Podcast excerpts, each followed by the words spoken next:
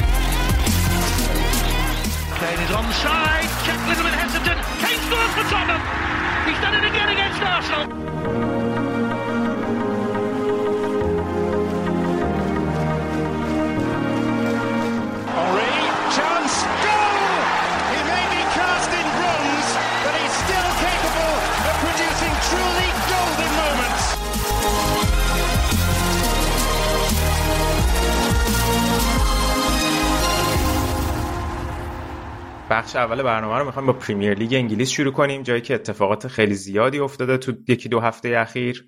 یکی از اون اتفاقات هم فرم خیلی خوب آرسنال بوده که باعث شده به رتبه پنجم برسن و تو دو امتیازی محدوده چمپیونز لیگ قرار بگیرن. خیلی خوشنود و خرسندیم که مرتضی بعد از چند هفته برگشته. سلام مرتضی دلمون برات تنگ شده بود خوش برگشتی. خیلی مخلصم سلام به تو سینا سلام به همه شنونده ها. منم خیلی دارم تنگ شده بود حقیقتا. و اینکه چه شروعی تعریف کردی از آرسنال. گل از گلم شکفت. آره دیگه ببخشی من نبودم این مدت. حالا سعی می‌کنم که بیشتر باشم. و اینکه تو این مدت هم هر چقدر من نبودم آرسنال خوب بوده دیگه. اصلا ملت هی کامنت گذاشته بودن که حیف این بنده خدا مرتضی تو دوران شکست و اینا میومد. الان حقش بیاد یکم صحبت کنه از تیمش یه مدت چیزم بودم یه مدت اون یه بازی بود امری یه 10 تا 15 تا بازی بود نمیباخت. آره آره اون موقع آره. هم خوب بود. حالا هم که 10 تا بازیه که نباختن آره. یه دونه اه، نگاه می‌کردم لیست اپیزودا رو فصل پیش یه بازی که آرسنال فکر کنم تو اولترافورد منچستر رو برد اون موقع هم یه مقدار هایپ بود. بعد نگاه کردم اسم اپیزود زده بودیم که عروسی به کوچه آرسنالیا اومد. رسید. آره. الان تا الان فکر کنم بعدش هیچ اتفاقی نیفتاد. الان تازه رسیده. اصلا آره افت بدی کردن. فکر کنم بعد اون بود که افتادن تو اون دوره که خیلی بد نتیجه گرفتن تا بعد تا دسامبر که رسید و دوباره تغییر داد و احتمال هم بود آره. آره. آره. اون بود که بهترین بازی یه بازی پارتی خیلی خوب بود همون یه دونه بازی بود دیگه. الان هر کی هر جا پارتی حرف بزنه اون بازی با یونایتد. ولی آره طول کشید دیگه و اینکه می‌خوایم با آرسنال شروع کنیم. نه دیگه گفتیم شروع نکنیم دیگه. من که گفتم شروع کنیم خودت گفتی شروع نکنیم. حالا برمیگردیم. بریم می‌خواید با اول با یونایتد سیتی شروع کنیم؟ جایی که سولشر حالا یه مقداری تلاش کرده بود با برد جلوی تاتنهام و بعدم مساوی که جلوی آتلانتا دقایق پایانی گرفتن شاید به اوضاع سر و سامونی بخشیده فکر کنه سر و سامونی بخشیده ولی به قول یکی از این گزارشگرایی که روی بازی می‌دیدم درسته که پنج هیچ نباختن مثل بازی با لیورپول ولی یه نمایش خجالت آور بود به خصوص کاری که سیتی باهاشون کرد. ببین خیلی حد بدتر از لیورپول بود حتی. یه جورایی یعنی خود من هم این پادکست های یونایتدی رو گوش می‌دادم هم یه سر تو توییترشون چرخیدم همه اینجوری بودن که این افتضاح تر بود. کلا مثلا چهار تا تماس داشتن تو محوطه جریمه آره. لیورپول. آره. و عجیب اینه که من یه آمار می‌دیدم از اوپتا مثلا دو تا تماسشون دقیقه 25 اینا بود. 26 اون توپه بود که گرین بود انداخت برای رونالدو. آفساید هم شد فکر کنم. دقیقا. بعد دیگه از اون تا دقیقه 90 دیگه هیچ تماسی نداشتن تو محوطه جریمه.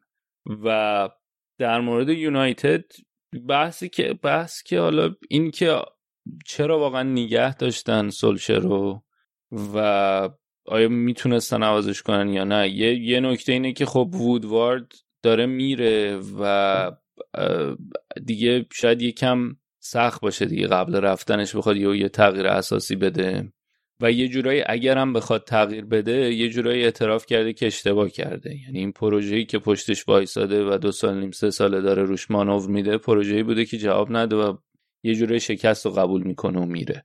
و حتی من بعید می‌دونم که مدیر بعدی هم که بیاد بخواد یهو این کار رو انجام بده بخوان عوضش کنن. ولی واقعا بی برنامه بودن و شاید نکته بدتری که هست اینه که مثلا حالا اواخر فصل پیش ما می‌گفتیم که یکم مشخصه که سولشر یعنی سوال بزرگی که همیشه در مورد سولشر هست اینه که چه یونایتدی رو می‌خواد بسازه از نظر تاکتیکی. و حالا در طول فصل پیش یکم شاید واضح تر شد که برنامهش چیه. ولی الان مثلا تو دوتا بازی سه دفاعی کرد و می‌دونی در اینکه آره ما دفاعمون ضعیفه حالا بریم چون داریم میریم جلوی یه تیم قوی تر بازی می‌کنیم بریم سه دفاعی بازی کنیم. مثلا حالا بازی تاتنهام اونقدر تیم قوی تر نبود و خب تاتنهام انقدر مشکلات داره که خیلی نمایان نشد ضعف یونایتد. ولی کلا هم حالا من خیلی با مایکل اوون حال نمی‌کنم ولی بعد بازی اومد و می‌گفت اونم اوون بود اسکولز بود هارگریفز فکر کنم تو اسکای بود یا تو خود این استودیوی پریمیر لیگ. اوون اینجوری بود که اصلا نمیشه که تو یعنی اصلا بی برنامه یه موج می‌زنه که تو حالا یهو بیا یا تصمیم بگیری که سه دفاعه بچینی جلو این تیم. و خیلی بد بودن خیلی یعنی و اصلا این این که این هم, هم طول کشید که این بدیه رو متا یعنی خیلی واضح بود که دو تا wing back داشت wing back ها رو اون دو نفر جلویی که گذاشته بود سیتی کاملا میکشوندنشون عقب و جذب خودشون می‌کردن. به شدت فودن و جزوس تو عرض بودن wide بازی می‌کردن و اینطوری دو تا wing back ها گرفته می‌شدن و از اون طرف خیلی فضای ایجاد می‌شد برای full back های یونایتد سیتی به خصوص. حالا چیزی که خیلی به چشم اومد بازی چیز بود دیگه کانسلو بود. دقیقا. حالا سوای از این که به نظرم اصلا و یه نکته که دیگه ای که داشت اینه که یه بازی تمام عیار پپی بود. یعنی پپ به نظرم قشنگ اگه بخوای به عنوان اینکه پپ چه جور بازی رو دوست داره نشون بدی این بازی باید نشون بدی. اولا اینکه این این فرم این استفاده ای که از full back می‌کنه کاملا به چشم اومد تو کانسلو و این مانوری که تو این مدت پپ داده روی full back و این تغییر نگاهی که حالا البته تو لیورپول هم بوده با ترنت و رابرتسون ولی این تغییر نگاهی که نسبت به full back تو فوتبال ایجاد شده تا حدودی به خاطر این کاری که پپ می‌کنه. یه نکته دیگه اون پرس فوق العاده که انجام می‌دادن از جلو. و حالا یه چیزی که من خیلی برام عجیب بود اینه که خب سیتی اومده بود اونطوری وحشتناک از جلو پرس می‌کرد. می‌تونستن خیلی خوب از سرعت مثلا گرین وود یا حتی رونالدو استفاده کنن که بندازن پشت مدافعای یا پشت تیم پشت اون پرس از جلوی سیتی و بتونن استفاده کنن ولی خیلی کم استفاده کردن. دقیقا. و من داشتم این پادکست United We Stand رو گوش می‌دادم. مایکل کاکس آورده بودن. مثلا کاکس اینطوری بود که من وقتی دیدم ترکیب یونایتدو خیلی ذوق زده بودم که ببینم گرین وود چی کار می‌کنه. ولی اصلا کار نکردن که گرین وود بتونه استفاده کنه. از اون طرف یه نکته دیگه داشت. یه توییت این سملی کرده بود. خبرنگار سیتی اتلتیک یه آنالیز تاکتیکی کرده بودن. ترکیبی که چیده بود پپ 4 1 3 2 بود. یعنی جزوس فودن جلو بودن ولی کاملا تو ارز بعد سه تا بازیکنی که پشت اینا بودن گندگان برناردو و دیبروینه بودن و حالا هافبک دفاعی هم که رودری بود. این ستاپ خیلی خوب میومدن تو این فضای بین خط میانه یونایتد و خط دفاع قرار می‌گرفتن. یعنی میومدن عقب میکش مدافع رو درگیر خودشون می‌کردن ولی میومدن عقبتر وسط زمین. ولی نمی‌رفتن پشت بازیکن خط میان. یعنی جلو به سمت دروازه خودشون پشت بازیکن خط میانی در واقع قرار می گرفتن یعنی بازیکنهای خط میانی یونایتد رو به دروازه سیتی بودن ولی پشتشون این ستاقهای سیتی قرار می گرفتن و هر... یعنی movement های فوق العاده یعنی به محض اینکه پاس می اومد اینا حرکت می‌کردن از دفاع یونایتد میومدن وسط ولی اونقدری نمیومدن وسط که جلو بزنن از خط میانه یونایتد و کاملا اینطوری از کار مینداختن و قشنگ می‌دیدی که یه بازیکن که میومد اون بازیکن دیگه کاملا آماده بود که هر یعنی در حین اینکه build play اول داشت شکل می‌گرفت بازیکن بعدی داشت حرکت رو می‌کرد که build play بعدی آماده بشه. برای بازیسازی بعدی داشت آماده میشه و قشنگ عین دومینو یا حتی آکاردئون قشنگ این خط میانی و خط دفاع یونایتد رو از این ور به اون ور میکشوندن. خیلی اصلا خیلی عجیب بود. یعنی این این اصطلاح دومینو رو به کار برده و من خودم یاد قشنگ این آکاردون باز میشه بسته می‌شدن. خیلی خیلی قشنگ اینه بازیشون دادن دیگه. بازی چه شدن به قول اون دوستمون که می‌گفت بازی چه نشو و فوقالعاده بود از نظر و حالا یه نکته ای که هست اینه که یعنی انقدر بد بود یونایتد که این سوال پیش میاد که آیا سیتی خیلی خوب بود یا یونایتد خیلی بد بود. ولی خب به نظرم از نظر تاکتیکی خیلی خوب چیده بود. پپ با توجه به اینکه اگرم یادمون باشه تو نبرد تک به تک بین پپ و سولشر که حالا توی این مدتی که با توجه به این نتایج اخیر خیلی عجیبه که بخوایم راجع به نبرد روبروی این دوتا حرف بزنیم به نظر میاد که اصلا موضوعیت نداشته باشه. ولی خیلی خوب نتیجه گرفته بود معمولا اوله جلوی پپ و تو این دو سه سال اخیر دوچار مشکل شده بود معمولا سیتی تو این داربیه. اگرچه حالا تو دهه گذشته معمولا سیتی بهتر نتیجه گرفته بود توی این داربی اولترافورد هم زیاد برده بودتشون حالا به جز دو سه سال اخیر کلا سال پیش هم آره، زیاد برده ولی خوب برده بودن. ولی اخیرا همیشه اینطوری بود که می‌گفتن که یه بازی رو اگه خوب بتونه ببره همین بازی جلوی پپه. پپو اذیت کرد. ولی و پاسای زیادی فوق العاده پاسکاری زیاد تو مسابقه بعد بازیش هم پپ گفته بود که آره اصلا کلید این بازی این بود که پاس زیاد بدیم. ولی واقعا یکی از بازیهایی بود که این پاس زیاد پاسای بی جهت نبود. یعنی کاملا برنامه ریزی شده بود. یعنی پاس, پاس اولی movement اون حرکت A که انجام می‌شد حرکت B در حین حرکت A داشت شکل می‌گرفت. بازیکنها داشتن جا می‌گرفتن توی اون خط میانی. از اون طرف واران که مصدوم شده بایی دیدین چه جوری بود؟ جلو آتالانتا بد نبود جلو آتالانتا البته سوتی شد داد ولی در مجموع بازی خوبی داشت. در آورد بازی رو به نظرم. یه دو سه تا تکل آخر زد خیلی خوب آره، بود. خوب بود. ولی این بازی دیگه این بازی آره. ولی فکر کنم مثلا رو گل آتالانتا یه سوتی داد اونور اگه درست یادم باشه. ولی در مجموع آره خیلی خوب بود. یعنی انقدر خوب بود که مثلا خیلی امیدوار بودن که حالا بتونه. ولی دیدین اصلا بعد یه کار عجیبی که کرد نمی‌دونم دیدی یا نه اریک توییت کرده بود دو تا فریز دو تا snapshot صحنه ای که گل به خودی زده بود و گذاشته بود و اینطوری بود که مثلا حالا باید سرمون رو بالا بگیریم و ادامه بدیم. اصلا خیلی عجیبه. گل به خودی زدی عکسش نذار اونجا تو توییتره. که برین اگه برین توییتر نمی‌دونم هنوز داره یا نه ورداشت یعنی تا دیروز پریروز بود و مثلا ملت اومده بودن اینطور بودن که داداش حالا OK ه ولی نکن این کارو مثلا چرا این کارو کردی؟ چرا این عکس رو گذاشتی؟ این هم خیلی عجیب بود. بایی اونطور بود و واقعا مثلا یه دخه ها نبود این بازی چند تا دیگه هم میخوردن که البته من خدا دخه هم اونجا اون کارو کرد. گل گل دوم بود دیگه, آره سخت بود. برناردو زد بله. و نکته دیگه هم که داشت اینه که میگم قشنگ نیمه دوم اومدن سیتی اومد با بازی رو کاملا کنترل کرد دیگه اینطوری بودن که ات اینا اصطلاح دارن ات آرمز لنگث یه داشته بودن تون فاصله و خیلی خیلی عجیب بود. نمی‌دونم. ببین و خب نکته مهمتری که برای یونایتد داره اینه که اینا یه تابستون پنجره نقل و انتقالاتی تابستونی پر سر و صدایی داشتن. ولی به نظر می‌رسه که انقدر سردرگمن از نظر تاکتیکی که اصلا خریدا خیلی بدون برنامه الان به نظر مثلا سانچو که بهش بازی نمی‌رسه و به همین دلیل اصلا دعوت نشد تیم ملی در حالی که اومده بود انگلیس که دعوت بشه تیم ملی و فیکس بازی دقیقا. دقیقا. رونالدو خوب گلای حساس هم زده ولی خب از اون طرف اونقدم الان مثلا تو Champions League خیلی خوب بوده و اون تیتری که اصلا بعد آتالانتا اینا کار کردن این بود که رونالدو نمی‌خواد بره لیگ اروپا می‌خواد بمونه Champions آره. لیگ. ولی در مجموع مثلا تو این بازی از هم به چشم نیامد خیلی صفر و یکی به نظر من رونالدو. یعنی یه, یه جا خیلی خوبه و در میاره بازی رو برای تیم ولی یه جای خیلی آرومه. بعد مثلا گرین وود با اومدن رونالدو معلوم نیست چه جوری میشه روند رشدش. آره. باران که حالا مصومه و معلوم نیست. و بازی با تاتنهام که رسید خیلی کمک کرد. مثلا واران کاوانی واقعا کمک کرد. کاوانی هم اون مسئولیت که آره ولی خب از یه طرف هم تو می‌دونی که این بازیکن این حرفو چیز می‌زد؟ من فقط دیدم که بخندم. این مسابقه رویکین این بود که کاوانی که می‌دونین که قرار مصدوم شه. اینکه شما اگه بخوای کل تیم تو ببندی رو کاوانی خیلی کار عجیبیه.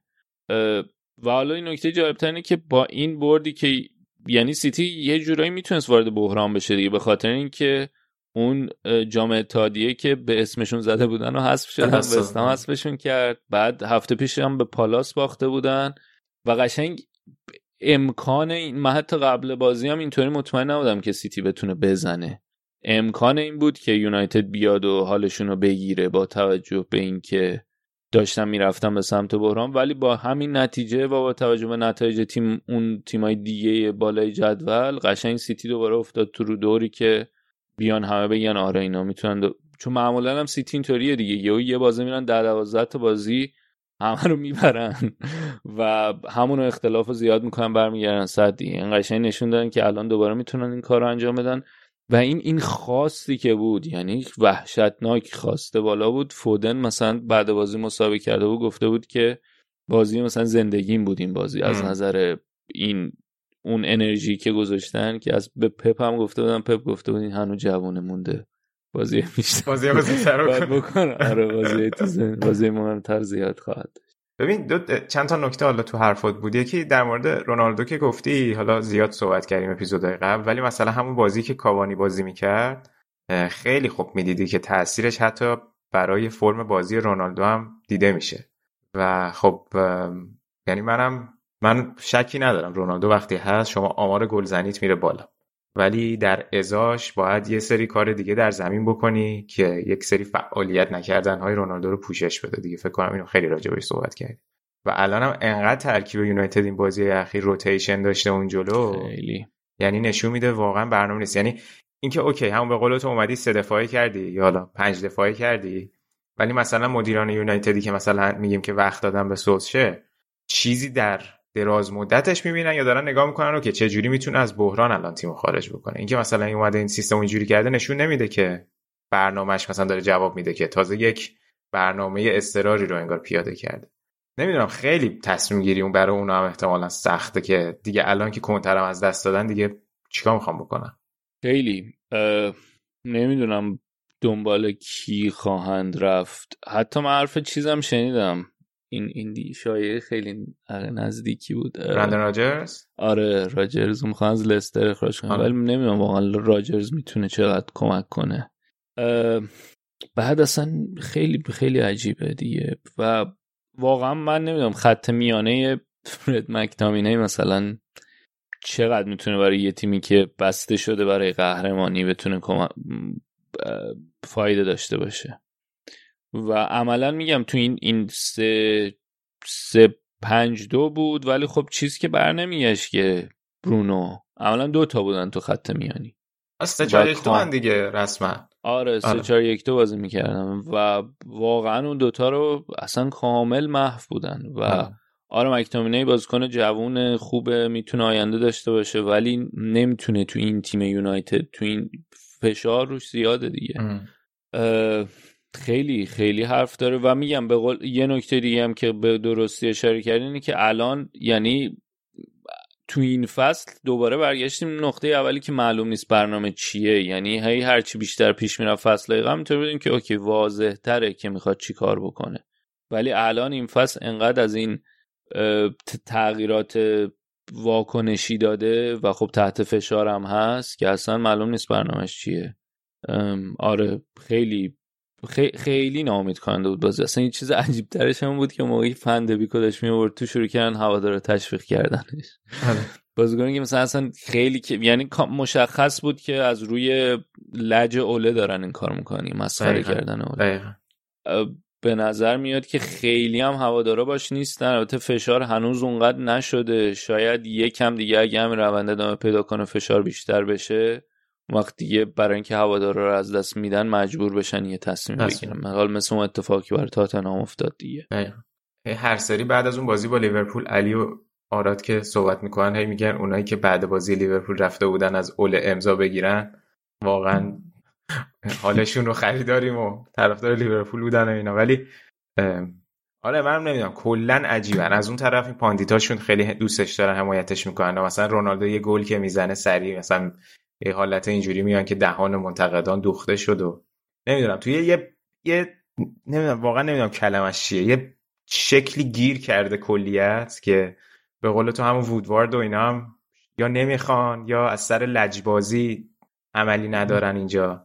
من احساس کنم یکم هم واکنش به اتفاقایی که بعد از فرگوسون افتاده. یعنی هم این تیم مدیریتی تیمیه که اینا فکر می‌کنن او خیلی دور از آرمان های باشگاه ما در صورتی که همونه که بود حالا وودوارد اضافه شده کم آره. بیشتر رولش مشخص شد همین که چه می‌دونم فنخال آوردن مایس آوردن مورینیو آوردن خیلی ربطی به یونایتد نداشتن و نتایجی هم که گرفتن نتایج دلخواه نبود برای همین خیلی رفتن به سمت این این نوستالژی و برگردیم به دوران قدیم. یعنی هم مدیریت دور از اون چیزی که اینا ایدئالشونه هم مربیایی که اومدن دور بودن اون چیزی که حالا اینا من دارم ارکوت استفاده می‌کنم درون گیومه بگم.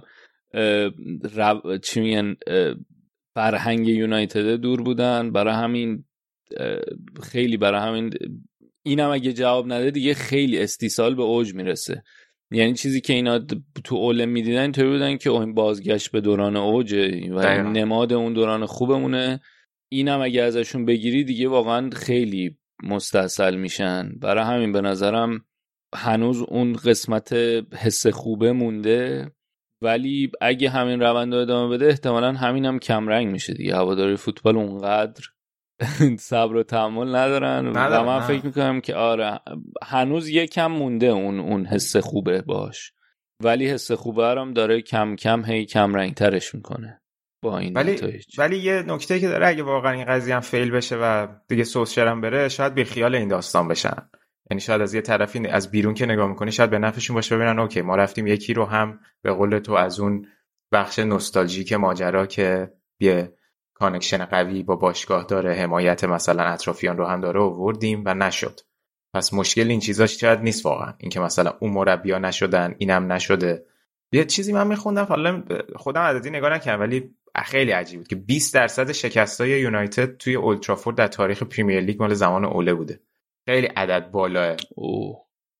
آره خارج از هر چقدر خارج از خونه خوب نتیجه گرفتن تو خونه خوب نتیجه نگرفتن آره. دیگه. الان هم سه چهار تا بازی پشت سر هم نبردن و شاید حتی بیشتر. ولی آمار آمار عجیبی آره, آره. خیلی آره. خیلی رکورد خارج از خونهش خیلی چه خوب بود. وحشتناک خوب بود. آمار عجیب که البته اونم شکست. ولی اولترافورد خوب نتیجه نمی‌گیره. یه آها یه حالا راجع به یونایتد یه نکته دیگه هم بگم که سیتی پپ رکورد تعداد پاس لیگ برتر رو شیکوند یعنی منچستر سیتی الان توی زمین یونایتد نبود؟ یا در کل لیگ نه نه تو زمین یونایتد که شیکوندن در طول تاریخ لیگ برتر هم منچستر حالا سیتی پپ که گفتم که نه فقط منچستر سیتی بیشترین تعداد پاس داده. که خب یه مقدار زیادش از به خاطر اومدن پپ دیگه. یعنی تازه این مثلا از 96 تا 2000 هم نبودن تو لیگ برتر. آه الان متوجه شدم چیه؟ OK OK. آره. و تیم دوم آرسنال. ولی خب این کجا من کجا. زیاد داریم شکست نفسی می‌کنیم تو این ده 15 سال اخیر اونا قشنگ چیز دارن دیگه. نقره‌جات دارن برای اینکه بگن جواب ما اونقدر نقرجات نداریم. ببین قبل اینکه بریم راجع آرسنال صحبت کنیم همین سیتی رو که اشاره کردی یکی اینکه اون هفته صحبت کردیم مشکل سیتی این بود که توی یه سری بازی ها می اومد مثلا 5 هیچ و 4 هیچ و اینا می برد بعد بعضی بازی ها رو مثلا مثلا بازی با کریستال پالاس گیر می‌کرد و تو خلق موقعیتش و اینا مشکل داشت. ولی این بازی شاید یه نشونه بود که از این شرایط در رفتن چون خیلی بالانس بود همه چی. یعنی اگه مثلا به xG بخوایم نگاه کنیم xG دو خورده بود. یعنی این ماجرایی که تو الان راجبش صحبت کردی اونقدر تو تفاوت ایکس جی دیده نمی‌شد در حالی که بازی رو که می‌دیدی می‌دیدی. خب تفاوت سطح دو تیم فاحشه. ولی هم بالانس رو حفظ کردن همین بالانس رو کل بازی داشتن. یعنی موقعیتشون رو خلق کردن گلشون رو زدن و dominate کردن رسما دیگه. این شاید به قول تو یک نشونه خیلی خوبی برای آینده سیتی از اینجا به بعد باشه و یکی این یکی هم حالا full back هم که اشاره کردی جلوتر یه مقدار چلسی و لیورپول که صحبت کنیم باز دوباره بهش می‌رسیم. حالا خیلی این full back ها و wing back ها نقش مهمی تو این تیم‌ها دارن دیگه آره. یعنی هم چلسی داره جور عجیب غریبی استفاده می‌کنه هم هم خب الان اصلا اونقدر که مثلا فصول پیش تیم رو کاکل دیبروین بوده می‌بینیم امسال برعکس شده. کایل واکر و کانسلو دارن مهره اصلی تیم سیتی شدن. آره البته دیبروینه این مدت یکم چیز بود. از مصدومیت اومد و هنوز سر حال نیست. ولی مثلا یه چیز عجیب تری که داشت اینه که این معمولا اینطوری که یه full back میره تو حمله شرکت می‌کنه. اون یکی tuck in اصطلاح میاد تو که خط میانه نگه داره که ضد حمله نخورن. این کاری که معمولا واکر می‌کنه اینور مثلا کانسلو میره جلو حالا یه بره. این بازی دیبروینه خیلی این کار حتی می‌کرد میومد تو توی ضد حملات که اینم برای من جالب بود و اینو بذارین کنار مثلا برونو. اینا به نظر من خیلی نکته جالب بود که خب کوین دیبروینه با اون اصلا یعنی یه کوهی از خلاقیت ولی میومد و این کارو می‌کرد که بیاد وسط و سعی کنه که بازی نگه داره توی موقع. حالا خیلی زیادم نه ولی هر از گاهی میدی که اون نقشی که معمولا واکر آره. انجام میده رو این داره انجام میده. ولی از اون طرف قشنگ تنهایی تنها بودن فرد و مکتامینه دیگه. برونو اونقدر آره کمک نمی‌کرد. حالا حتی تو این فصل تو یکی دو تا بازی بود که تو build-up سیتی دو سه می‌شد. یعنی هم واکر هم کانسلو با هم تو گاهی از موقع میان تو میان به قول tuck in می‌کنن. خیلی دیگه شناور و dynamic بازی می‌کنن توی این شرایط. آره. آره ولی میگم به نظرم این برگ برندش همین این ستا بودن و هر ستا فوق العاده بودن. و خب تو واقعا به نظرم یکیش یه دونه از اینا کافیه برای اینکه یه تیم بتونه در بیاره براش بازی دیگه. دقیقا. برناردو و گندگان و دیبروینه ولی هر ستا بر... خیلی اون... خوب بودن. آره عالی بودن. اون برونو رو ولی باید مثلا تیمو بر اساس اون توانایی هجومی یعنی چیزی جز این خیلی عجیبه که تیمو یعنی بر اساس توانایی هجومی برونو باید بچینی و هر کاری غیر از این بکنی عجیبه دیگه. به نظر من تو یونایتد. اگه که تو مرکز قرارش ندی. تو فاز هجومی منظورم ها ولی خب تفاوت اصلی یونایتد و سیتی اینه که سیتی پپ الان اومد یه تاکتیکی رو چی تاکتیک برای این بازی بود و این سه تا با... نه... یعنی تاکتیک رو بر اساس اینکه من می‌خوام دیبروینه بهترین بازی بکنه رو نچید. می‌فهمم آره. این سه تا بازیکن هر سه بازیکن خلاقن ولی با دوندگی فوق العاده این بین خطوط حرکت می‌کردن. می‌دونی؟ یعنی ها در خدمت تاکتیک بودن تا اینکه تاکتیک برای یه بازیکن باشه. متوجهم. آره. ولی حتی تاکتیک برای بازیکن هم خلا نداره یونایتد اوله. یعنی اینکه بگی این تاکتیک رو چیده که بتونه بهترین استفاده رو از رونالدو مثلا برونو بکنه. می‌دونی؟ این هم حتی نداره. و خب این این تفاوت دیگه. تفاوت اصلی دو تا تیمه. حالا می‌خواین بذارین پای مربیگری یا می‌خواین بذارین پای چیزای دیگه بازیکنها؟ اونقدر دلشون با, با تیم نیست. آره. پای هرچی ولی خیلی تفاوت بزرگیه. و به نظر من یه نکته حالا هم بی برنامگی اوله است همین که که شاید یه مقدارش همین باشه که واقعا بازیکنان اعتماد ندارن. دقیقا دقیقا. خیلی هم خوب. اگه دیگه صحبتی نداره راجع این بازی بریم سراغ آرسنال که با این بردی که این هفته به دست آوردن جای یونایتد رو گرفتن تو جدول رسیدن به رتبه پنجم. سه تا بازی هم هست که clean sheet می‌کنین و دیگه اوضاع بر وفق مراد است. ببین حقیقتا اون موقعی که پنجره نقل و انتقالاتی تابستون بسته شد آرسنال 150 میلیون خرید کرده بود من اصلا دید خوبی نداشتم اون تابستونه. به خاطر اینکه اولا مثلا 50 تا داده بودن وایت خریده بودن. بعد خب مثلا تو اینطوری بودی که آقا تیمی که مشکلات عدیده داره 50 میلیون بدی وایت بگیری چیکار خب. بعد از اون طرف مثلا خریدایی که شده بود مثلا لوکونگا و تاوارز من انتظار اینا بیشتر به عنوان بکاپ بودن. یعنی قرار بود لوکونگا بیاد اونجا حالا یا یه ژاکای جانشین ژاکا بشه یا جانشین پارتی در دراز مدت. و از اون طرف هم تاوارز برای این بود که خب می‌دونیم مصومیت های زیاده مصومیت های خود تاوارز مصومیت های تیرنی زیاده مثلا این باش. و بیشتر مثلا من نگاه این بود که خب اینا طول می‌کشه حالا تا جا بیفتن دیگه. نمی‌تونی انتظار داشته باشی که بیان به عنوان محور تیم بشن.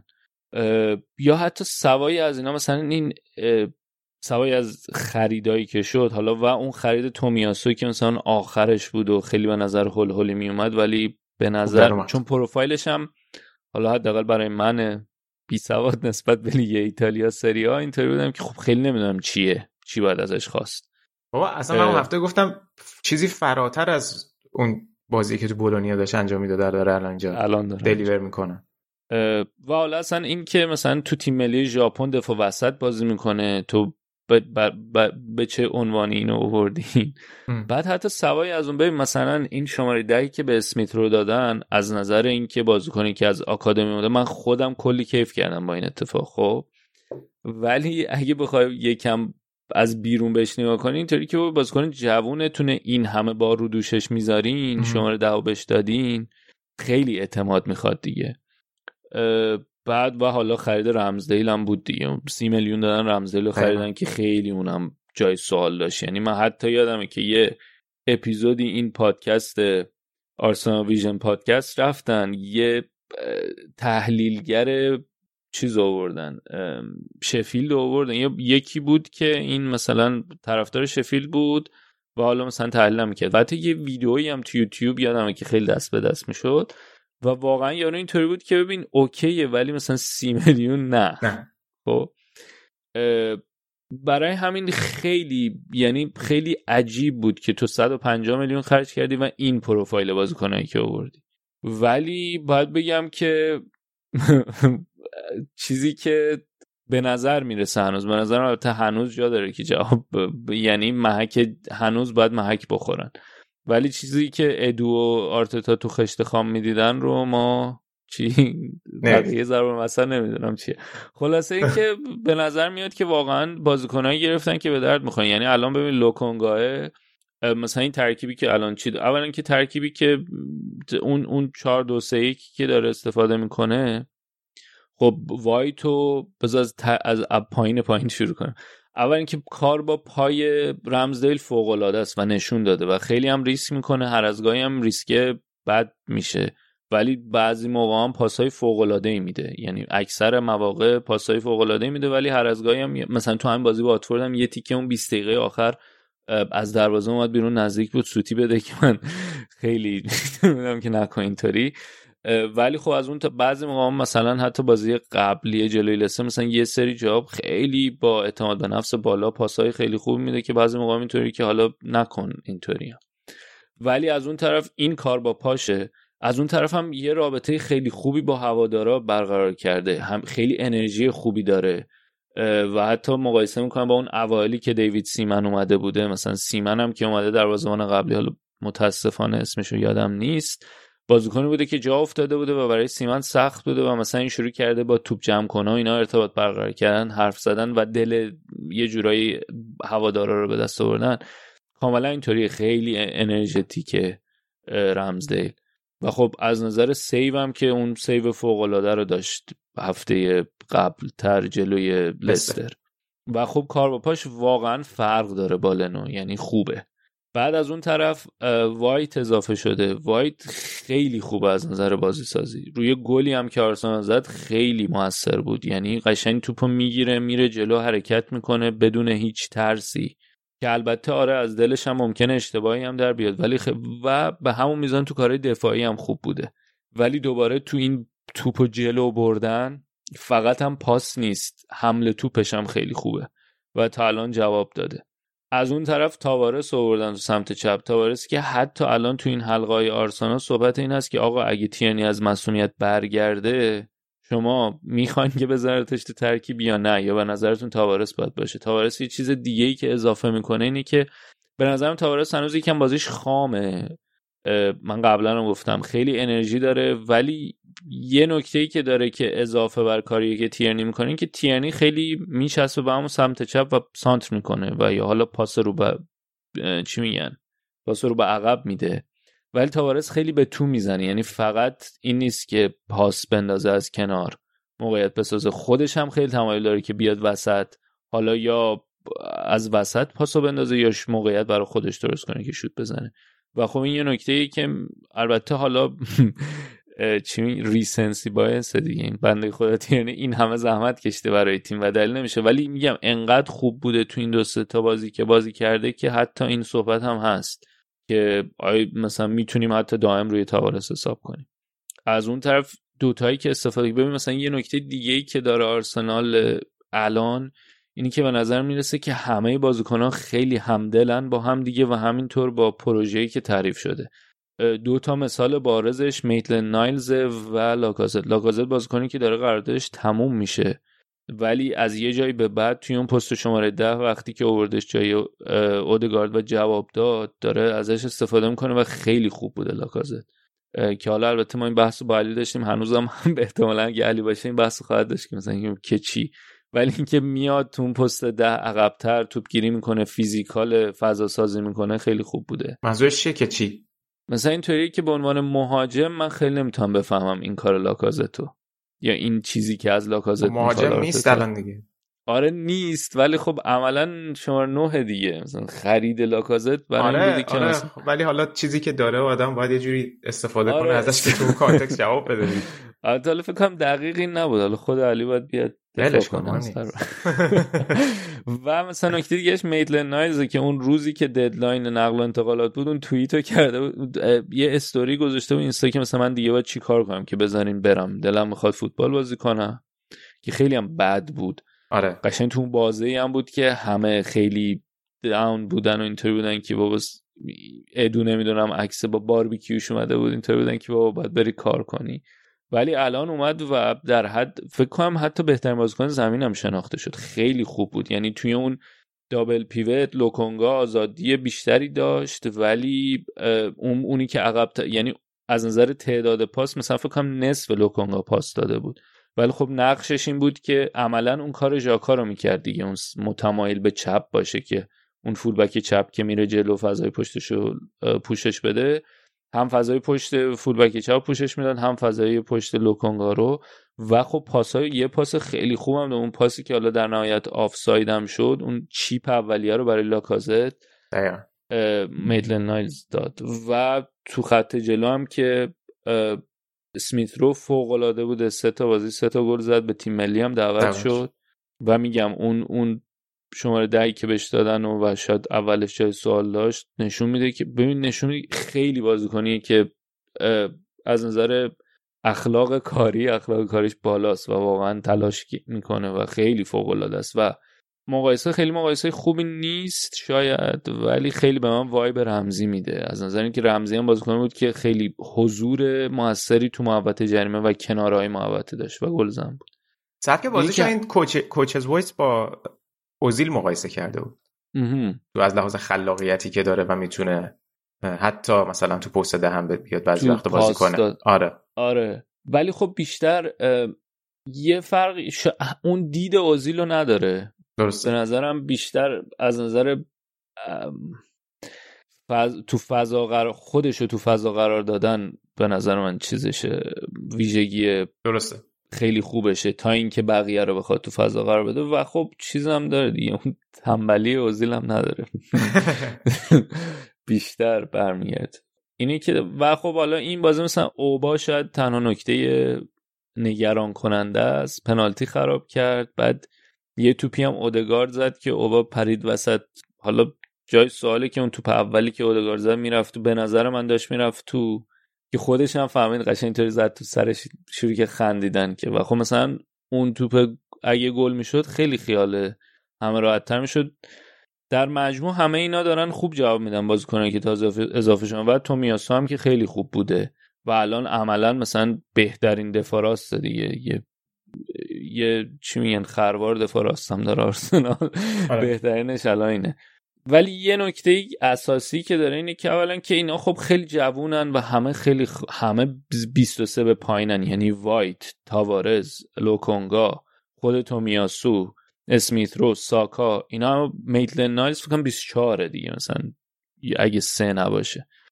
گابریل رمزدیل اینا همه بازیکنای خیلی جوونی خیلی خوبه که این جوانای آینده دار هستن. ولی خب من یه یه ترسی که دارم اینه که خب هر آنم ممکنه که اینا یه افتی پیدا بشه توی فرمشون و اون افت برگشتنش ممکنه سخت باشه.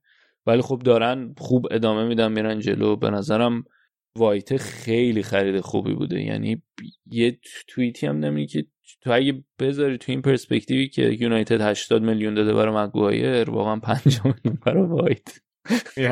پول خوبی و یه نکته دیگه هم که دارن که آرسنال تو نگه داره تو منیج کردن بازی وقتی جلو میافتن مشکل یعنی هنوز این هست که اینا یه نیم ساعت 45 دقیقه بعضا یک ساعت خیلی خوب بازی می‌کنن.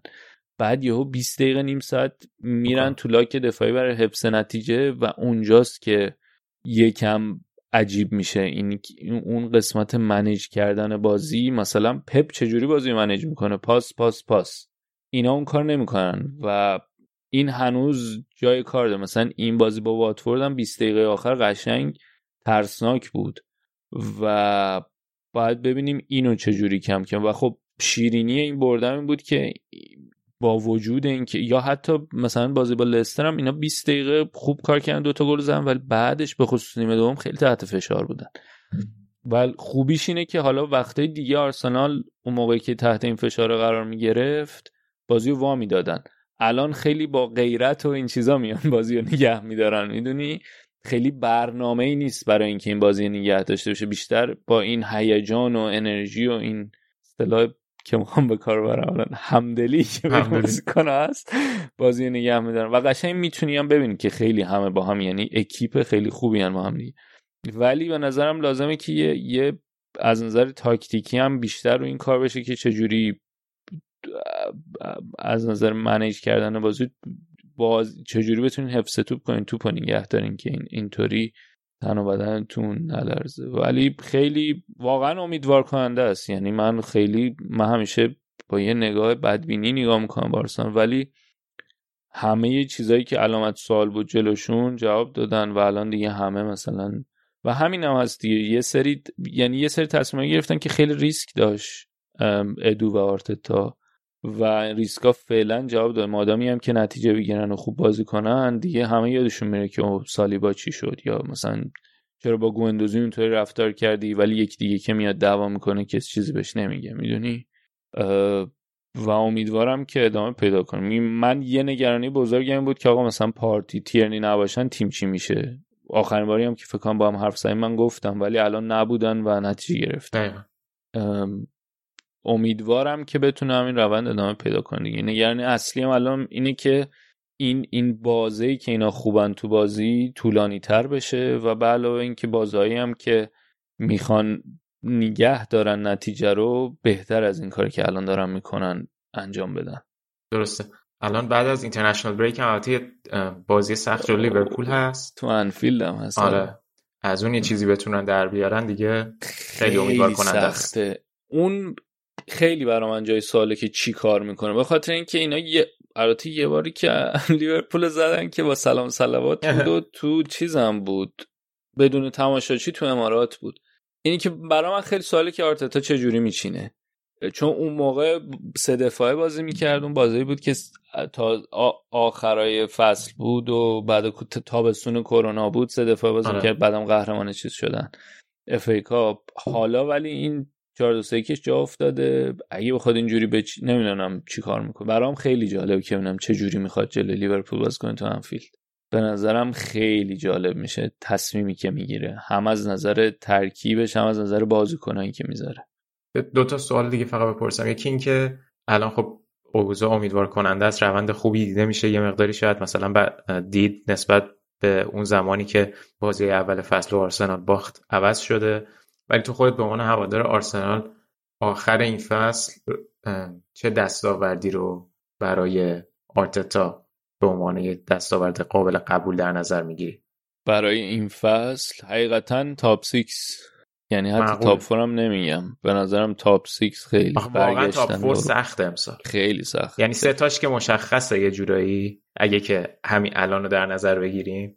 اون چهارمی هم خیلی سخت. ولی یه چیز دیگه هم بگم که الان ببین اگه همینطوری بخوان ادامه بدن چون الان ببین مثلا یهو یه هفته همه اینا امتیاز دادن دوباره نزدیک شدن به هم.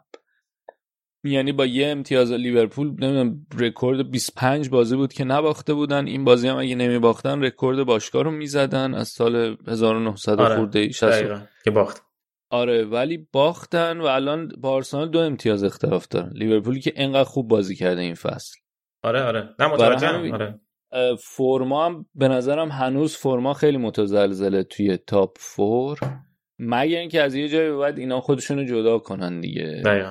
تیم خوبه. ولی سخت top four خیلی سخته. ببین مثلا سیتی و آخه چلسی رو من عمق ترکیبشون که نگاه می‌کنم اصلا نمی‌تونم ب... مثلا تو ذهنم نمیاد کس دیگه بتونه بگیرتش. بتونه بگیرتش. آره. لیورپول مشکلات خاص خودش رو گاهن داره با بعضی مصدومیتاش به خصوص اون وسط زمین. حالا جلوتر صحبت کنیم. ولی اون تاپ 6 که گفتی به نظرم معقوله و واقعا نظرم... باید توقع یعنی اگه مثلا سهمیه لیگ اروپا بگیره واقعا اینکه نباید شاکی بود. یعنی بسیار اتفاق خوبیه. با آره این بازی کنم. آره اگه یعنی آره میگم این ولی خب آره اگه نگیره ولی خب خیلی چیز داره. می‌دونی؟ آره. یه جوری که اگه بگیره مثلا راضیم ولی اگه نگیرم طوری هم که خب دیگه. توجیه پذیر نیست. یعنی آره. تو هر چقدر مسیر درست ببینی سخته که نگه داشتن اون فن بیس که همراهش باشه. اینجوریه که خیلی عجیب. برای همینه که یعنی اون طرف سکه اینطوری نیست که او اگه بگیره راضی باشین خوب بوده این نتیجه تاپ 6 اون طرف یعنی یه طرفش اینه که تو تاپ 6 تموم کنه خوب بوده. راضی باشین. ولی یعنی حتی مثلا در حد اینکه خیلی خوب بوده عالی بوده با این ترکیب. ولی اون طرفش این نیست که اگه بیرون تموم کنه حالا اوکی دیگه تاپ 6 مثلا انتظار بالایی بوده بالا. ولی ترکیبه داره ترکیبه خیلی به شکل میگم انقدر عجیب دیگه ها با هم دیگه خوب شدن همه اینا و همه دارن اون چیزی که انتظار می‌رفت انجام میدن. مثلا وایت آره مثلا اینطور ببینیم که بازیکنی که قرار دفاعی که بازسازی کنه ولی خیلی خوب داره انجام میده. رمزه مثلا کار با پاش خوبه ولی برای همین من اصلا اینطوری هم که هر آن منتظرم که قشنگ بازی با واتفورد هم بودم که قشنگ وقتشه که آرسنال اون لغزش رو داشته باشه. در آوردن نجری خوبم بودن. رانیری هم اونجا اعتراض داشت سر گل. بنده خدا. یه اینطوری بودم که با بازیکن بعدش پاش شد اونجا مثل یوسین بولت. میدوید دیگه چی کار داری اون نکته دوم می‌خواستم بگم یکی خبر پیشنهاد آرسنال به ولاهویچه که پیشنهاد 80 میلیونی دادن و خب خبرم اومد از الان شب قبل از اینکه ما داریم ضبط می‌کنیم که agent ولاهویچ جواب آرسنال نمیده. جواب تلفنشون هم نمیده. کنته مگه نمی‌خواد اونو؟ خب دیگه همین. یعنی قشنگ اینجوریه که همه هدفش انگار اینه که بره تاتنهام و آرسنال آخه هش فکر کنم اینجوری که فهمیدن 80 تا رو حاضرن بدن. و خب ولاهویچ هم که با فیورنتینا مشخص شده تمدید نمی‌کنه و کمیسو فکر کنم حتی پایست که حتی تو ژانویه هم بفروشتش. و ولی خب آرسنال هم از می‌دونیم که از از فصل پیش دنبالش بوده ولی اینکه کلا میگن جواب ایجنت جواب هیچ نماینده از آرسنال رو نمیده فکر کنم که کاملا بسته برای تاتن به درک. ولی مهاجم می‌خوان یعنی آره. لاکازته که داره میره اوبا هم دیگه یکی رو می‌خوان دیگه اوبا هم دو تا فصل دیگه داره دیگه.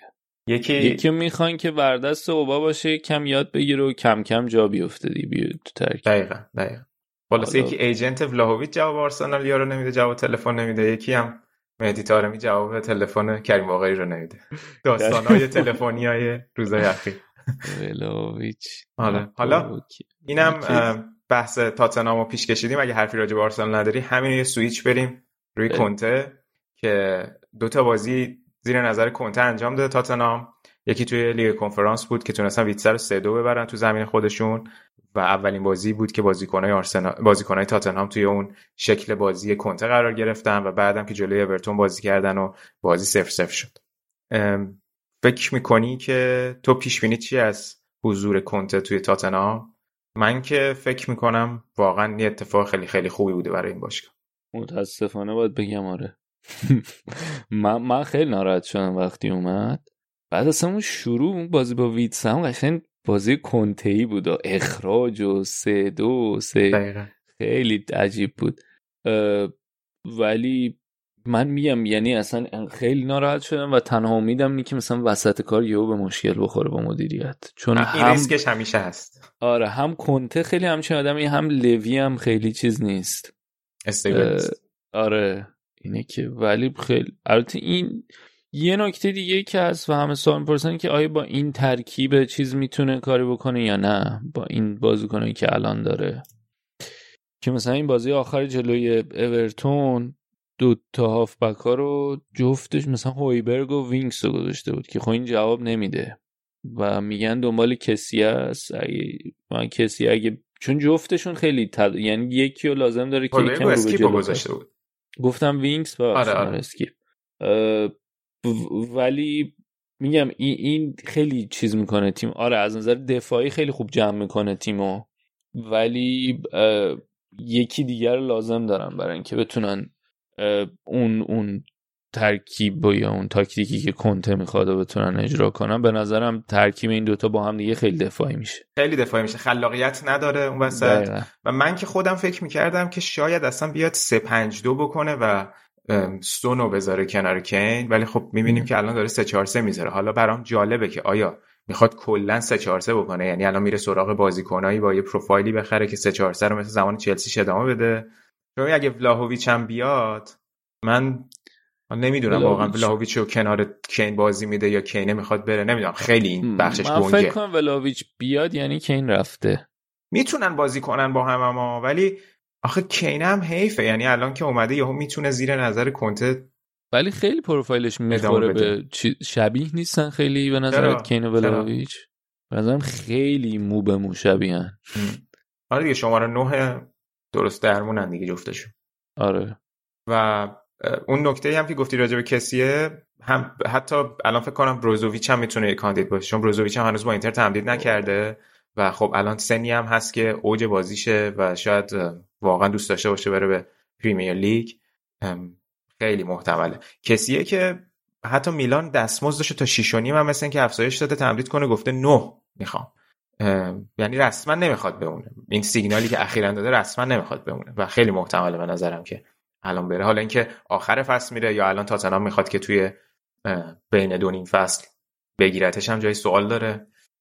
تو دفاع هم آخه نیاز دارن به نظرم بازیکن بگیرن. آره. آره. به قول نوید می‌گفت که این اریک دایر این همه سال چهار دفاعه بازی کرده هنوز نمی‌دونست باید چیکار کنه. دیگه تو سه دفاعه بذاریش یهو که دیگه واویلا.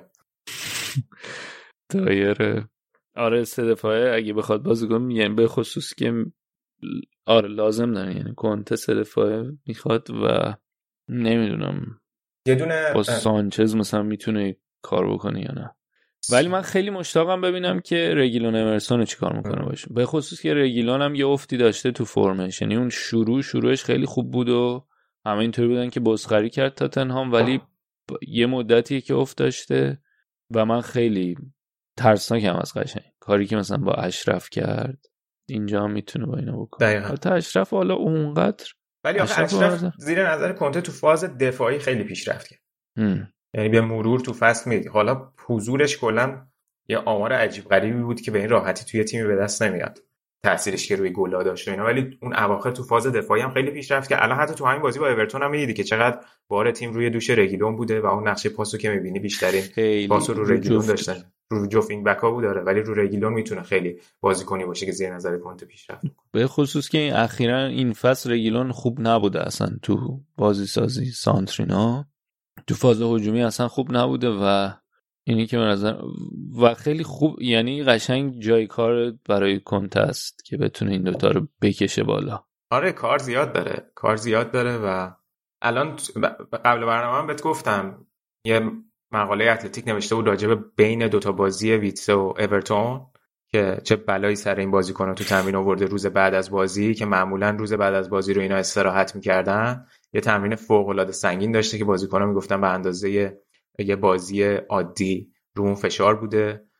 حالا ببین بالاخره مقاله یه مقداری چیز داره اغراق داره برای الان hype ی که دور کنته است مثلا گفته بودم به اندازه کل دوران نونو این دو, دو روز تیم تمرین کرده. حالا یه مقدار اغراق توش هست. ولی میگن این intensity که از زمان پوچتینو به بعد نبوده الان برگشته و حتی مثلا شاکی از اضافه وزن بازیکن‌ها رژیم غذاییاشون رو داره عوض می‌کنه غذاهایی که توی باشگاه می‌خورن و بعد 75 دقیقه تحلیل بازی داشته بعد بازی ویتسه باهاشون. یعنی آنالیز بازی داشته.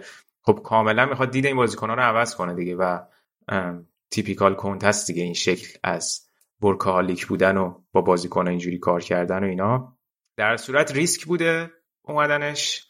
ولی فکر کنم بود نوشته بود نوشته بود یا نه این گب مارکوتی بود نوشته. این ریسک رو قبلا زمانی که سرمربی ایتالیا هم شده بود کرده بود. اونجا هم یه سری بازیکن بی استعداد اصلا نسل عجیب غریب تیم ملی ایتالیا رو دستش گرفت از هیچی همچون تیمی رو ساخت و حالا الان هم دوباره اومده یه ریسک دیگه کرد حالا این که اونطوری من به نظرم این تاتنهام خیلی بهتره. بهتر از اون ایتالیا است دقیقا. دقیقا ریسکش همون بیشتر همونه که با لوی کله اومده. به قول تو آره آره. اونه و اینکه وسط فصل هم اومده دیگه آره تا حالا همچین اتفاقی نیفتاده بوده تو کریرش که از وسط فصل بگیر ولی حالا این دو هفته چیز خوبه دیگه خوش موقع است براش اینترنشنال بریک ولی اون آره. نکته هم جالب بود که اشاره کردی دیگه الان چند تا چند تا بازی شوت در چارچوب نداشتن فکر کنم دو بازی و یه دونم یه نیمه جلو بستن 227 دقیقه است که 227 اینا. دقیقه. آره.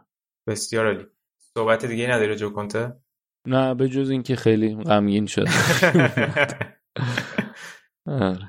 بریم یه مقداری راجع به آها حالا حرف تعویض مربی اینا شد بالاخره نیوکاسل هم مربی استخدام کرد آقای ادی ها رو استخدام کرد بعد از اون داستانی که حالا هفته پیش صحبت کردیم امری قرار بود بیاد و کنسل شد. ادی ها بالاخره اومد. حالا نمی‌دونیم آره. احتمالا ها رو آوردن که یکم انگلیسی ها رو با خودشون همراه کنن. آره دیگه وگرنه اینکه به نظرم نمی‌رسه مربی بلند مدت باشه دیگه. نه برای اینه که این که خودها هم قبول کرده جالبه. ولی آره. آره, ادی ها رو آوردن. این وسط دو تا تیم دیگه هم این آخر هفته اخراج کردن. هم استون ویلا اخراج کرد. دین اسمیتو. که گفتی چیز شایعات جرارد هست. جرارد هست آره. همون دنیل فارکر رو نوریچ اخراج کرد که من میخوندم شایعات لمپاردم هست. دنبال لمپاردن بیارن. دوتا بیان جالب میشه. جالبه بلافاصله بعد برد جلو برنتفورد هم اخراجش کردن. ولی خب کلا اوضاع خیلی. بد بود. یعنی فرقی نمی‌کنه چه آره. قبل چه بعد این بازی. نه نه. قبل برنامه با هم می‌دیدیم این نیوکاسل بالاخره مدیر ورزشیش هم استخدام کرد. حالا فکر کنم رسمی نیست. یعنی تقریبا چیزیه که خبر هست. چون اوورمارس که گفته بود نیستم و نمیام. آقای, مایکل امنالو که مدیر ورزشی تکنیکال دیرکتور چلسی و موناکو بوده. حالا اومده تا ببینیم که شرایطش به چه صورت میشه. و از اون ورم اه، می‌گفتن که خود ادی ها که مایکل ادواردز لیورپول می‌خواسته که حالا به نظر می‌رسه همین امنالو بشه. اونا هم خیلی عجیب بود. می‌گفتن ادواردز مثلا یهو می‌خواد رفته لیورپول باش صحبت کرده و آره می‌گفتن یه سفری به لیورپول داشته اخیرا ها و برای این بوده که ادواردز راضی کنه اون خیلی عجیب میشه. حالا خیلی عجیب میشه. جنجالی میشه الان یهو آره. ولی خب باحال دیگه. اول مربی رو استخدام کردن بعد بعد مدیر ورزشی آره. باید چیز آخه کار سختی رو من برداشته الان دیگه. تیم رسما برد نداشته منطقه سقوطه. و اصلا سقوط کنن داستان میشه.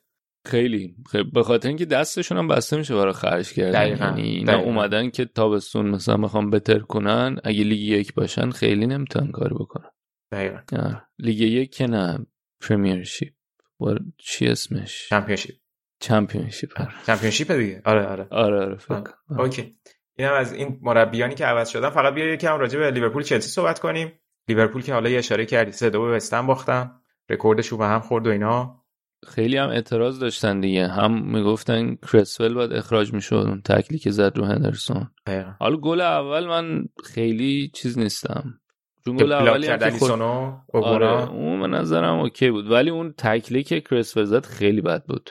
و به نظرم اخراج داشت. و خب مثلا تو دقیقه ده اینا بود دیگه. 70 80 دقیقه اگه قرار بود ده نفر بازی کنه.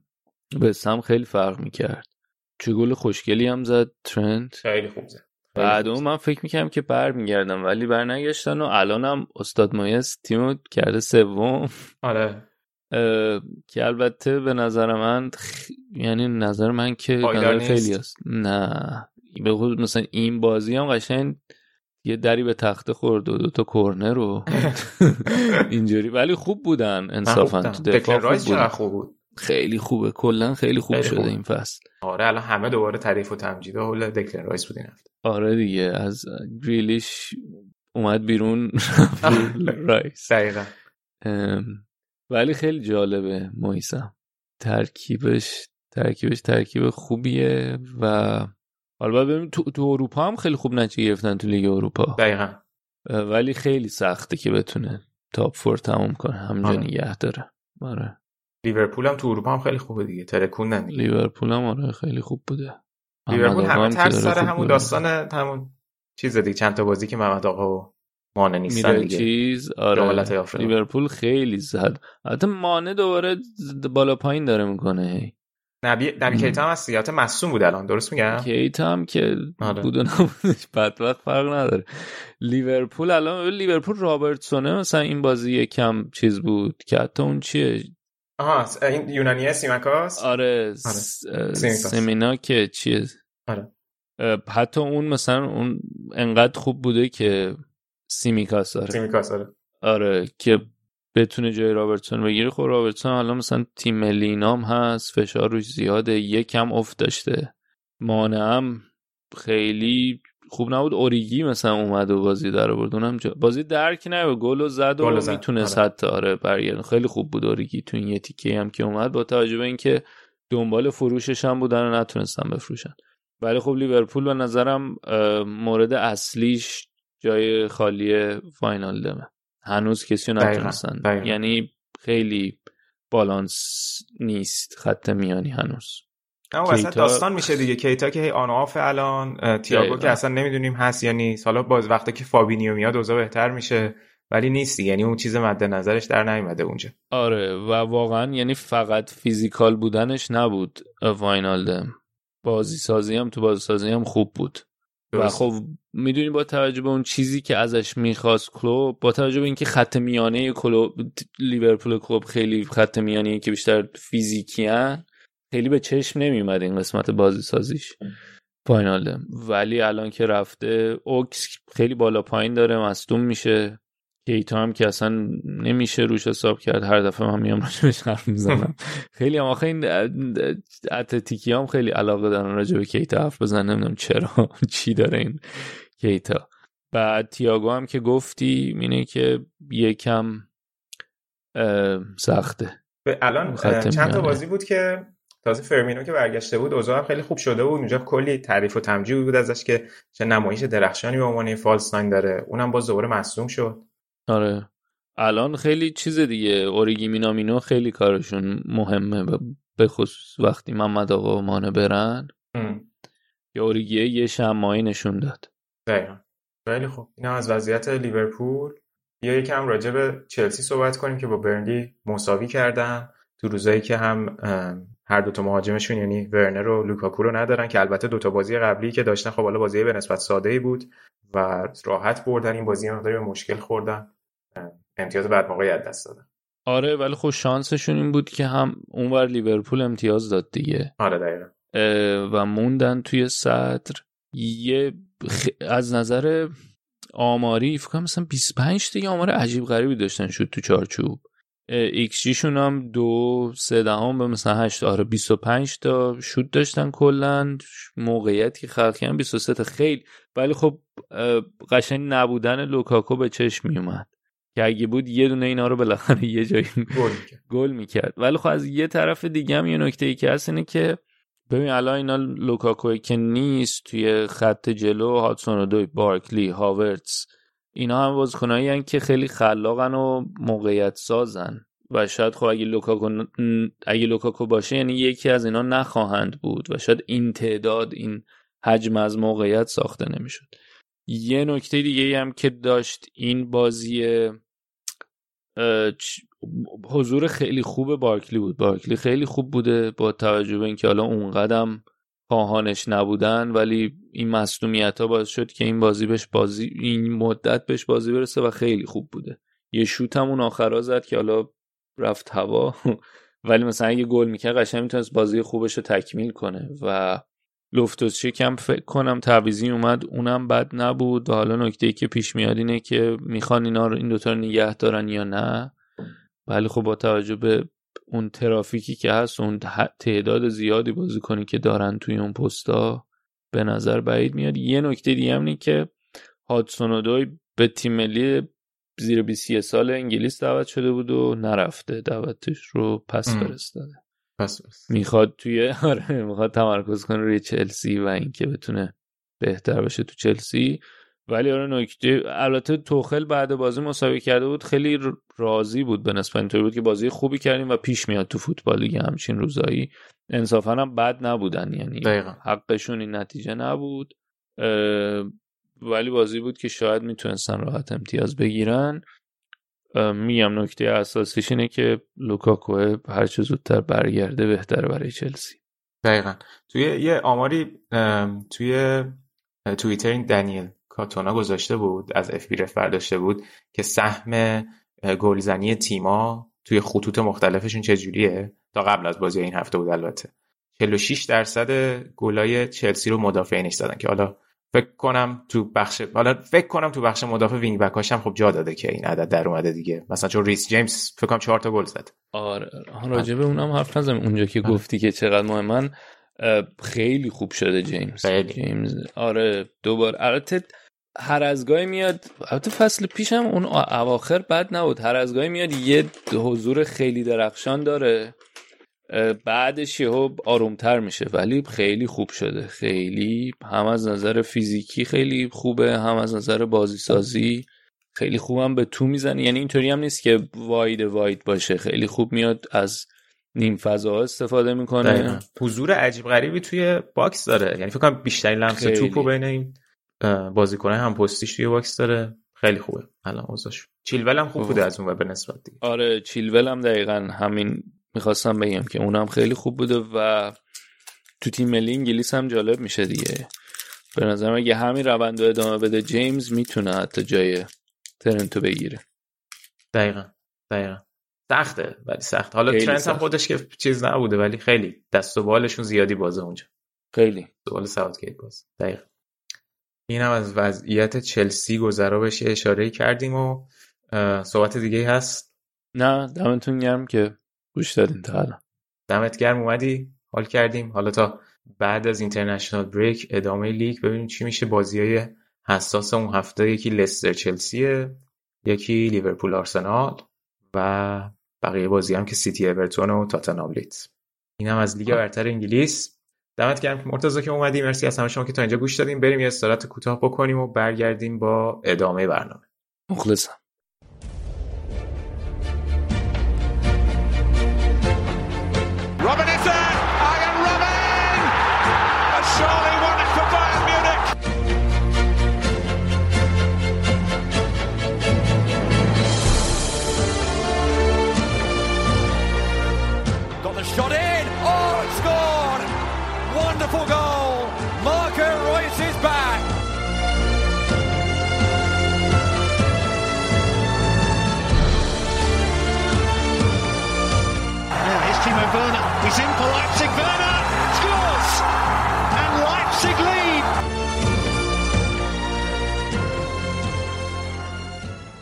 می‌رسیم به بخش دوم برنامه بخش آلمان و هومه و فرمول یک و همه چی پوشش در هم آراد با من اینجاست که محرومش کردیم این هفته از بخش انگلیس به خاطر هواشی که دور منچستر رو وجود آورد. سلام آراد چطوری؟ چه خبر؟ سلام سینا جون سلام همه کسی که به ما گوش می‌دید. من خوبم امیدوارم شما هم خوب باشید. می‌خوای چیزی راجع به یونایتد بگی؟ نه آقا این چه وضع کمیته استینافه. به اندازه کافی انتقاد کردیم ازش. خیالت راحت. باش. یکی بچه ها نوشته بود هی همش عطف میدن به به- چیز می‌کنن ریفر می‌کنن به فینال 99 میگن داستانه دیگه. از بعد 99 اینا کینه رو به دل گرفتن ول نمی‌کنن. یا و گذر کنیم بریم یک راست سراغ فرمول وان. نه دیگه قرار شد نگیم فرمول وان. فرمول یک یا فرمول وان. بریم سراغ فرمول یک که گرند پری مکزیک برگزار شده. یه شرح موقع بده ببینیم چه خبر بوده. ما هفته قبل در مورد این گرند پری سری پیش بینی داشتیم که همون در واقع همون جوری که حالا خیلی کارشناسای فرمول یک پیش بینی کرده بودن ماشینای رد بول تونستن خیلی عمل کرده بهتری داشته باشن. گرند پری هیجانش از مثلا گرند پری آستین کمتر بود ولی نکته اصلیش همون اول کار بود که توی استارت فرستاپن تونست بوتاس و همیلتون رو پشت سر بذاره با اینکه سوم بود توی کوالیفاینگ و اول شه بعد از اون دیگه خیلی خوب به خاطر پیستی که جلوش بود و کسی جلوش نبود خیلی خوب تونست اختلاف زیاد کنه بهتر بهتر بشه و عملا همیلتون هیچ جای مسابقه کوچکترین شانسی برای رسیدن بهش نداشت. خیلی می‌شد اینا دید که مرسدس واقعا توی این بازی توی این مسابقه این هفته هیچ, هیچ تاکتیکی نداره. حتی یه بار همیلتون تو رادیو پرسید بچه ها هنوز اونجا هستیم هیچ باشی چه حرفی نمی‌زد. اصلا معمولا خب مثلا میگن این کار بکن اون کار بکن. ولی خب هیچکی حرفی برای گفتن نداشت. بعد آره توی اواخر بازی هم خیلی شانس آوردن که پرز داشت حمله می‌کرد به همیلتون و نتونست جایگاه دومو بگیره. نکته ای که بود این بود که آخر آخرای مسابقه سعی کردن که برای با تعویض لاستیک برای بوتاس سریع ترین دور رو بوتاس بزنه و اون یه امتیاز از فرستاپن بگیره که دفعه اول خیلی بد کار کرد این استراتژی و بعد از چند دور دیگه تایرا چند دور از عمرشون گذشته بود دیگه این توانایی نداشت که سریع ترین دور رو بزنه. دوباره اووردنش تو pit stop یه ست تایر جدید برش گذاشتن و تونست این یه امتیاز بگیره از فرستاپن و خب بالاخره حال تو این کورس نزدیک قهرمانی که هست این یه امتیاز هم می‌تونه آخر فصل مهم باشه. نمی‌دونیم آخر فصل چی پیش میاد. حالا اختلافشون با همیلتون شده 19 امتیاز. که هنوز اختلاف خیلی زیادی نیست و به دست خود همیلتون قابل جبرانه. درسته. بعدی که یه بعدی اما آمریکاه؟ نه نه آمریکا, آمریکا که قبلی بود. قبلی بود داره بعدی میشه این آخر هفته که توی برزیله. آها تو برزیل درست. آره بعدش دیگه میرن توی خاورمیانه. چیزی که من حالا خیلی روی این قضیه صحبت شده بذار یه سوالی من از تو به عنوان یه شخص بیطرف می‌پرسم در چه زمینه ای؟ در زمینه فرمول یک؟ نه نه نه یه سوال ساده است به عنوان یه شخص بیطرف به یه شخصی مصاحبه کرده بعد گفته که بذار ترجمه کنم گفته که تو این مسابقه ماشینای رقیب به وضوح سرعت بیشتری از ما داشتن. من همه توانم رو به کار گرفتم و در نهایت نتونستم رتبه بهتر از دوم به دست بیارم. بعد میه این گرند پری مکزیک سرعت بالای ماشینای ردبول نشون داد. خب این مصاحبه آیا یک مصاحبه از یک شخصیتی که لوزره به نظر تو. یا یک شخصیتیه که خیلی خوب می‌تونه با این موضوع کنار بیاد که حالا قرار نیست هر بازی رو ببری پذیرفته دیگه. گفته. آقا یکم بوی اینو میاد که گفته که منظورش از ماشینا سرعتشون بیشتر بود تیکه انداخته که مشکلی چیزی بوده؟ یعنی حرکت ببین به این مسابقه بعد مسابقه همیلتونه. تابلوه. یعنی مشخص آره. بود که تو داری اینو میگی می‌خوای به این برسی که یه لوزره. ولی اونقدر این حسو نمیده. ببین من مشکل اصلی من نه ببین کسی که سال هاست الان توی تقریبا اکثر مسابقه بهترین ماشینای فصل فرمول وان زیر پاشه نمیاد حالا مصاحبه کنه بگه که وای ما مثلا ماشینمون بعد بود اونا ماشیناشون به وضوح تر می‌رفتن. نه من فکر شاعبه یه چیز رو مطرح کرده. مثلا شاید تقلبی چیزی صورت گرفته. نه نه این که کلا همینطوره ولی کلا هم مرسدس بنز توی پیستایی که خنک شدن موتور توش سخته مشکل داره. مثلا تو سنگاپور هم مشکل داشت. خب الان اینجا توی مکزیک هم صحبت کردیم که چون اتمسفر رقیقه اینجا به مشکل خوردن به بدین جهت چون ارتفاع بالاه. درست. و قابل پیش بینی هم بود. ولی اینکه حالا بعد بیای مصاحبه کنیم به این ماشیناشون بهتر ما بود زمین کج بود فلان اینا واقعا تو کت هم نمیره. یعنی خب تو الان سال هاست که داری توی اون ماشینایی بهتر رانندگی می‌کنی دیگه. آخه این چه مصاحبه ای می‌کنی؟ ناراحت نکن خودت هیچ این اینم دیگه. سر دلم مونده بود می‌خواستم یه مهمونم آوردی که اونم همیلتون رو دوست نداشت دیگه هیچی دیگه. آره. یکی از شنونده برامون پیام داده میلاد. من این پیام این اپیزود فرصت نمی کنم. بخش بوندسلیگا مفصل. حتما در موردش صحبت می‌کنیم. ایمیل برامون فرستاده. دست درد نکنه. ایمیل تو خوندم و در موردش هم صحبت می‌کنیم. مرسی. دمت گرم که به ما گوش میدیم آره دمت گرم. واقعا پروپیمونم بحث کرده بود در مورد مسائل فنی داستان. حتما بهش خواهیم پرداخت. صحبت دیگه داری راجع به نه دیگه. بریم که اون تیکه فرعی این اپیزودمون مفصل بسیار عالی. می‌خوای که پس بریم سراغ بوندسلیگا؟ اول با وولفسبورگ شروع کنیم. چیزی که هفته پیش صحبت کردیم که حالا مفصلتر می‌خوایم بهش بپردازیم. بعد از رفتن مارک فنبومل آقای کوفلت اومد و فعلا سه تا بازیشون هم هست که بردن و و الان هم دوباره برگشتن توی چارتای بالای جدول.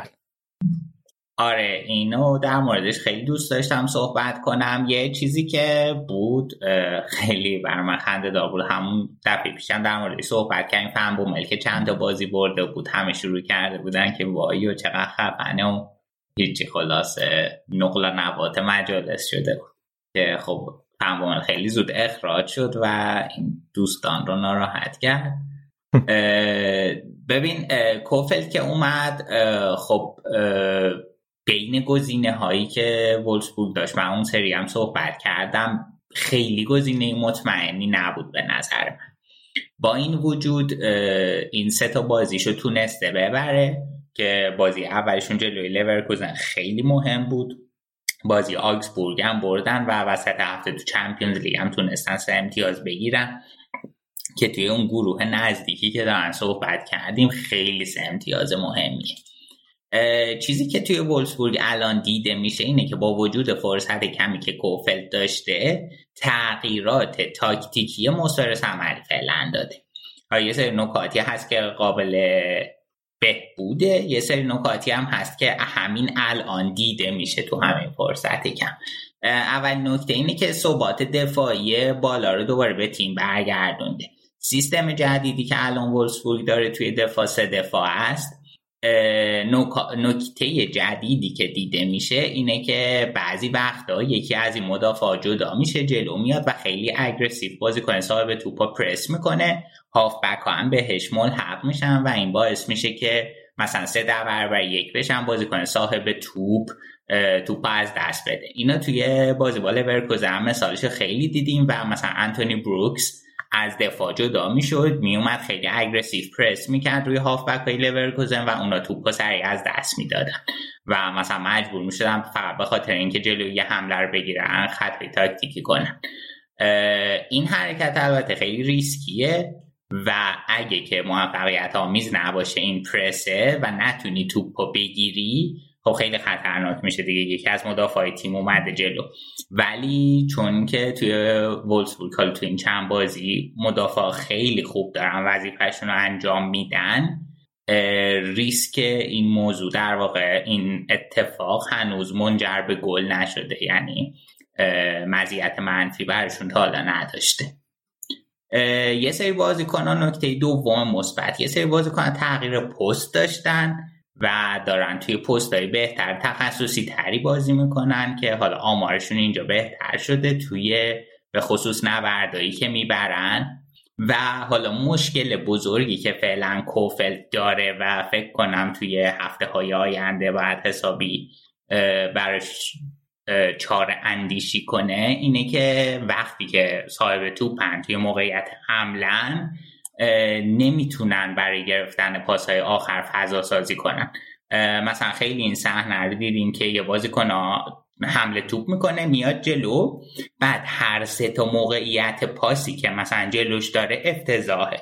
اینو توی بازی لورکوزن هم دیدیم که مثلا بازیکن سمت چپش توی سایه بازیکن لورکوزن بود. بازیکن سمت راست بازیکن سمت راستش خیلی دور بود و این احتمال وجود داشت که اگه پاس بده پاس قطعه بازی کنی که اون وسط هم بود بین سه نفر بود. یعنی توی مزیت قرار نداشت. سه به یک شانس خیلی زیادی نداشت. و عملا مجبور می‌شد توپ نگه داره. از پشت بهش حمله می‌شد و مالکیت توپ ازش می‌گرفتن. و این مشکل فعلا توی فاز هجومی و فاز مالکیت توپ فولسبورگ داره. که فکر می‌کنم که نکته اصلی باشه که کوفلد می‌تونه تو هفته آینده روش کار کنه. درسته. فکر می‌کنی ولی کماکان هستن توی کورسی که برای چهار تا دیگه یعنی امیدشون بیشتر شده با این تغییر. توی چهار تا آره امیدشون قطعا بیشتر شده. هرچند که من گفتم بازم میگم دیدم خودم به این موضوع مثبت نبود. فعلا شروع خوبی داشته ولی این شروع خوبم کافی نیست که ما شروع کنیم. خیلی سریع قضاوت کنیم و بگیم که آره همچین روندی ادامه دار خواهد بود. خیلی طبیعیه که هر تیم مربی عوض می‌کنه همون شوکی که اون اول وارد میشن یه خورده تو نتایجی که تیم می‌گیره تاثیر داره. حالا باید ببینیم که تا پایان نیم فصل کوفل چه نتیجه می‌گیره و چه تغییراتی برای نیم فصل دوم می‌تونه بده که تیمش رو بهتر ارنج کنه و آیا شانسی داره که توی چهار تا قرار بگیره یا نه؟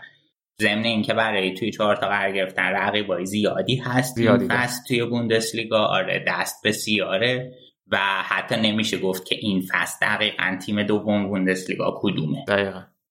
حالا درست سلام مربی عوض شده دیگه روند نمیشه خیلی مقایسه کرد از اول فصل یعنی در موردش صحبت کرد ولی خیلی بعد تفاضلشون صفر. تیم چهار جدول دوازده گل زده دوازده گل خورده. اصلا حس خوبی به آدم برای اینکه بخواد پیش بینی بکنه از وضعیت نمیده.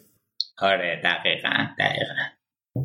الان هفته دیگه هم فکر کنم که با بیلفلد بازی دارن. حالا یه مقداری خب اون موقع ساده تره ولی بعدش باید با Champions League بازی کنن و بعدش هم با دورتموند بازی. با دورتموند فکر کنم خیلی حساس میشه. اگه دیگه صحبتی نداری راجع به ولفسبورگ بریم سراغ بازی حساس هفته لایپزیگ و دورتموند که خیلی بازی جذابی هم بود. لایپزیگ که یه تساوی خیلی خوب تونسته بود جلوی PSG بگیره که راجع به اون بازی صحبت کردیم. و دورتموند هم که شکست خورده بود جلو آجاکس راجع به اون بازی هم مفصل صحبت کردیم و رسیدم به این مرحله و فکر کنم خیلی برد ارزشمندی بود برای لایپزیگ و از لحاظ روحی خیلی برای جسی مارش و تیمش نکته مهمی بود. خیلی بعد بازی خوشحال بود جسی مارش. یعنی فکر کنم از اول فصل تا حالا من اینجوری ندیده بودمش و تو روزی که انکونکو درخشان بود. آره دقیقا. سینا همونطور که گفتی خیلی عمل کرد. جسی مارشو تحت زیر سوال می بردن که حالا آیا در قد قواره نیمکت لایپسیش هست یا نیست. این اولین تیم بزرگ اولین بازی بزرگی بود که تونست ببره و بازی خیلی مهمی بود. بعدش رو خیلی بعدی که این فصل توی بوندسلیگا داشتن. الان با این برد که جلوی یکی از رقیبای مستقیمشون بود خیلی به, به صدر جدول نزدیک شده. الان 18 امتیازی شدن پنجمن اومدن از لورکوزن هم بالاتر و با باخت دورتموند. الان اختلافشون با دورتموند فقط 6 امتیازه که خب خیلی اختلاف مناسبیه و اگه که دورتموند عملکرد ضعیفش ادامه بده در طول فصل به راحت قابل جبران مشکلی که لایپزیش هنوز داره اینه که خیلی موقعیت از دست میدن. اینو ما تو بازی چمپیونز لیگشون هم دیدیم توی بازی این فصل بوندسلیگا هم دیدیم و معمولا نتیجه این موقعیت از دست دادن ها این میشه که مثلا بازی مساوی میشه یا بازی باخته رو نمی‌تونن مساوی کنن. خلاصه نتیجهش این میشه که امتیاز از دست میده. این بازی هم مستثنا نبود ولی خب تونستن که از اون دوتا موقعیتشون استفاده کنن و بازی رو ببرن. نکته ای که تیم جسی مارش داره اینه که خیلی خوب از گیم پرسینگ استفاده می‌کنه و این باعث میشه که معمولا توی بازیاش با حریفاش یه مزیتی داشته باشه. اونور حالا انکون کنم که اشاره کردی در مورد انکونکو من فکر کنم که توی این فصل خیلی خیلی میشه صحبت کرد. واقعا فوق العاده بوده. الان توی Champions League 5 تا گل زده. توی لیگ هم فکر کنم 5 تا یا 6 تا گل زده. خیلی آمارش خفن بوده. 5 تا گل 5 تا assist دیگه با این بازی. آها 5 تا گل 5 تا assist. مرسی. آره و این بازی هم خیلی درخشان اون صحنه ای که دو تا دریبل زیدانی زد بعد توپ خورد به تیر. فوق‌العاده بود. اینکه تو محوطه جریمه تو اون تراکم مدافعین دو تا دریب زیدانی پشت هم زد خیلی خوب. حیف شد گل نشد. حیف شد واقعا. آره اگه گل میشه واقعا می‌تونست یکی از قشنگترین گلا باشه. واقعا حیف شد. خیلی خوب بود. و این فصل فوق العاده است. فوق العاده است. یعنی هیچ نکته ای نمیشه به بازیش کم و اضافه کرد که بهتر بشه. هم تموم کنندگیش خوبه هم موقعیت شناسیش خوبه. خیلی پاسایی کلیدی خوبی هم می‌تونه بده و این باعث شده که به نظر من الان این فصل یکی از بهترین بازیکن بوندسلیگا باشه. حال در مورد انکونکو من دوست دارم مفصل بعدا صحبت کنیم. من فکر می‌کنم که حالا این عمل کردش یه جرقه باشه و قطعا در طول فصل بیشتر فرصت داریم که روش مانور بدیم. آره دقیقا. چون اپیزود قبلی هم حالا راجع بهش یکم صحبت کردیم یکم مقایسهش کردیم آمارشو با فصول قبل ولی احتمالا میشه با data ی بیشتری در طول فصل راجع بهش صحبت کرد. می‌تونه واقعا از اون گزینه هایی هم باشه که خیلی از تیم‌های اروپایی دنبالش برن. خیلی پروفایل جذابی داره. گفتی پاس کلیدی. حالا یه اسیست که داشت ولی دوتا پاس کلیدی داشت این بازی که فکر کنم تورگان هازارد فقط سه تا داشت تو دورتموند. یعنی از این لحاظم خوب بود. جدا از حالا گلی که زد. آقا رو گلم فرارش خیلی خوب بود. اصلا دفاع دورتموند آچمز شدن خیلی خیلی دفاع مبتدیانه ای بود حرکتی که بازیکنای دورتموند کردن. این بالا پایین شدن دورتموند هم رو مخ من داره میره واقعا. آره سینا واقعا همینطوره. حالا اتفاقا الان می‌خواستم در مورد دورتموند و دفاعش صحبت کنم. ببین چرا دفاع دورتموند اینقدر مشکل داره؟ یکی از دلایلش به نظر من می‌تونه این باشه که اینقدر مصدومیت بالا بوده که این خط دفاع هنوز تا اینجای فصل نتونسته ثبات داشته باشه نتونسته یه شکل منظم به خودش بگه. هنوز بلا تکلیفه. خب؟ و ما این بازی هم مثل هر بازی دیگه از دورتموند تو این فصل اشتباهات نفر به نفر تو خط دفاعی داشتیم. و حالا حتی جلوتر تو خط هافبک. مثلا روی اولین صحنه ای که لایپزیگ موقعیت داشت ویتزل توپ از دست میده.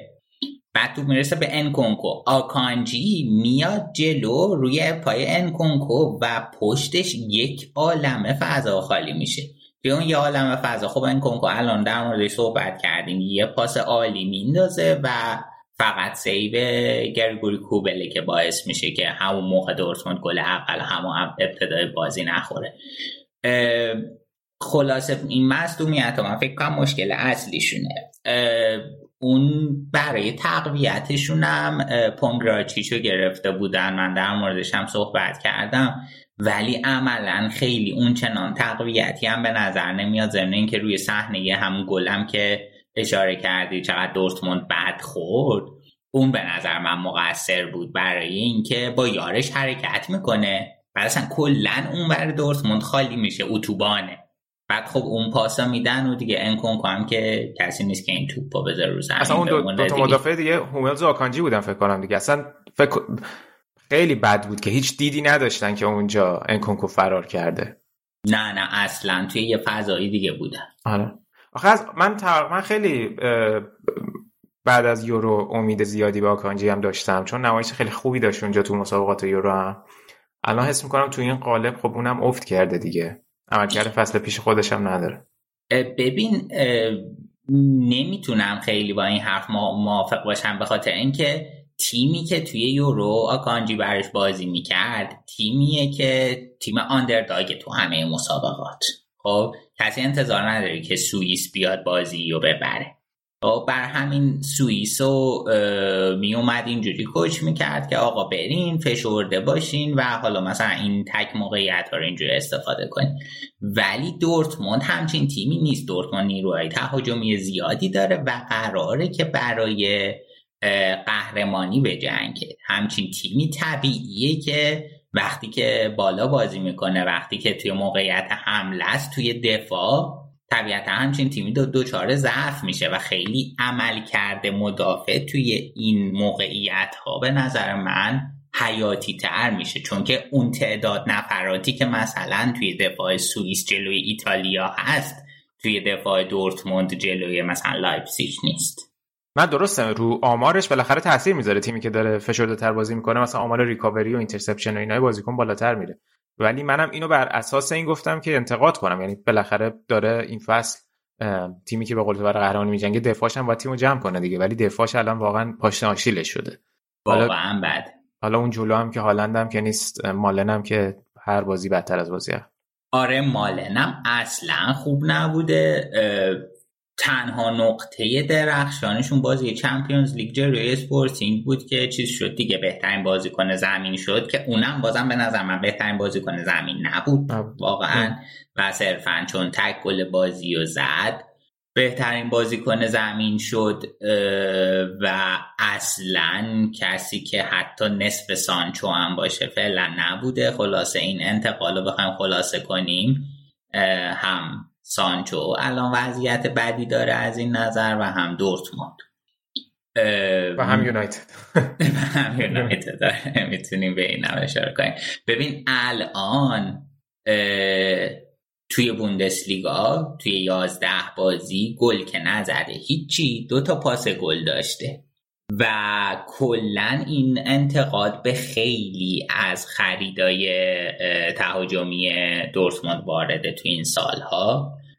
ببین بهترین خرید تهاجمی که داشتن و همون اول براشون دلیور کرد اگه یادت باشه پاکو آلکازر بود که همین جوری فقط فصل 18 19 و فقط گل می‌زد که توی 10 11 بازی اولش 12 تا گل زد ولی بعد خاموش شد کلا. که بعدا در نهایت نیمکت نشین شد و جدا شد از دورتموند. هالندم که اومد که خب هالند ماشین گل زنیه آمار مثبت ده گل داشت. ولی به جز اون مثلا تورگان آزار که اومد فقط یه گل تونست بزنه. دمبله که اومد خوب نبود. آندره شوله فصل 16 17 اومد بعد بود. آهان ایموبیله که فصل 14 15 اومد تقریبا هیچ کار خاصی نتونست بکنه دوتا گل زد. امره مورو داشتن. کلا خیلی خریداشون بد بوده توی خرید تهاجمیشون و حالا میشه گفت به نوعی مالن فعلا بدترینشون بود دقیقا. الان خب اختلاف دورتموند هم چهار تا شد با بایرن ولی خب لایپزیش وضعش خیلی بهتر شد. خودش رسونده به بالای جدول. یه مقداری حداقل برای اون چهار تا سهمیه جذابتر شد داستان. یعنی من واقعا دوست داشتم لایپزیش بیاد بالا. مهره‌های خیلی خوبی داره می‌تونه روی جذابیت بوندسلیگا تاثیر بذاره. یه نکته دیگه ای که این بازی داشت مصاحبه مارکو رویسه که اومد انتقاد کرد از چیز از تاکتیکی که تیمش داشت و گفت که حالا ما توی به خاطر سیستمی که بازی می‌کنیم عملا وسط زمین ها از دست میدیم. توی نیمه دوم البته به چهار دفاعه برگشتن و توی چهار دفاعه حالا رویس می‌گفت که ما آزادی عمله بیشتری داریم خیلی بهتر می‌تونیم بازی کنیم چون که توی سیستم پنج دفاعه توی مرکز زمین یه بازی کن کمتر داریم و پرسه کمتر می‌تونیم انجام بدیم. حالا این مصاحبه خیلی چیز در موردش صحبت شد که آیا خوب بوده؟ یا آیا بد بوده و باید صرفا تو رخکن مطرح می شده من فکر می کنم که حالا یه همچین مصاحبه خیلی بد نیست. آره. می‌تونه بد نباشه. خیلی بستگی داره که ادامه در ادامه چجوری باهاش دیل بشه. اگه نکته دیگه نداری راجع به این دو بریم سراغ بازی باین فرایبورگ. با یک مقدمه در مورد فرایبورگ و آقای کریستیان شتغایش که با هم تمرین کردیم. من درست تلفظ کنم؟ آقای شتغایشو. ببین اگه که فارسی شدهش اشترایش هم بگی قبوله. چون که بالاخره ببین یه سری لغت ما نمی‌تونیم توی آره. به عنوان یه فارسی زبان سختمونه تلفظ کنیم. ضمن اینکه این چیزی که ما مثلا اینجا میگیم برای شنونده هم باید خوب به گوشش برسه. در همین مثلا اشترایش هم بگی به نظر اشترایش اوکی. اشترایش آره، قشنگ داره خیلی آره. حسه اینو داریم تو بخش بوندسلیگا ببین حالا می‌خواستی هفته پیش صحبت کنی گفتی شاید باعث شه که باعث تاثیرگذاری روی عملکردشون جلو بایرن بشه. حالا انصافا هم اونقدر بازی یک طرفه ای نشد نسبت به بازی قبلی و فرایبورگ نشون داد. حالا چرا الان اینجای جدوله و اولین باختش خیلی غیر طبیعی نبود که اولین باختش جلو بایرن رقم بخوره. اما بیا بگو که این چیه کلا داستان این آقا؟ چه سیستمی رو پیاده کرده؟ خب خیلی عجیبه که سال هاست الان توی کلا ساختار باشگاه فرایبورگه. از سال 2007 که دستیار بوده قبلش هم که 16 سال توی فرایبورگ بوده تو تیم زیر 19 سالاشون. و الان هم که از سال 2011 سرمربی این تیم قدیمی ترین مربی حال حاضر بوندسلیگاست و تو این مدت هم فقط فکر کنم یه بار سقوط کردن که سری برگشتن و این فصل هم که خب صحبت کردیم فوق العاده بودن از لحاظ عملکرد دفاعی و الان هم که سوم جدولن دقیقا سینا فوق بوده. ببین بعد همیشه ما وقتی می‌خوایم در مورد این یک همچین تیمی صحبت کنیم و چند تا نکته در نظر بگیریم. یک توی آلمان پنجاه به علاوه یک داریم. دو فرایبورگ یه شهر خیلی کوچیکه و یه استادیوم خیلی کوچیک نسبت به بقیه باشگاه بوندسلیگایی داره که سی هزار نفریه. سه داشتن ورزشگاه می ساختن و همون یه خورده پولی هم که داشتن خرج ورزشگاه ساختن داشتن می‌کردن. و چهار همچین باشگاهی واقعا هیچ بودجه جز بلیت فروشی نداره تقریبا. و بلیت فروشی هم که فعلا به خاطر کرونا این مدت حالا فعلا دارن چیز می‌کنن ولی حالا تا قبل از این به خاطر کرونا اونم قضیهش تقالق بوده و حالا اون درآمدی که سایر درآمدهایی که توی ورزشگاه دارن از طریق فروش شال و نمی‌دونم فروش آبجو و اسنک. ببین این واقعا این نکات رو باید ما اول در نظر بگیریم و بعد به این اشاره کنیم که خب این یکی از دلایلی که باعث میشه عمل کرده فرایبورگ قابل تقدیر باشه فوق باشه و با این بودجه ای که دارن تونستن همچین ثباتی داشته باشن خیلی به نظر من خوبه.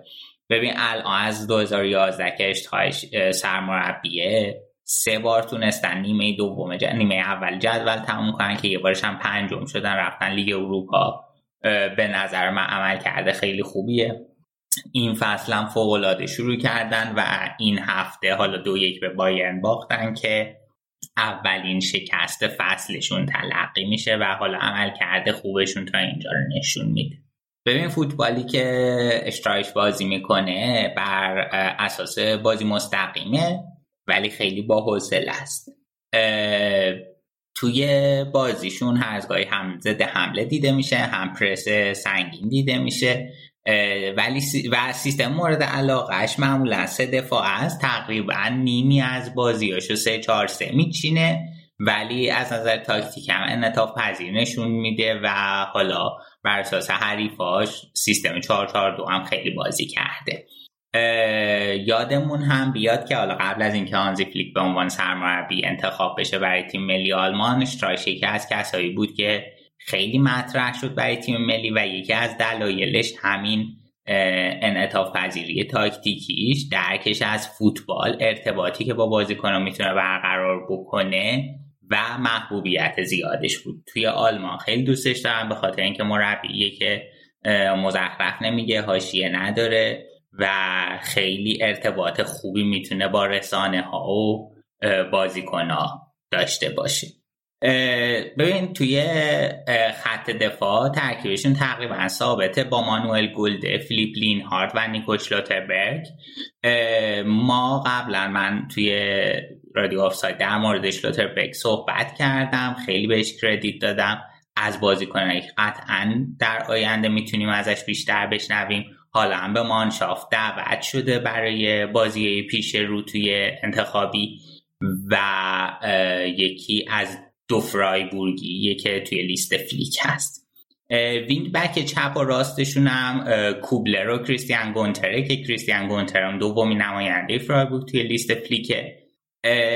چهار تا گزینش خواهش برای وسط داره و دستش نسبتا بازه که یکی از این گزینه ها ماکسیمیلیان اکشتاینیه که از ورد برمن گرفتن. اگه که یادتون باشه اون زمانی که توی برمن بود من خیلی در موردش صحبت کردم. یکی از بازیکناییه که خیلی پتانسیل داره. حالا بعد ببینیم که این فصل می‌تونه جایگاه نسبتا ثابتی به دست بیاره توی فرایبورگ عمل کرده خوبی داشته باشه و حالا اون پتانسیلش رو در واقع شکوفا کنه. چون که حالا فعلا در حد یک تلنت بوده چیز بیشتری نبوده ولی یکی از گزینه هاییه که اگر که بتونه استعدادش رو شکوفا کنه پیشرفت کنه از سطحی که الان داره قطعا می‌تونه یکی از ستون های مانشافت بشه و ما در آینده بیشتر ببینیمش. توی جلو خط جلو ستای جلو شیش هفته گزینه داره کریستیان اشترایش که محبوب ترینشون توی خود فرایبورگ وینچنزو گریفوه که از بچه های ایتالیاست. خب ما جنوب آلمان خیلی ایتالیایی داریم. کیس عجیبیه. بگو آره. آره خیلی ایتالیایی داریم جنوب آلمان. و این اصلا اون بازیکن ستاره فرایبورگ از نظر هوادارا که بیشتر همه تریکوی اینو می‌خرن و توی ورزشگاه خیلی تشویقش می‌کنن. ببین هر سری که مانچینی دعوتش می‌کرد تیم ملی همه اینجوری بودن که برای چی؟ برای چی این اصلا دعوت میشه؟ مثلا این همه مهاجم داره الان ایتالیا و اینا. ولی خب آمارش در قالب تیم فرایبورگ جالب بوده و کلا اینکه یک ایتالیایی در همیشه وقتی ایتالیایی در بوندسلیگا بازی می‌کنه عجیبه دیگه. و اینکه خب جالبترش اینجا داستان از اونجایی میشه که خب این بشر اصلا فقط تو آلمان بازی کرده. این که خیلی خاصش می‌کنه. روبین گوزنستونه. روبین گوزنس اونه آره. آره آره خیلی کلا case جالبیه و خب اینجا هم چون حالا چندین سال توی فرایبورگ بوده خیلی دوستش دارم مردم. یه بازیکن دیگه ای که داره فرایبورگ توی خط جلو و خیلی بازیکن مهمی نیلز نیلز پترسنه که در مورد اینم قبلا صحبت کردیم رکورد داره گل به عنوان بازیکن تعویزی محسوب میشه فعلا در حال حاضر. آلمانی بهش میگن گل جوکر. داریم همچین چیزی؟ جوکر گل. نمی‌دونم. خب نداریم. هم گل به عنوان بازیکن تعویزی آره. آره. بعد توی بازی این هفتهشون هم بخوایم نگاه کنیم جلوی بایرن که دو یک باختن. بازم خیلی عمل کردشون خوب بود. خیلی فشرده بازی می‌کردن که حالا باعث می‌شد که یا بازی کنن بایرن توپ لو بدن یا پاسشون قطع و 53 درصد دوئلاشون رو بردن. هیچ حریفی این فصل توی بوندسلیگا جلوی بایرن نتونسته به همچین آماری برسه.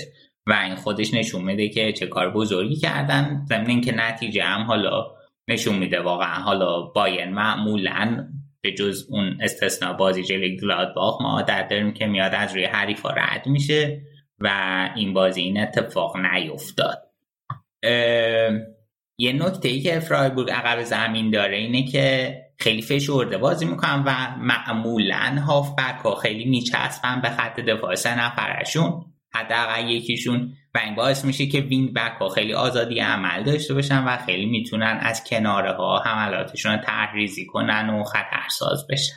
الان گریفو و این پدرسون که گفتی اینا به عنوان wing بیشتر بازی می‌کنن. درسته؟ تا مهاجم هدف. آخه بعضی وقتا هم که یه سری ترکیب که من میدم از فرایبورگ بعضی وقتا اینا می اومدن تو half space ها قرار می گرفتن و full back های فرایبورگ که بالا می اومدن حالا یا wing back هاشون بهتره بگیم توی یه خط قرار می گرفتن و خیلی شکل تیم می‌شد مثل 3 6 1 برای همین بود که من بهت گفتم آیا 3 4 3 یا 3 6 1 بر اساس حریف ولی اون کار رو می‌کردن. یعنی حریف وقتی یه بلاک 5 3 2 گذاشته بود اینا می اومدن اینجوری قرار می گرفتن بازیکن‌ها تا اون حالت 3 6 1 رو داشته باشن بتونن بین خط هافک و خط دفاعی برتری عددی خیلی خوبی داشته باشن.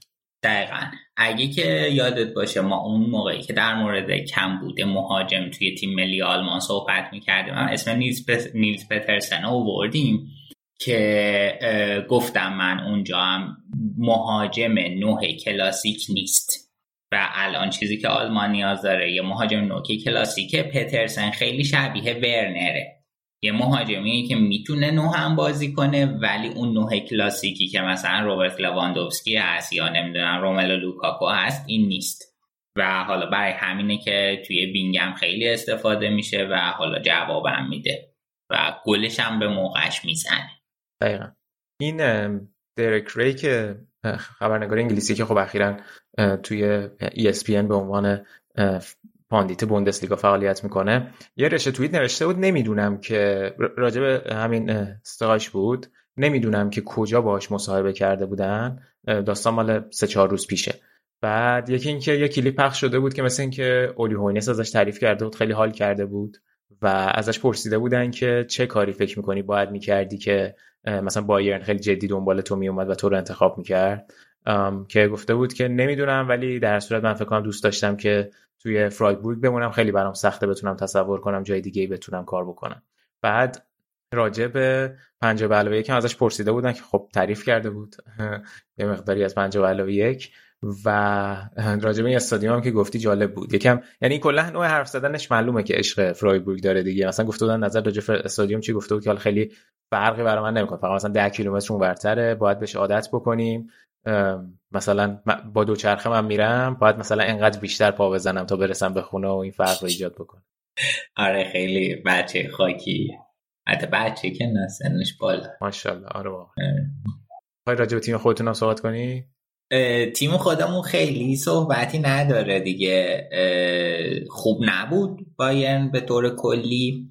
و خود ناگلزمان هم این نکته رو اشاره کرد. به نظر میاد که ناگلزمان فعلا مشکل اصلیش یعنی مشکل اصلی که تیمش داره به نظر کی میشه گورتسکا میان و از نظر ناگلزمان هنوز هافبک وسطهایی نیستن که بتونن تیم تحت مالکیت به اندازه کافی تحت فشار قرار بدن و ناگلزمان از تعداد دوئلایی که این دو نفر می‌برن ناراضیه. دنبال اینه که این دو تا جنگنده تر بازی کنن و بتونن دوئلای بیشتری ببرن و بازی رو دوست داره که در واقع اون وسط زمین تموم کنه. فعلا چیزی که به نظر می‌رسه جانشینی هم که اینا دارن از آبیتسر رو تولیسو خب طبیعتا جانشینایی نیستن که تو این سطح باشن اینو قبول داریم. ولی خب اونها هم توی این زمینه مشکل دارن فعلا ظاهرا و اون رضایت ناگلزمان هنوز نتونستن جلب کنن. این اولین بازی بود که ناگلزمان برگشته بود رو نیمکت درسته؟ توی بوندسلیگا. تو بوندسلیگا آره توی بازی با بنفیکا هم بود آره. یکی از این پادکست های اتلتیک که گوش می‌دادم براشون جالب بود. ناگلزمان مثلا همیشه تیپ می‌زده قبلا میومده کنار زمین این بازی دوتا کاپشن رو هم دیگه پوشیده بود. گفتن این مدت تو خونه بوده خیلی دیگه سیستمش رو عوض کرده. اون تو بخ... تو لایپزیگ به خصوصیته. اون به خصوص مر... رسیدن مراحل بالای تیپ های خیلی خاص عجیب غریبی می‌زد تو چمپیونز لیگ. آره. خیلی اون کورتی که نیمه نهایی چمپیونز لیگ آره، پوشیده آره. بود. اصلا هم باعث شد ببازن خیلی باحال بود. ولی ولی گوگل می‌کرد حداقل می‌تونه سایزای کتا سایز مناسب کتا پیدا کن الان بابا می‌بینی که الان اون اصل فشن بوده. توی من این برون یه سری از این آنالیستا رو که دنبال می‌کنم و تمرکزشون خیلی روی تمریناته و مثلا اگه بخوایم این نوپرس رو پیاده کنیم چه تمرینی باید تو تمرینات انجام بدیم؟ یا وقتی می‌خوایم اینو ترانزیشن رو داشته باشیم چه تمریناتی باید انجام بدیم؟ خیلی مثالاشون رو از تمرینای ناگلزمان تو بایرن میارن این فصل. واقعا تو بلند مدت باید ببینیم که چقدر تغییر. یعنی قاعدتا اومده که مهر خودش رو بزنه رو تیم و خودش رو بیشتر از پیش جا بندازه. من فکر می‌کنم که خیلی جذابه براتون. آره همینطوره. ببین مربیه که متعلق به آینده است. و تازه من پیش بینی می‌کنم که مثلا ده سال دیگه یکی از بهترین مربیا باشه و یه سری افتخاراتی هم ردیف کرده باشه و بر اساس اونا بشه بهتر قضاوتش کرد و می‌تونه که خیلی از رکوردها رو از نظر تعداد جام و اینا ببره. خیلی مربی با استعدادیه. و از اینم ترس نداره که چیزای جدید امتحان کنه. خیلی اوپنه و ببین یه ویژگی که داره یه مربی پیش از هر چیزی یه لیدره. خب لیدر بودن یه سری ویژگی هایی می‌خواد. تو برای اینکه لیدر باشی و یه سری سافت سکیل داشته باشی و حالا بتونی به تیمی که زیر دستت تحت مدیریتت یه سری چیزایی یا القا کنی ازشون یه سری کارا رو بخوای و در واقع موتیویتشون کنی انگیزه بهشون بدی. این خیلی مهمه. چیزی که ناگلزمان هم همینه و یه ویژگی که داره خیلی open ه با خیلی از آدمایی که حالا توی زمینه های مختلف یه همچین position ی مثل position خودش دارن صحبت می‌کنه مرتب. مثلا با مربیای فوتبال آمریکایی بسکتبال NBA صحبت می‌کنه. با رؤسا و team leader های آلیانس و آودی مرتب دیدار داره در مورد اینکه شما چه چجوری تیم تحت مدیریتتون رو کنترل می‌کنین کار شما چیه و هی سعی می‌کنه ایده های جدید داشته باشه حرف های جدید بشنوه و خیلی به یادگیری خودش در این زمینه هم اهمیت میده ضمن اینکه همین الان هم به نظر من این نکته نقطه قوتشه. و خیلی به نظر من توی آینده می‌تونه بهتر بهترم بشه. چرخش به چرخ براتون دست شما درد نکنه. می‌خوای تا رو بایرنیم اینترنشنال بریک هم هست. راجب زوله صحبت کن این آخرین اخبار که کروناش مثبت شده بوده. آره کرونای زوله مثبت شد که خب هم برای بایرن بعده هم برای مانشافت. چهار تا بازی کنی که خیلی نزدیک بهش بودن و فرستادن خونه که اونا برن توی قرنطینه گنابری کیمیش موسیالا و آدیمی که این بند خدا هم تازه دعوت شده بود تیم ملی. خلاصه فرصتش سوخت فلک. نکته ای که هست اینه که افرادی که واکسن ندادن قرنطینه طولانی تری خواهند داشت و احتمالا کیمیش بله به بازی چمپیونز لیگ نمی‌رسه. آها دو هفته است؟ دو هفته فوله؟ آره, آره. و این احتمال خیلی زیاد خواهد بود. حالا باید ببینیم که توی هفته های آتی چجوری پیش میره و تکلیف چی میشه. با این بنده خدا آدمی هم که نبوده بایرن که. آره احتمالا با اونا توی یه اتاق بودن آره. دیگه اتفاقا شانس که بیشترم بازی می‌کرد زیاد بود الان. و خصوص که آلمان دیگه سودش هم قطعی شده بود. دقیقا دقیقا روش حساب کرده بود. ضمن اینکه آهان شلوتر پکم که در موردش صحبت کردیم مصدومه ویرتس هم مصدومه. خلاصه الان این هفته بازی کن اردوی تیما ترک کردن. فعلا تصمیمی که فلیک گرفته این بوده که سه تا جدید رو بیاره تو تیم. فولاند رو ریدل باکو رو و ماکسیمیلیان آرنولد.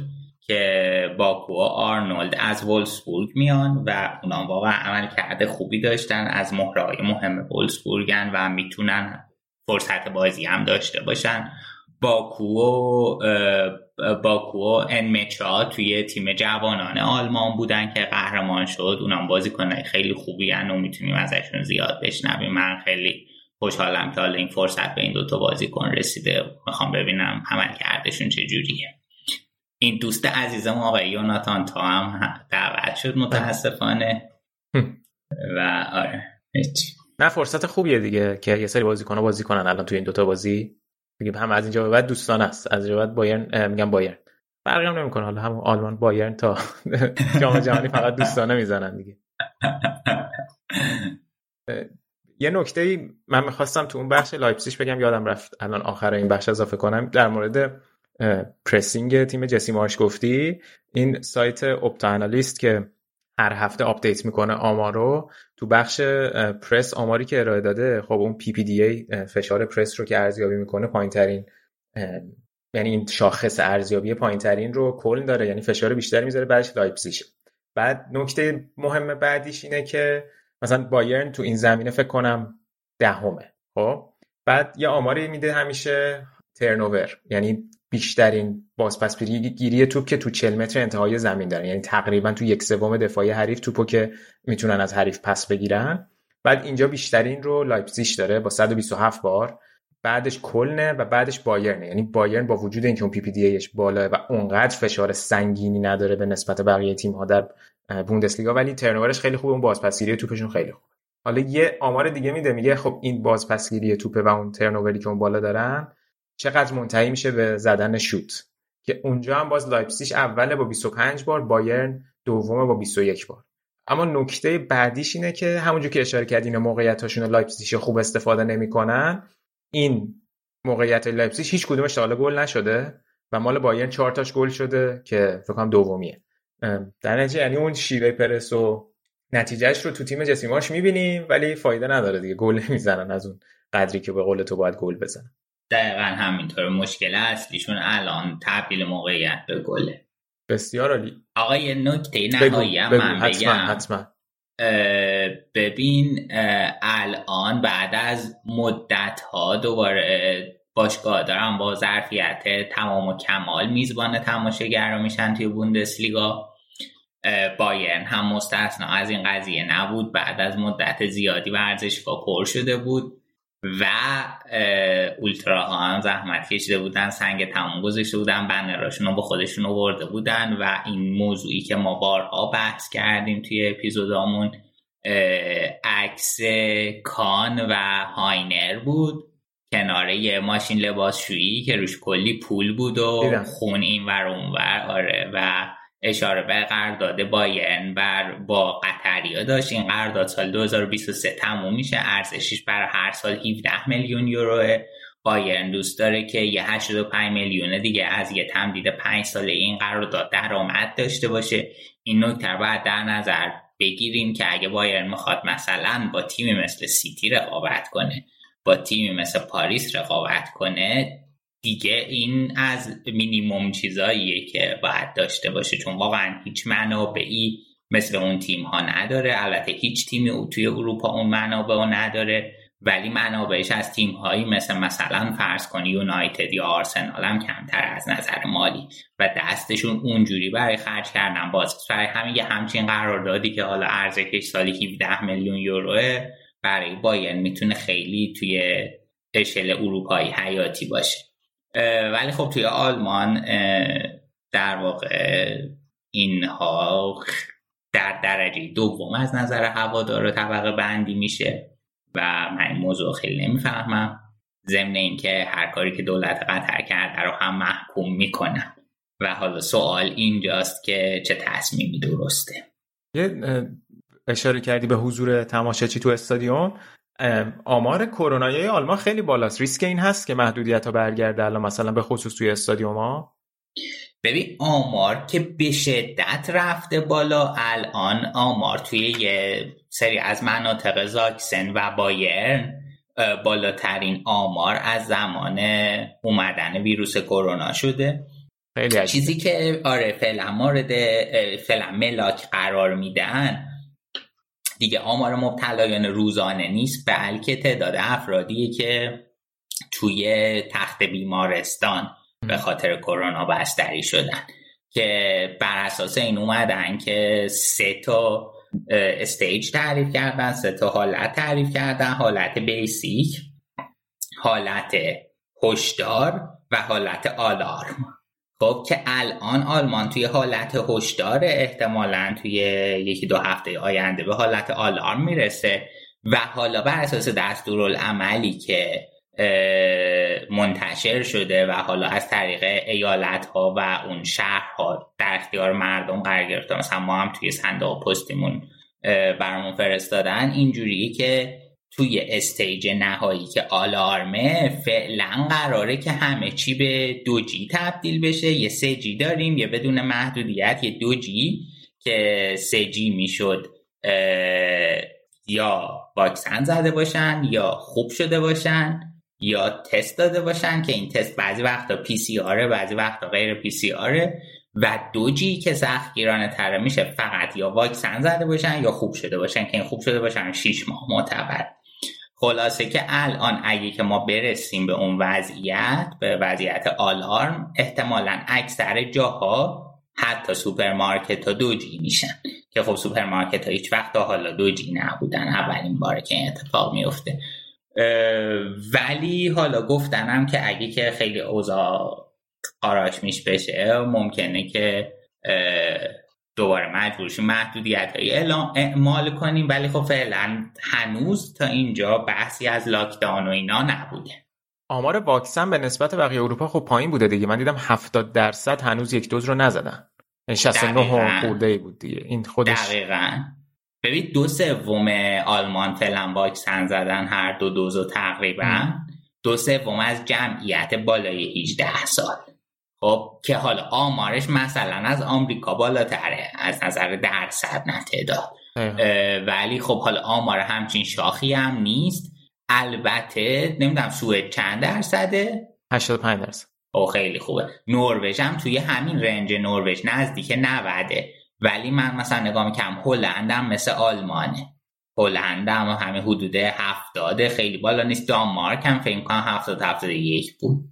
آخرین بار که نگاه کردم. آره ولی خب متاسفانه خیلی مناسب نیست دیگه. این rating بعد به 90 نزدیک تر بشه تا حالا ایمنی بهتری ایجاد کنه. آره از این بابت گفتم که خب تحت تاثیر قرار میده ورود تماشاچی به استادیوم و دوباره می‌تونه برای تیم سنگین تموم بشه.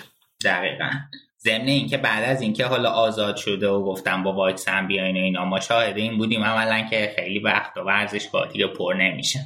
مثلا بایرن که گرفتن بلیت بازیش هیچ وقت ممکن نبود. این فصل برای اولین بار می‌بینیم که حتی اون موقعی که محدودیت بود نمی‌تونست مثلا ورزشگاه با ظرفیت کامل باشه بلیتاشو توی سایت خود بایرن. برای اولین بار بود که من می‌دونم من می‌تونم بخرم به عنوان کسی که هیچ دسترسی ویژه ای ندارم. درست. ببینیم چی پیش میاد. یه اشاره فقط می‌خواستم بکنم. جدولی که می‌تونیم یه مرور سریع بکنیم. بایرن که الان با 28 امتیاز اوله بعدم دورتموند و فرایبورگ و وولفسبورگ تو رتبه های چمپیونز لیگن پنجمه و بعدم لورکوزن و ماینتس و اونیون برلین و گلادباخ. نقطه اول جدول تشکیل میدن. توی بوندسلیگای دو این هفته تیم فریدون زندی دینامو درستن. باختن و فعلا الان در رتبه اگه اشتباه نکنم دو تا فاصله دارن با رتبه سقوط. الان 14 همن لیگ 18 تیم است.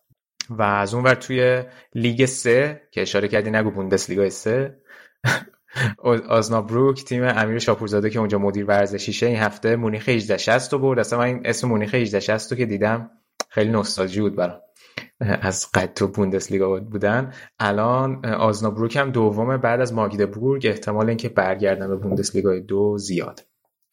آره واقعا. باعث تاسفه که یک سری باشگاه تردیشنال بوندسلیگا و آلمان حالا به خاطرش بیشتر شرایط مالی نمی‌تونن الان رقابت کنن. البته خب حتما همچین باشگاهی مدیریت احمقانه ای هم داشتن که به این شرایط رسیدن. این نکته باید در نظر بگیریم. ولی خیلی حیفه خیلی حیفه. اگر که یک شرایطی توی آلمان بود که این تیم ها می‌تونستن از نظر مالی تقویت بشن ببین الان تعدادشون واقعا کم نیست. گل سرسبدشون کایزرس لاترنه که چندین قهرمانی بوندسلیگا داره یکی از تیم های خیلی مهم خیلی سنتی آلمان محسوب میشه و بازیکنهای زیادی هم به آلمان تحویل داده. تیم دوم همین مونیخ 18 شسته و الان یک عالم تیم تردیشنال به همین سبت بوندسلیگای دو داریم. دینامو درستن از تیمایی خیلی خوب شرق آلمانه که بیس هواداریش و جوی که هوادارش توی ورزشگاه ایجاد می‌کنن خیلی معروفه. هامبورگ، هانوفر، نورنبرگ، شالکه، وردر برمن و خب واقعا شرایطی که الان هست باز تاسفه درست دمت گرم. بوندسلیگای پروپیمونی شد. بریم یه استراحت کوتاه بکنیم و برگردیم با بخش سوم برنامه. Good ball from Lichtsteiner. It's another Juventus goal. It's another Mario Mandzukic goal. It's Jose Callejon who takes the corner. Koulibaly! He's done it! Kalidou Koulibaly for Napoli. And then Roma have risen from their ruins. بریم سراغ بخش ایتالیا با سینا سینا بیا اول از مهمترین بازی هفته شروع کنیم. دربی دلا مادونینا دربی میلان جایی که چالها نقلو هم گل زد. هواداران مورد عنایت قرارش دادن. بیا برامون از این مسابقه و حاشیه های تموم نشدنش بگو. آره بازی از اون دربیایی بود که به معنای واقعی کلمه دربی بود. یعنی تماشاچی هم که اومده بود و بعد قبل بازی هم که از این تیفوهاشون و هر دو طرف به نمایش گذاشتن. خب کار هواداره میلان که خیلی قابل تقدیره. اون بنری که گذاشتن توی استادیوم کورواسود برای حمایت از پرستارا و کادر درمان بود که تو دوره کرونا ازشون تقدیر شد. و منتها خب حاشیه بزرگش دقیقا همین داستانهای هاکان بود. حالا راجب بازی صحبت می‌کنم. هاکان گل که زد پنالتی رو که گل کرد رفت به سمت همون هواداره کورواسود هواداره میلان و دستش رو برد پشت گوشاش و حرکتی مشابه حرکت زلاتان که سالها پیش انجام داد جلوی هواداران اینتر رو انجام داد. خیلی جالب بود وقتی این کار کرد. فلورنزی بازیکن میلان که رو نیمکت بود پرید تو زمین بره اینو هاکانو بگیره. خیلی عجیب بود.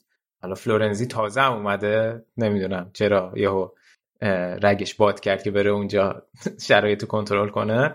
منتها بعد از بازی آه این این خیلی جالب و عجیبه که هاکان قبل بازی یه پستی تو اینستاگرامش گذاشت در مورد دربی.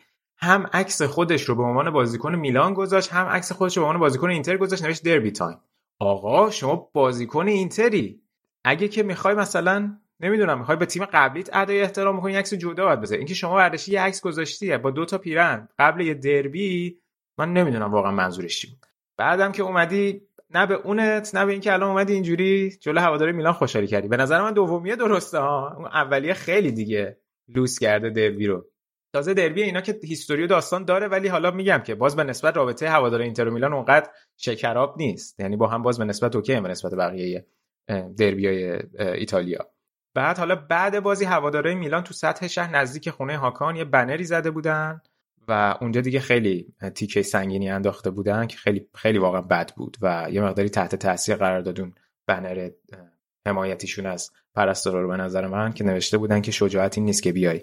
بعد از زدن پنالتی دقیقه ده اونجوری جلوی هوادار خوشحالی کنی. شجاعت می‌خواد که بری ادامه بدی زندگیت رو با زنی که بهت خیانت کرده. و این برمیگشت به داستان رابطه هاکان با همسرش که خب از بچگی با هم دوست بودن و بعد از اینکه زنش خیانت کرده بود جدا شده بودن از هم. نمی‌دونم خیلی خیلی سنگین بود. تیکه که هواداری میلان بهش انداخته بودن. خلاصه یه مقداری هایپ بازی دور این داستان بود. و کلا هاکان هم شد چهارمین بازیکنی که توی اولین بازی بعد از رفتن از یک تیم به تیم دیگه توی دربی گل می‌زنه. فکر کنم بعد از رونالدو کرسپو و زلاتان بود که این اتفاق افتاد. و آره بازی که یکی یک شد بازی بود که به نظر من اینتر واقعا باید این بازی رو می‌برد و ما داریم تمام بازی های بزرگ رو به خاطر عدم استفاده از موقعیت هامون و عدم اینکه زودتر بازی رو می‌کشیم نمی‌کشیم در واقع بازی رو از دست میدیم. حالا البته اونقدر تفاوت فاحشی نبود یعنی روند بازی یه جوری بود که اینتر میشه گفت بیشتر بازی رو تحت کنترلش داشت ولی یک رو آخر رو کامل از دست داد و حتی جوری می‌شد که می‌تونست میلان یهو برنده این بازی باشه حتی مثلا سه یک. واقعا یه رو آخر بازی یه رو آخر بازی به نفع میلان بود. ولی 75 دقیقه اینتر به نظر من خیلی خوب بازی کرد خیلی خوب بازی کرد. و کلا بازی درگیرانه ای هم بود خیلی نکات مختلفی هم داشت. ببین خب دو تا تیم تقریبا ترکیب تقریبا که نه تحقیقا فرمیشن همیشگیشون بود اینتر 352 میلان 4231 فقط نکته مهم ترکیب میلان نبودن تو هرناندز بود که جلوی روم اخراج شده بود و جاش پالوتوره داشت بازی می‌کرد که بسیار نیمه اول ضعیفی رو داشت و بسیار اینزاگی هوشمندانه عمل کرده بود. ببین اینتر با وجود دارمیان در سمت راست که خب حالا اشرف رفته و دارمیان داره این فصل بیشتر بازی می‌کنه چون هنوز دونفریس هم جا نیفتاده و چقدر هم دارمیان خوب بوده ولی حدود فکر کنم 12 یا 13 درصد حملاتش از سمت راستش بوده تا قبل این بازی. توی این بازی این عدد که اگه میانگین بود دو برابر میانگین بود. یعنی 25 درصدش تقریبا از سمت راست بود و فکر کنم دلیلش هم به صورت واضح این بود که خب تو هرناندزی اونجا نیست و قراره که اینتر فشار رو بذاره روی بالوتوره و جوری هم میلان داشت بازی می‌کرد که همینم به ضررشون شد. باعث شد که بالوتوره خیلی سمت چپ تنها بمونه و اینتر از این فشاری که روش گذاشت استفاده کرد. خب گل دوم در واقع گل که نشد کاش گل می‌شد. پنالتی دومی که برای اینتر گرفت داور در واقع از فرار دارمیان تو فضا پشت سر بالوتوره پیش اومد که واقعا بالوتوره گیج بازی در آورد و در نهایت هم خطا رو انجام داد. و میگم یعنی focus اینتر خیلی روی این بود که بتونه از اون سمت راست استفاده کنه. از اون سمت حالا الان دارم راجع به گوشه های زمین صحبت می‌کنم می‌رسیم به نبرد مرکز زمین. از اون سمت کالابریای میلان سمت راست خیلی بالا بازی می‌کرد باعث شده بود که پریشیچ بیشتر عقب بشینه. یعنی پیولی تلاش کرده بود پریشیچ رو عقب نگه داره. منتها نکته ای که اتفاق افتاد و یه جوری پاتکی بود که اینزاگی زده بود که باستونی دفاع چپ اینتر خیلی این بازی overlap می‌کرد و در واقع تونست به نظر من اون عقب نشستن پریشیچ رو جبران کنه و خیلی نفوذ می‌کرد. ببین تعداد لمس توپ های بازیکنان اینتر در یک سوم انتهایی زمین میلان رو اگه نگاه بکنی و حتی توی box اول ژکو بعد لاتارو و بعد چهار تا لمس توپ توی box مال باستونیه. مدافع چپ اینتر چند تا نفوذ داشت از اونجا. یکیش هم صحنه بود که کیایر رو فوق العاده دریبل کرد و یه پاس cutback داد که اینو چند بار توی بازی حالا حالا نه فقط از سمت باستونی از سمت بقیه بازیکنان اینتر دیدیم که توپو میبردن به گوشه و با یه پاس cutback در حالی که هم ژکو و یا لاتارو یکیشون یا هر دوشون به سمت دروازه حرکت می‌کردن و مدافعا رو با خودشون به سمت دروازه میبردن اون موقع دو تا از هافبک های اینتر اونجا خالی می‌شدن. هول نقطه پنالتی که یک بار این موقعیت برای بارلا به وجود اومد یک بارم برای ویدال به وجود اومد که جفتشون موقعیت فوق العاده یه جورایی این دروازه خالی بود رو از دست دادن. جفتش از روی خط یکیشو فکر کنم توموری بود برگردون یا کالولو بود یادم نیست یکیش هم بالاتور از روی خط برگردون اینا موقعیت خیلی خوب اینتر بود. اما نکته ای که داشتیم بازی در وسط زمین این بود که خب دابل پیوت میلان فرانکسیه و تونالی بودن. چیزی که پیش بینیش هم می‌شد یکی اینکه خب کسیه روی موقعیت اول بازی که اینتر تونست به پنالتی برسه فوق العاده بد کار کرد و خیلی انتقاد ازش بالا رفت در حالی که دو سه تا گزینه پاس داشت و می‌تونست حتی رو به عقب خیلی سیف بازی کنه تلاش کرد که توپو نگه داره و همزمان هم هم ژکو هم چانان روش فشار گذاشتن و انقدر توپ رو بد کنترل کرد توپ رفت محوطه و در نهایت هم داور پنالتی گرفت که البته بحث سر این صحنه داوری خیلی زیاد بود. می‌گفتن که اول خود چالهان زده کسیه رو و بعد برخورد اتفاق افتاده. حالا نمی‌دونم من شاید یکم ذهنم بایاس باشه به خاطر هواداری از اینتر ولی به نظر من اون پایی که چاکان میندازه اولا برخوردی نداره چندان با کسیه و باعث سرنگونیش نمیشه و بعد کسی هست که به خاطر اشتباهی که کرده هول میشه و اون پا رو میندازه بین پای هاکان و باعث سرنگونیش میشه. خیلی اونجا اشتباه بدی کرد. اما خیلی مستقیم کسیه رو گذاشته بود برای کنترل کردن باره‌لا و از اون طرف کرونیچی که این بازی اومده بود داشت پشت زلاتان بازی می‌کرد یعنی تو 4 2 3 1 دیاز رفته بود wing راست لیاو رفته بود wing چپ و کرونیچو گذاشته بود وسط پشت زلاتان. این بسیار کار هوشمندانه بود از پیولی به خاطر اینکه می‌خواست کاملا بروزوویچ رو پرس بکنه. دیدیم که وقتی بروزوویچ پرس میشه عملا خیلی وقتا اون خلق موقعیت اینتر اون play making شون build-up شون آسیب می‌بینه. به خاطر اینکه خیلی وابستن به بروزوویچ و چند بارم صحبت کردیم. فصل پیش خیلی اریکسن وقتی کنار بروزوویچ قرار می‌گرفت می‌تونست به اون گریز از پرس کمک کنه ولی این فصل کمتر بوده. گرچه که می‌بینیم الان مثلا این بازی چند بار هاکان به کمکش اومد. حالا هاکان این بازی فوق العاده بود. حالا جدا از گلی که زد یکی از بهترین بازیایش بود که برای اینتر انجام داد. خیلی هم جالب بود که تونست این کارو توی دربی انجام بده. میگم ولی کرونیش خیلی خوب تونست بروزوویچ رو پرس بکنه. حتی یه موقعیتی بود که بروزوویچ داشت می‌رفت که برای اینتر ضد حمله ترتیب بده. کرونیش دوندگی خیلی خوب داشت تونست توپو ازش پس بگیره و از اون طرف یه موقعیت سازی بکنه برای میلان. و اما از این لحاظ میگم خیلی حرکت پیولی خوب بود به خاطر اینکه یه آماری که همین اپتا گذاشته بود بارلا و بروزوویچ توی شش بازی توی اون شش اولی هن که می‌تونن با حمله توپ خلق موقع... توی اون پاسکاری های منجر به خلق موقعیت همیشه نقش دارن. یعنی اگه شما این دوتا رو پاشون رو ببری توی build-up اینتر و توی اون sequence ی که به موقعیت می‌رسه می‌تونی واقعا خیلی روی عملکرد اینتر تاثیر بذاری. و خب میلان هم واقعا اومد این کار رو انجام بده و اون high press ش رو high press ش رو هم برگردونده بود و می‌دیدیم که چقدر اینتر رو تحت فشار می‌ذاره. اینتر هم حالا نیمه اول اوایلش خیلی نمی‌تونست راحت از این پرس فرار کنه. اما به نظرم بازم اونقدری که میلان می‌تونست کارآمد نبود این پرسش. یعنی وقتی اینتر تونست بفهمه که چطوری می‌تونه از این پرس فرار کنه و یه مقداری بازی طولیش رو شروع کرد به انجام دادن با دراپ کردن مثلا بعضی وقتا لاتارو خیلی تونست از این پرس فرار کنه و بعد اگه شما از اون خط پرس میلان بتونی فرار بکنی خیلی می‌تونی به این تیم ضربه بزنی. این اتفاق چند بار چند بار توی این بازی افتاد. و خب اون چیزی که توی بخش بوندسلیگا راجع به تیم جسیمارش گفتم که چقدر ترنوور بالایی دارن توی بالای زمین این اتف... این عدد توی سری هم خیلی برای میلانه به خاطر اینکه میلان خیلی اون فشار خوب اون بالای زمین می‌ذاره. و اما حالا اگه بخوایم راجع به میلان هم صحبت بکنیم یعنی اینجوری هم نبود که حالا من الان گفتم یعنی دست و پای میلان وسط اتفاقا میلان هم خلق موقعیت داشت تو نیمه اول و خیلی لیاو خوب بازی کرد لیاو یکی از بازیکنایی که بیشترین فکر کنم حمله توپ منجر به شوت رو توی سری ها داشته با اختلاف خیلی زیادی اوله و یکی از ستاره های میلان می‌تونه باشه در ادامه این فصل هم. و یه نکته تو بازی تو اپیزود قبل گفتم که توی بیلداپ میلان جلوی پورتو می‌دیدیم تونالی میومد بین مدافعین قرار می‌گرفت و فولبک های میلان می‌رفتن بالا و به, تیم ارز می‌دادن اما این بازی می‌دیدیم که کسیه بود که می‌رفت بین توموری که قرار می‌گرفت و تونالی بیشتر وقتی که کالابریا از سمت راست نفوذ کرده بود توموری یک تونالی مقداری متمایل می‌شد به سمت راست که فضای خالی سمت راست رو پوشش بده. در واقع شکل بازی میلان از عقب برای بازی سازی شکل اون نقشه مکانی بازیکنان رو می‌تونم اینجوری توصیف بکنم که در واقع کسیه میومد بین دو تا مدافعین و تونالی مقداری می‌رفت جلو به سمت راست تا پشت کالابریا رو پوشش بده. اما این بازی و دی... همونجوری که گفتم دیاز هم خب رو wing راست داشت بازی می‌کرد و خیلی نزدیک بود به زلاتان با هم می‌تونست سری جابجایی انجام بده ولی اونقدر زلاتان این بازی نتونست خوب باشه به نظرم. به نسبت دربی های قبلی که بازی کرده بود و همیشه به اینتر آسیب زده بود گرچه که تو اون 15 دقیقه پایانی داشت زهرش رو میریخت و فکر کنم مثلا حضور زلاتان هم توی این بازی فقط به خاطر همینه که شاید توی یکی دو موقعیت بازی رو در بیاره یه ایستگاهی خوب زد یه دونه موقعیت خیلی خوب داشت و شانس آوردیم. اون آخر بازی هم اینتر بازی از دستش در نرفت. در که رفته بود تقریبا. گل نخوردیم. اما میلانم نیمه دوم فقط نکته مهمش این بود که اینزاگی سه تا تعویض اجباری داشت یعنی هم ژکو هم بارلا و هم اگر و هم باستونی. به خاطر آسیب دیدگی مجبور به تعویزشون شد و خیلی به ضرر این تیم شد و واقعا فشار روی این ستا زیاد بوده. خیلی بازی کرده بودن. الان من نمی‌دونم بارلا هم به بازی تیم ملی ایتالیا جلو سوئیس می‌رسه یا نه. ولی از اون طرف پیولی هم وقتی سالاماکرز آورد هم ریبیچ رو آورد همونجا بود که ورق بازی رو برگردون بسیار تعویضای خوبی انجام داد. سالاماکرز خیلی خوب بود با اینکه یه جا یه دریبل خیلی بد خورد توی دفاع یه توپ لو داد.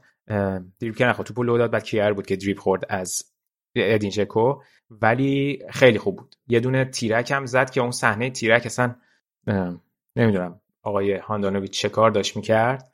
خیلی عجیب بود. با اینکه به نظر من خیلی شتاب زیادی نداشت تو به نسبت بقیه شوت ها توپ خورد به تیرک و هاندانویچ همینجوری وایساده بود با اینکه می‌تونست به نظر من شیرجه بزنه به سمت توپ تماشا کرد توپ و توپ خورد به تیرک و توپ برگشتی و کسی تقریبا دروازه خالی بود. البته سخت بود خیلی زدنش. توپ کوبید بیرون و اینتر تو این نقطه از زمینم شانس و نقطه از بازی هم شانس آورد که توپ وارد دروازش نشد.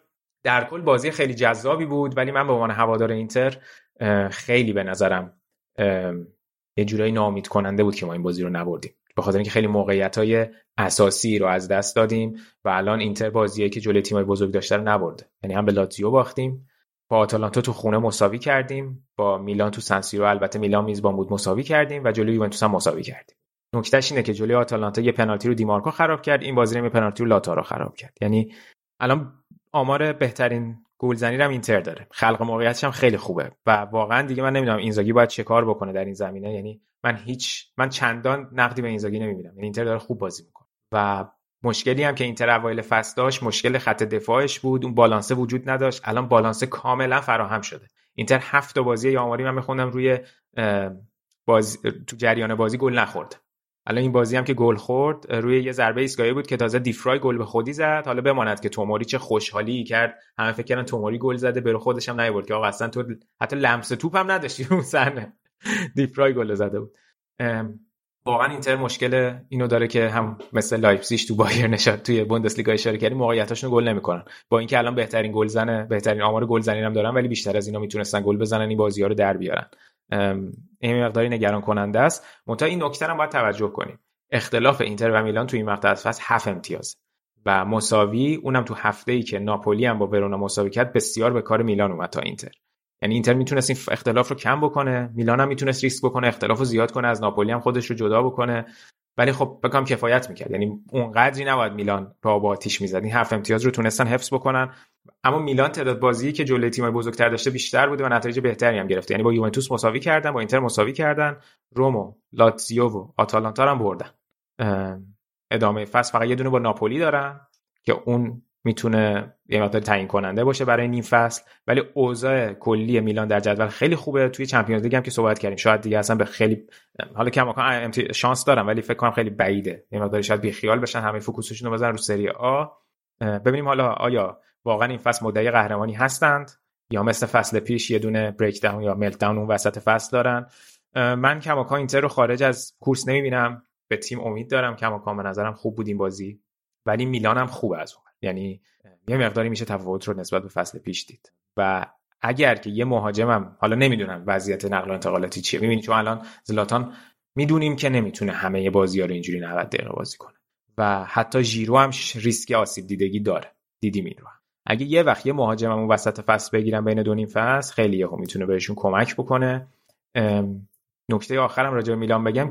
دیمارتیو گفته بود که مثل که میلان حاضر شده 6.5 میلیون یورو برای کسی پیشنهاد بده پیشنهاد آخر برای تمدید ایشون فرمودن 9 میلیون. و واقعا دیگه مشخص نمی‌خواد بمونه. چیزی جزئی نیست. چون 9 میلیون به خصوص با عملکردش که هفت این فصل داشته و حالا اواخر فصل پیش مثلا خوب شده بود و می‌تونستی بگی که دست بالا رو داره 9 میلیون خیلی زیاده. تو بخش انگلیسی هم بهش اشاره کردیم. به نظر میاد که هیچ قاموسی نمیگنجه. نه نمیگنجه. به خصوص که وقتی می‌بینی که آقا اینا به دوناروماش ندادن انقدر. دیگه معلومه به شما نمیدن و شاید هم مشکلی نداره. کنته شاید واقعا بخوادش کسیه رو شاید بره تاتنهام. پی اس جی هم بارها شده که پیشنهاد داشته. هم اینور کسیه این شرایط رو داره هم اونور بروزوویچ داره که هفته اپیزود پیش من گفتم امیدوارم که زودتر با بروزوویچ تمدید کنم ولی یه سری سیگنال اومد مبنی بر اینکه واقعا شاید یه مقداری کار پیچیده شده. ماروتا گفته تلاش می‌کنیم برای اینکه بروزوویچ رو تمدید بکنیم ولی مشخص نیست. بروزوویچ هم می‌تونه یکی از گزینه های کنته باشه به خصوص اینکه بروزوویچ تو سن اوجشه و شاید دیگه مثلا خیلی این شانس گیرش نیاد که بتونه الان بره پریمیر لیگ. حالا کسی یه مقدار جوان‌تره. امیدوارم که بروزوویچ از دست ندی و باید ببینیم چی پیش میاد. یعنی اینتر بازیکنه اصلیشو تمدید کرد. اینایی که مونده بودن فقط بروزوویچ مونده. اونورم میلانیا هم این داستان کسیه رو دارن دیگه. به نظر نمی‌رسه اونم تمدید بکنه. این سینا من یه سوال فنی حالا ازت دارم. در مورد این زاگی خیلی صحبت کردی گفتی که راضی. ببین الان یک سوم فصل تقریبا رفته. تو آیا الان این دید رو نداری که از کاری به این ندارم که کنته جدا شد فلان چرا اینا؟ آیا این دید رو نداری که از کنته به این زاگی دانگرید بوده؟ چرا؟ بحثی نیست. خب این حالا این تفاوت چقدر زیاده؟ چقدر حس می‌کنی با تجربه اینکه این زاگی قرار بود مثلا یکی از تلنت های سالهای آینده مربیگری ایتالیا باشه؟ آیا این فاصله قابل جبرانه یا نه؟ اینکه فکر می‌کنی واقعا امسال این قضیه که دیگه کنته رو ندارین به ضررتون تموم میشه. ببین ما هم کنته رو نداریم آخه هم اشرف و لوکاکو رو نداریم. اگه بخوایم مجموعه فصل رو نگاه بکنیم. جای لوکا... جای اشرف بازیکنی در سطح اشرف گرفته نشده جای لوکاکو هم همینطور. یعنی ژکو الان داره overperform می‌کنه. کره هم که اومده با اون سی میلیون ببین من مشکلی ندارم ها من می‌دونم مشکلات باشگاه چی بوده و ناچار شدن این اتفاق رقم بخوره و باز این بازیکن ها رو بگیره. من دارم میگم که تفاوت سطح این دوتا رو می‌خوایم در نظر بگیریم. اما در مورد کنته چرا؟ داونگرید بوده اینزاگی اومده. ولی از نظر من بهترین گزینه ای بود که اینتر می‌تونست اون موقع بیاره. حالا گرچه یه سریا بگن شاید ساری بهتر بوده شاید الگری بهتر بوده که می آوردن و اینا سخت بود اونا رو آوردن. و من به نظرم رفتن به اینزاگی بسیار بهتر از رفتن به ساری بود. با توجه به مجموع بازیکنایی که اینتر داره. ولی من خیلی اینزاگی رو آدم از یه طرف فروتنی می‌بینم از یه طرف اینکه اشتباهاتش رو میپذیره و خودش آگاه نسبت به این مسائل و اینا رو سعی می‌کنه اصلاح بکنه. اینزاگی ولی خودش هم نیاز داره که بیشتر از پیش خودش رو ثابت بکنه. این شاید یه نکته مثبت داستان باشه. که الان در همراستا با اینتر قرار بگیره. ببین خب یه نکته مثبت داره که تو چمپیونز لیگ ما الان اوضاعمون بهتر از فصل پیش در زمان کنته است. الان شانس اینو داریم از گروه صعود بکنیم.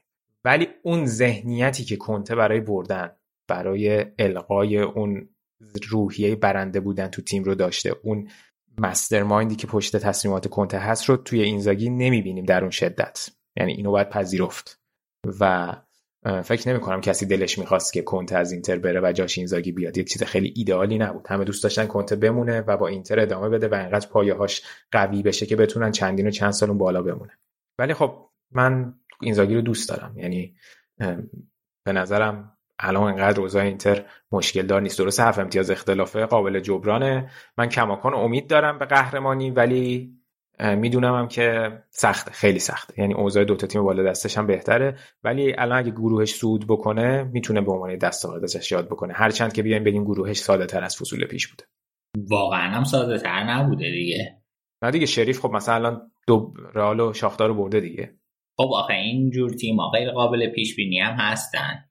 نمی‌تونی بگی که لزوما ساده تر بوده شاختارم که حالا تیم از تیمایی که الان سال هاست یا لیگ اروپا یا لیگ قهرمانان داره بازی می‌کنه و یه تجربه ای داره رئالم که خب همیشه رئاله آخه جلوی رئال هم خیلی خوب بازی کرد اینتر یعنی آره اینا باید در نظر میگم که یعنی لزوما خیلی ساده ترم نبوده گروهتون.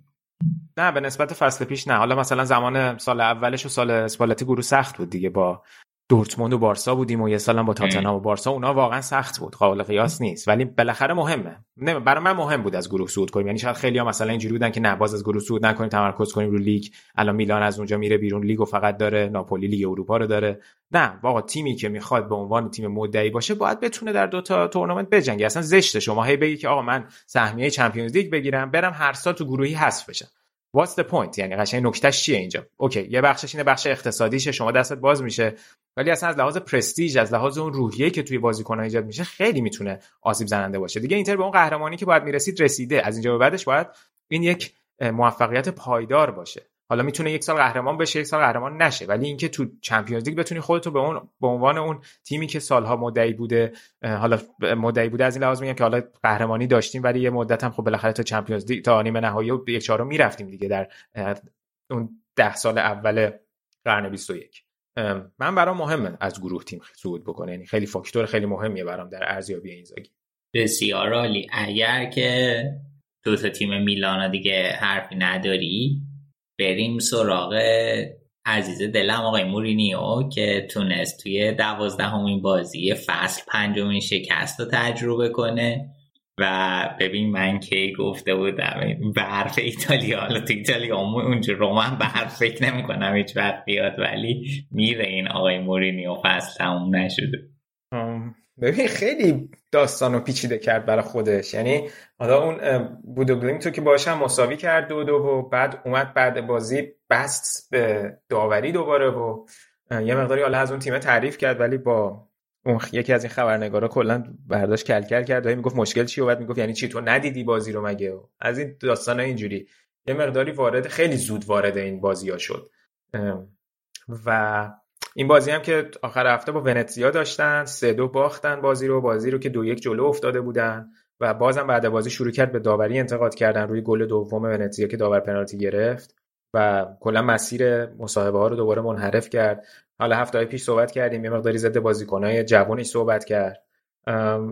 و یه مقداری از مدیری مثلا اومده بود گفته بود که ما خیلی فصل نقل و انتقالاتیمون بابت میلمون نبود. ببین از یه طرف درست میگه به خاطر اینکه گفتیم ده بار گفتیم که روم می‌خواست بازیکنایی که پیرولشون سنگین بودن تو پیرولش سنگین بودن دستمزد بالایی داشتن و فقط رد بکنه. یعنی فقط یک نقل و انتق... فصل نقل و انتقالاتی اصلاحی بوده برای روم تا اینکه بخواد بازیکن بگیرن. آره میشه گفت که okay رفتن خیلی سر تمی آبراهام هم خرج کردن یا شماره دو گرفتن. ولی بازم اونقدر مشکلات رو حل نکردن من اینو میپذیرم. ولی خب انتقادش به فریدکین نیست که. یعنی نباید انتقادش هم به سمت فریدکین و این تیم مدیریتی باشه. اونا به نظر من خیلی خوب کار کردن. یا مدیر ورزشیشون خیلی خوب کار کرد. اینا انتقادا به می‌تونه به مدیران قبلی باشه. ولی خب okay. چقدر دیگه گفتن اینا مهمه؟ یعنی چه توقعی رو می‌خوای کجا ایجاد بکنی؟ بعد میای می‌بینی که بدترین عملکرد دفاعی تیمای مورینیو بوده این چند هفته. فکر کنم که همیشه مثلا خب این امید رو داشت خب خط دفاعی فونسکا هم خیلی بد بود دیگه. به خصوص که صحبت می‌کردیم از ایکس جی دریافتشون بیشتر هم گل میخوردن. یه دروازه‌بان خوب نداشتن. من این فکر رو می‌کردم که الان روئی پاتریسیو اومده می‌تونه اوضاع رو بهتر بکنه براشون ولی واقعا بالانس نیستن اینا هم دفاع و حمله‌شون. خیلی موقعیت میدن و خیلی اشتباهات بدی دارن توی خط دفاع. یعنی اینا رو هم باید در نظر گرفت دیگه. یعنی خودش همش میاد راجع به این مسائل صحبت می‌کنه. من نمی‌دونم واقعا چقدر واقفه به این مشکلات دفاعیش الان. ساباتینی مصاحبه کرده نوشته نباید انقدر زود باش مثلا بعد تا بکنن و باید اجازه بدن کارش رو ادامه بده. من می‌دونم خیلی سخته این جمع هواداری رو انقدر راضی نگه داشتن برای اینکه مثلا بخوام مورینیو رو نگه دارن. ولی به نظر منم الان زوده که مثلا فکر کنیم که نمیمونه و نباید بمونه و اینا. ولی خب نمی‌دونم مدیریت خیلی جالب نیست. مثلا الان من یه خبر میخوندم که میخیتاریان راضی نیست از شرایط. مورینیو گفته که خب مثلا الشراوی بیشتر به سبکی که من می‌خوام می‌خوره در حالی که میخیتاریان تقریبا میشه گفت فصل پیش با فونسکا. نکته اصلی تیم فونسکا همین درخشش میخیتاریان بود که تیم روی دوشه ای میچرخید. یعنی مرکز ثقل این تیم بود. ولی الان خیلی رو پلگرینی تمرکز داره رو الشراوی بیشتر بهش بازی میده. خیلی راضی نیست مثلا میخیتاریان خیلی بعید می‌دونم مثلا قراردادش تمدید بشه. ولی از اون طرف مثلا نگاه می‌کنی یه سری آمار رو مثلا بیشترین شوت بعد اینتر روم داشت. مثلا بیشترین تعداد تیرک دروازه رو زدن بدبخت.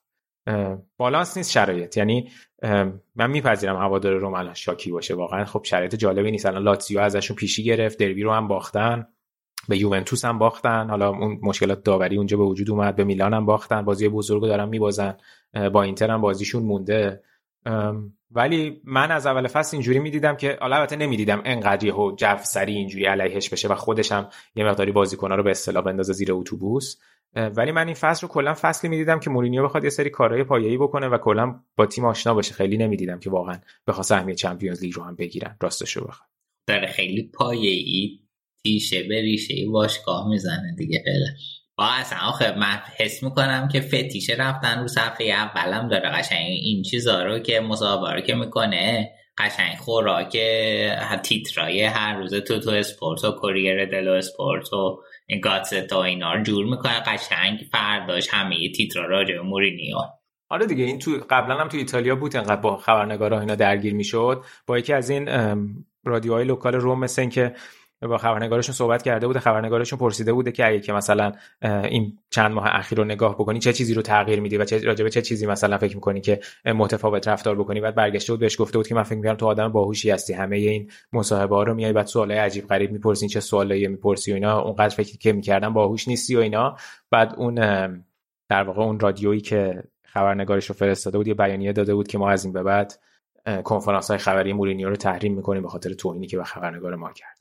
ببین اینا چیزایی نبود که پیش بینی نشه. یعنی خیلی‌ها می‌گفتن که این اتفاقا میفته این اومده. حال اول فصل اومد گفتش که من دلم برای خبرنگارای ایتالیایی تنگ شده و چقدر راجع به مسائل فنی میشه اینجا بیشتر از انگلیس صحبت کرد و اینا. حالا خودش بیشتر الان داره راجع به مسائل دیگه ای صحبت می‌کنه. ولی من حس می‌کنم کلا ایتالیا رو با یک کشور دیگه اشتباه گرفته.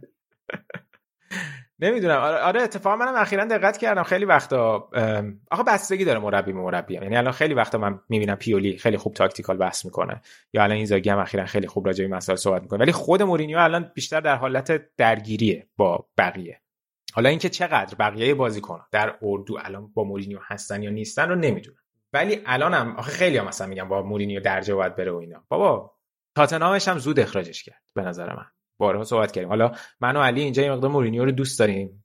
بر این اساس گذاشته میشه که شاید به خاطر علاقمون این حرفو می‌زنیم. شاید هم واقعا باشه اینطور حالا از قول علی نمیگه. الان میاد میگه چرا قول من حرف زدی. ولی نه به نظر من باید ادامه بده. حالا شاید, شاید درستش کرد. به حرفو می‌بینه. آقای. یعنی یه کاری می‌کنه برف بیاد اصلا امسال تو روم.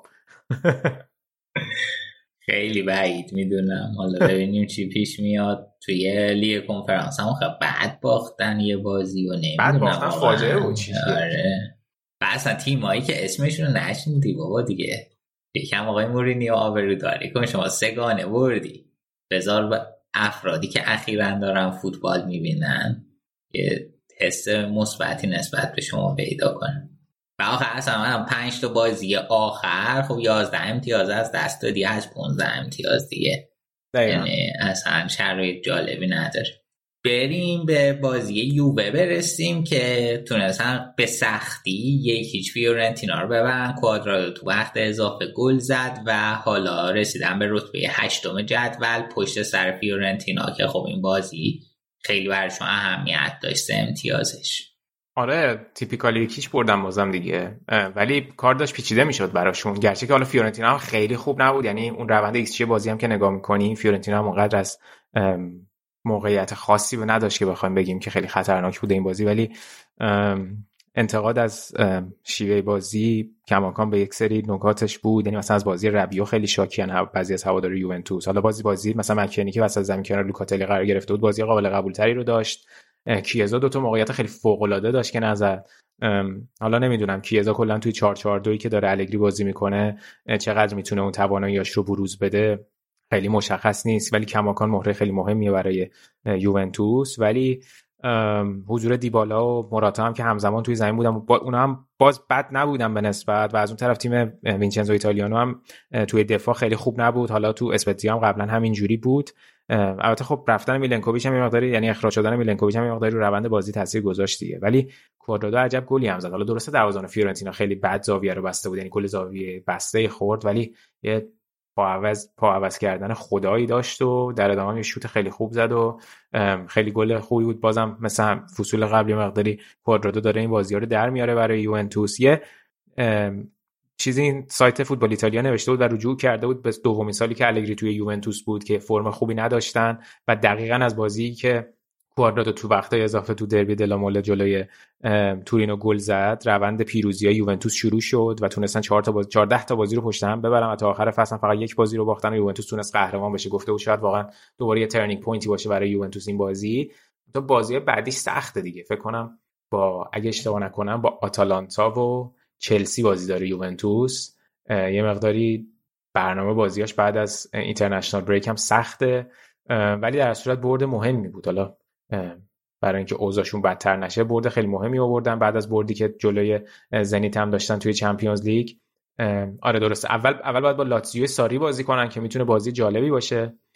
تو زمین لاتزیو. بعد باید برن استنفورد بریج جلوی چلسی و بعد توی خونه با آتالانتا بازی می‌کنن.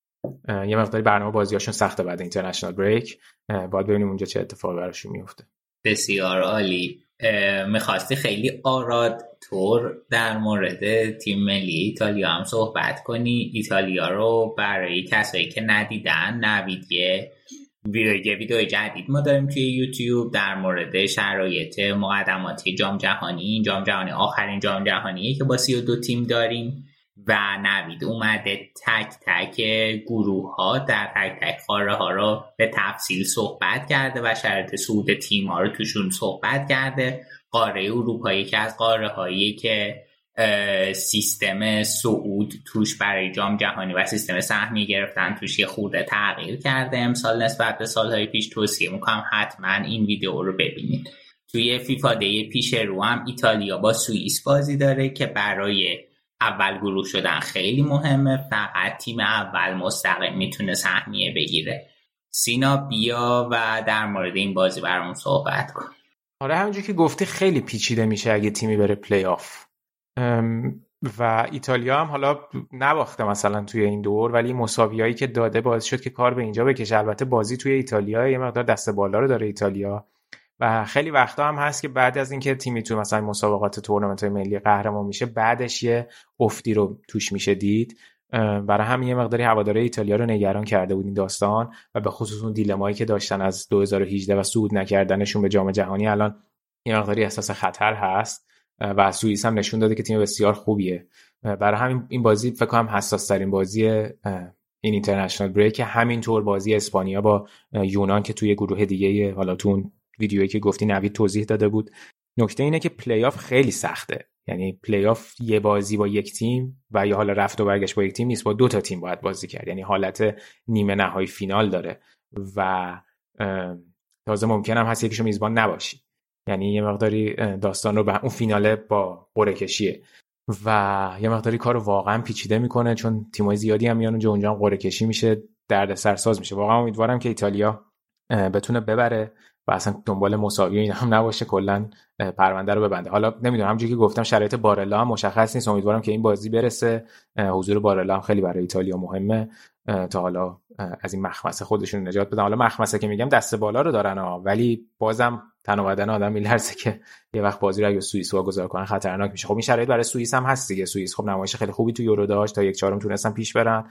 توی جام جهانی 2018 هم تا یک چهارم پیش رفتن که تا یک هشتم البته پیش رفتن که اونجا به سوئد باختن. تیم خوبیه سوئیس. تیم خوبیه. ولی فکر کنم همون پلی آف براشون مناسب تره. بهتره که ایتالیا مستقیم بره سوئیس به خاطر یه خودش تو پلی آف نشون بده. شرایط بهتری خواهند داشت. کم توقع هم هستی سینا جون. من به نظر شرایط مناسب ترینه که ایتالیا صعود نکنه دوباره. نه شرط خیلی مناسب. از زشت قهرمان یورو نباشه. اینقدر خندیدیم به ایتالیا که خودمون تو گروهی حذف شدیم. و اون شبی که ایتالیا چیز شد ایتالیا جلوی سوئد حذف شد. بعد برای نوید فقط تو چت یه خنده فرستا هیچی نگفتم. بعد خوشی کشیده بود. آره بعد خیلی آه هواداران ایتالیا ما رو گرفت و در نهایت ما هم زمین گیر شدیم. آره سوئد هم بردین فکر کردین خبری کره داستان کرد. آره. یکی هفته پیش راجع به اسیستای نویر صحبت کردی تو اپیزود آره قبلی؟ آره. بعد یکی بعد گفته بودیم که به نظرتون اون اسیستش توی جام جهانی جلوی کی بوده؟ یکی گفته بود گل دوم کره اسیست نویر بود. ای بابا ای بابا. اینا از تیم ملی. فقط می‌خواستم بقیه نتایج سری هم اشاره کنم قبل اینکه ببندیم برنامه رو تو این بخش. تو این هفته بقیه نتایج اینطور رقم خورد که آتالانتا دو یک کالیاری رو برد. یه مقداری سر و سامون بدن به شرایطشون تو جدول. و خب البته تیم صدرنشین رو نباید فراموش کنیم. ناپولی با ورونای بازی داشت که ورونای احیا شده زیر نظر ایگور تودور که بازی خیلی جذابی هم بود. ناپولی کیت خیلی جدید و جالب هم پوشیده بود. با عکس مارادونا بود و یکم یه طرح اثر انگشت بود. خیلی جالب طرحهای مختلفی رو ناپولی داره. باهاش به زمین میره. ورونا تازه تو 7 خیلی بازی درگیرانه بود. تو 7 دقیقه آخر دو تا بازیکن هم اخراجی داد دانیل بسا و نیکولا کالینیش جفتشون اخراج شدن. ولی چقدر فرم این جوانی سیمونه خوبه. الان توی 4 تا بازی 7 تا گل زده کلا هم 9 تا گل زده. فوق العاده است الان برای ورونا. از اون خب این بازی یه گل خیلی خوبم دی لورنزو زد برای ناپولی. بازی جالبی بود. اوسیمن هم خیلی رو فرم بود. ولی نتونست گل بزنه یه تیرک زد. خیلی توی ناپولی هنوز بحث سر تمدید قرارداد اینسینیه مطرحه. قراردادش داره تموم میشه ولی اینجور که گفته شده اینسینیه درخواستی که داشته حالا جدا از اون درخواست مالی که داره خواسته از مقامات ناپولی این اطمینان رو بگیره که پروژه‌ای جاه طلبانه تر برای ناپولی تعریف شده و بمونه توی این تیم. ولی اگه بنا بشه که این سینیه یه وقت آخر فصل نبنده و همین باعث ایجاد حاشیه توی اردوی ناپولی بشه تا انتهای فصل که شانس قهرمانیشون به خاطر همین از دست بره واقعا فکر می‌کنم اینسینیه تمام محبوبیتش تو ناپل از دست میده. و می‌دونیم هم که مردم ناپل توی فوتبال و این داستان به چه صورت هستن. داستانشون با ایگواینو فکر کنم کسی یادش نرفته جز داستان اخیری که اتفاق افتاده. خلاصه اینسینیه باید ببینیم چه جوریه. من شنیدم که یعنی یه جا خوندم که خیلی دستمزد پیشنهادی ناپولی هم پایین بوده. اینم از اون سمت یه مقداری عجیبه. خب برای کسی که یه جوری آیکون باشگاه و الان کاپیتانشونه. یه مقداری عجیبه. ولی حالا کماکان خب با این تساوی و خب با وجود اینکه میلان مساوی کرده بود در واقع ناپولی هم موند کماکان در صدر جدول. ولی خب الان اینتر هفته بعد بعد از اینترنشنال بریک با ناپولی داره میلان هم در ادامه با ناپولی داره. یعنی ناپولی هم یه مقداری بازی های سختش مونده به نسبت میلان اگه بخوایم مقایسه کنیم که گفتیم. و همین اینا نکاتی بود که می‌خواستم راجع به بقیه تیما بگم. راجع به دوشان ولاهویچ فقط تو اون بخش یوونتوس که اشاره کردم راجع بازی یوونتوس فیورنتینا گفتیم که توی بخش انگلیس اگه بچه اون بخش رو گوش داده باشن ولاهویچ می‌خواد در واقع کمیسیون نمی‌خواد قراردادش رو تمدید بکنه دیگه. یعنی که کمیسیون می‌خواست و به توافق نرسیدن و قرار شد که ولاهویچ احتمالا به فروش بره و الان آرسنال خیلی دنبالشه و ایجنت ولاهویچ جواب تلفن آرسنالیا رو نمیده. عملا گفته که آقا نمی‌خوایم. بی خیال چی دست از سر ما وردین 80 میلیون هم فیورنتینا okay البته فیورنتینا 80 میلیون ولی agent ولاویچ نمی‌خواد. ولاویچ یعنی کلا بره آرسنال. دقیقاً تو همین مایه است. احتمالاً همون تاتنهام می‌خواد بره. تو اون بازی دیگه هم که بازی بالا جدولیا بود لاتزیو سه هیچ سالرنیتانا رو شکست داد. سالرنیتانایی که بحث سر مالکیت مشترکش بین لاتزیو از اول فصل مطرح بوده و یه مقداری لوتیتو درگیره که این دوتا رو بتونه جدا بکنه در نهایت و بعدم بعد 6 ماه فکر کنم مالکین جدیدش رو مشخص بکنن. و خب لاتزیو بعد این برد تونست بیاد رتبه 5 بالاتر از روم قرار بگیره. بولونیا هم دو یک سمتوریا رو برد که هفته پیش اشاره کردیم. به وضعیت میهایلوویچ که دو سال از اون عمل بکنم پیوند استخوانش میگذره که حالش خوب شده و تونستیم بازی دو یک مقابل سمپدوریا پیروز بشه. بولونیا یه مقداری شرایطش رو بهتر بکنه. الان بیا نهم جدول و سمپدوریا هم با روبرتو دیاورسا شرایطش جالب نیست. الان 18 جدول در حالی که فصل پیش با رانیری اوضاعش خیلی بهتر بود جزو تیمای میان جدولی بود. بسیار عالی. مرسی سینا. این بخش رو هم میبندیم و میریم برای بخش آخر برنامه Lionel Messi! Oh my goodness! Lionel Messi does it again! He's superhuman!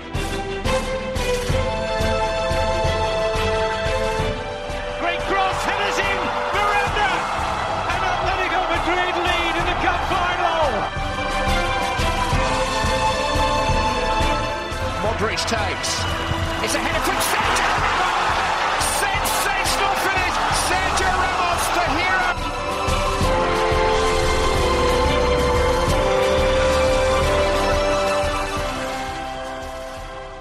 بریم بخش آخر برنامه بخش اسپانیا یه مهمونه عزیز اینجا داریم یاسر سلام سلام آراد درود به تو درود به تمام شنونده ها خوشحالم که دوباره اینجام و باهاتون هم صحبت شدم. امیدوارم برنامه خوبی داشته باشیم.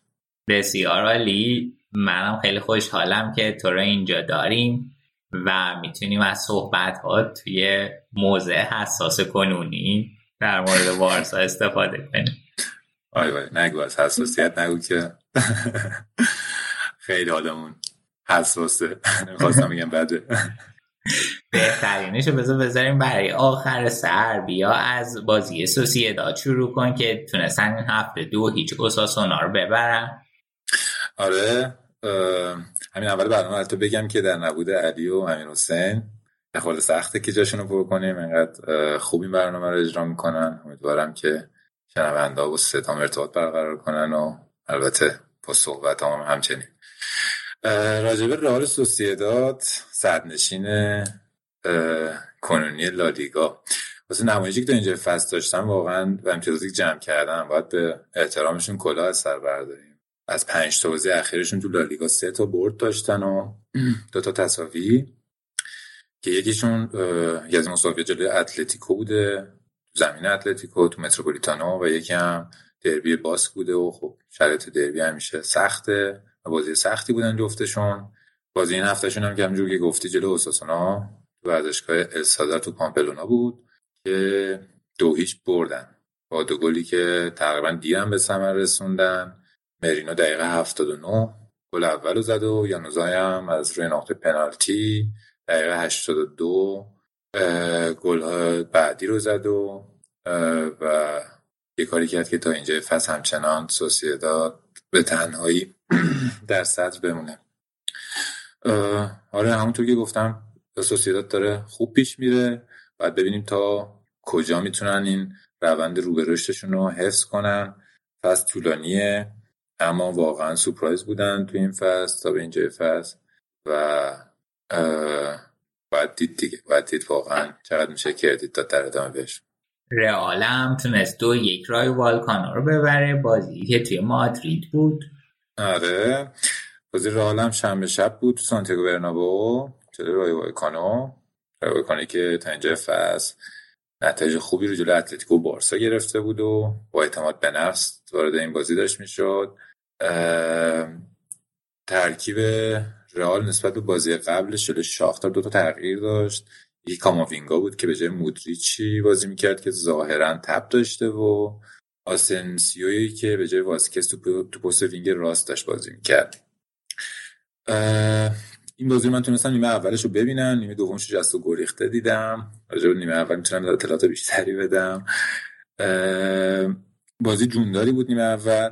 از همون ثانیه سی بازی. اگه اشتباه نکنم آلوارو گارسیا بازیکن رایو بود که یه موقعیت خوب از دست داد و موقعیت خطرناک شروع شدن از همون موقع. در ادامه بنزما با سر با سر یه پاس گل به وینیسیوس داد که موقعیت آفساید بود و گل مردود اعلام شد با VAR. دقیقه حتی با VAR نه همون موقع چند ثانیه بعدش اعلام کردن. دقیقه 14 گل اول از راه رسید با که با دفاع خوب آلابا جلو دروازه شروع شد جلو دروازه را رایو از بالا پرس می‌کرد رایو بایکانو و بعد اینکه توپ رو تو حمله از دست دادن توپ به میلیتائو رسید. که اونم با یه پاس تقریبا بلند توپ رو به کروس در میدون رسوند. و اینجا شاهکار کروس بود که شروع شد. از هوش بالاش استفاده کرد. وقتی دو تا دفاع آخر رایو با خودش و با کریم اومدن جلو تا پرس کنن در وسط میدون بودن. همون پاس هوای میلیتائو رو با پشت سر انداخت پشت دفاع. تو این صحنه مدافع کناری رو کناریه رایو مخصوصا دفاع چپشون که فرانسیسکو گارسیا گارسیای دیگر مثل این فامیلی مثلا کریمی توی ایران گارسیا توی اسپانیا. از آره دقیقا. مولان توی آلمان. با اصلا با دفاع وسط همانی نبودن دفاع کناری ها. این گارسیان بیشتر آفساید پر کرده بود و وینیسیوس هم که با سرعتی که داره پاس کروس رو گرفت و توپ خورده حمله توپ داشت و گوشه محوطه توپ با آسنسیو رسوند. آسنسیو هم یه پاس خوب به دید دید خوبی داشت جلوی دروازه و پاس خوبش رو به کروس رسوند. کروس هم که خودش جوری استارت این حرکت رو زده بود این حمله رو زده بود سر ضرب توپ و تبدیل به گل کرد. گلش هم خیلی قشنگ بود. سخت هم بود. جوری توپ بلند شده بود در رو زمین به پای مدافع رایو خورده بود و گل خیلی قشنگی زد. بعد این گل هم همچنان رایو بازی خوبش ادامه داد. بازی گفتم بازی جونداری داشتن خیلی خوب پرس می‌کردن و اصلا نترسیده بودن از اسم رئال مالکیت توپ البته بیشتر با رئال بود. خطری هم رئال ایجاد می‌کرد تا اینکه گل دوم رئال روی سانتر طولانی و زیبای آلابا که خیلی شیک و مجلسی فرستاد به تیر دو و timing خوب بنزما هم تو این گل خیلی به چشم اومد و دروازه رو باز کرد. ده تا گل و هفت تا پاس گل تو یازده تا بازی. خیلی رو فرم کریم. واقعا رو فرم. از زیبایی های بازی فوتبال تو این روزا هماشگرا رو جذب می‌کنه و تو این سه بازی البته یه یه خورده پاس اشتباه داره میده. سه بازی اخیرش کردیم اما آمارش خودش همه چی رو میگه و فوق العاده است دیگه. گل رایو رو هم که رایو هم که دقیقش 76 روی سمت آلوارو گارسیا از سمت چپ. از سمت چپ فرستاده کسی نزد جز فالکوی تمام نشدنی. با یه پرش زیبا که اونم timing ش خیلی خوب بود. توپم در تو مسیر به پای آلابا هم خورد و تغییر مسیر داد و کارو واسه کورتوا سخت ترش کرد. با این گل تا اینجا فصل فالکاو به اتلتیکو بارسا و رال یکی دونه گل زده. دود از کنده بلند میشه. کیفیت, با... کیفیت بالای این بازی کنم نشون میده. دیگه اکثر بازی دست رئال بود. موقعیت خوبی هم از دست تو این بازی. فقط بعد گل فالکو فشار رایو یه خورده بیشتر شده بود و یه خورده استرس داد به رالیا اوج داستان همون توپی بود که ثانیه آخر بازی کروس از نزدیک خط دروازه کشیدش بیرون. تا نشون بده که King of Match کیه. خیلی خوب بود کروس تو این بازی. کاماوینگا از موقعی که اومده خوب بهش داره بازی می‌رسه تو را این فصل فکر کنم کادر فنی هم ازش راضی باشن. شده از چند از دوستای رالیم که باشن صحبت می‌کنم اونا که راضی ان تو کادر فنی هم راضی باشن. در ادامه باید دید چجوری رشد رشدش رو ادامه میده. باید از تجربه بازیکن خط که رال از مودریچ کروس مخصوصا خیلی استفاده کنه از تجربهشون و یاد بگیره. چیز یاد گرفتنی رو. بعدش اینکه سنش هم با توجه به سنش هم خودش اعتماد به نفس خوبی داره تو بازیش. همچین شق و رفت بازی می‌کنه صفر بازی می‌کنه و نشون میده که بازیکن آینده داریه. وینیسیوس هم برخلاف بازی گذشته روز پرفروغی رو نداشت اما خب یه حرکت مارادونای زیبا داشت که همه دریب زد که قشنگ بود و پاس پاس گل اولم با آسنسیو داد دیگه اونم مهم بود حمله توپ خوبی داشت با خودش. اما خب تا اینجا با ثبت هفت گل و دو تا پاس گل باعث شده که بحث تمدید قراردادش پیش بیاد و فکر کنم شدنیا چون هم بازیکن به باشگاه علاقه داره و هم باشگاه به بازیکن. هازاردم یه ده دقیقه بازی کرد. دوباره چیز خاصی مصدوم نشد مصدومیت خیلی بده البته. من متنفرم از مصدومیت و اینو هیچ موقع برایش بازی کنی نمی‌خوام. خودم کشیدم تجربه دارم و امیدوارم هیچ بازی کنی مصدوم نشد در صورتی امکانش نیست. همونطور که قبل تو ثبت صحبت کردیم بازی بازی وحشیانه مصدومیت توش زیاد هست. خلاصه آزاد ده دقیقه بازی کرد و چیز خاصی هم نشون نداد و باز شد کارلوتا دوباره نظرش رو رو نظرش راسختر بشه که همچنان بهش بازی نده. فکر کنم دیگه فصل آخرش باشه تو حال هازارد اگه اینجوری ادامه بده و دیگه فکر نکنم به پاش بسوزن. زوج میلیتو آلابا هم تا اینجا فصل خوب کار کرده. دوازده تا بازی پنج تا کلیشیت دارن و 6 تا گل خورده. خوبه واقعا. میلیتو که از فصل قبل شروع کرد به روند رو به رشدش و آلابا هم با اینکه من خودم به شخصه کار هجومیشو بیشتر قبول دارم کما اینکه تو بایر هم تو این چند سال خیلی خوب بود تو بخش تو فاز هجومی توی فاز دفاعی. خودت فکر کنم بر این باور باشی که اصلا خوب نیست و اشتباه زیاد داره. اما تا اینجا فصل خوب بوده برای راه. و تا اینجا زوج خوبی هم با میلیتا داشتن. حالا ببینیم در ادامه چطور میشه. یه آمار دیگه هم بودش راجع به حضور مندی. حضور فیکس مندی البته توی ترکیب رئال از موقعی که پیوسته به رئال فصل قبل. هر وقت که فیکس بوده تو ترکیب فقط رئال یه بازی رو باخته تو لالیگا. خیلی آمار جالبیه و انگار اعتماد به نفس نباختن رو میده به رئال تو ترکیب. بچه‌ها بریم نبازیم این بازی رو. آره راجع به رئال چیزایی که گفتنی بود و تقریبا گفتم. یعنی نیمه دوم متاسفانه جسو گریخته دیدم و بیشتر از این نمی‌تونم راجبش بگم. بسیار عالی. توی یکی از قشنگترین بازی هفته هم اتلتیکو توی مستایا سه سه متوقف شد. بازی که تا دقیقه 92 سه یک جلو بودن آره خیلی بازی جالبی بوده. اتلتیکو نمی‌دونم چی شده این فصل؟ چرا گل می‌خوره. بازی که سه سه تموم شده. اتلتیکو بازی رو با گل با گل لوئیس سوارز که با پای چپ هم زد و قشنگ هم زد گوشه ما دروازه با یکی شروع کرد دقیقه 35 روی پاس خیلی کره و نیمه دوم هم دقیقه 50 اول نیمه دوم اما استفان ساویج یه دونه گل به خودی زد که توپ خیلی محکم بود اما خب سخت بود. حالا بتونی یک سال عمل نشون بدی. بازی یک یک شد.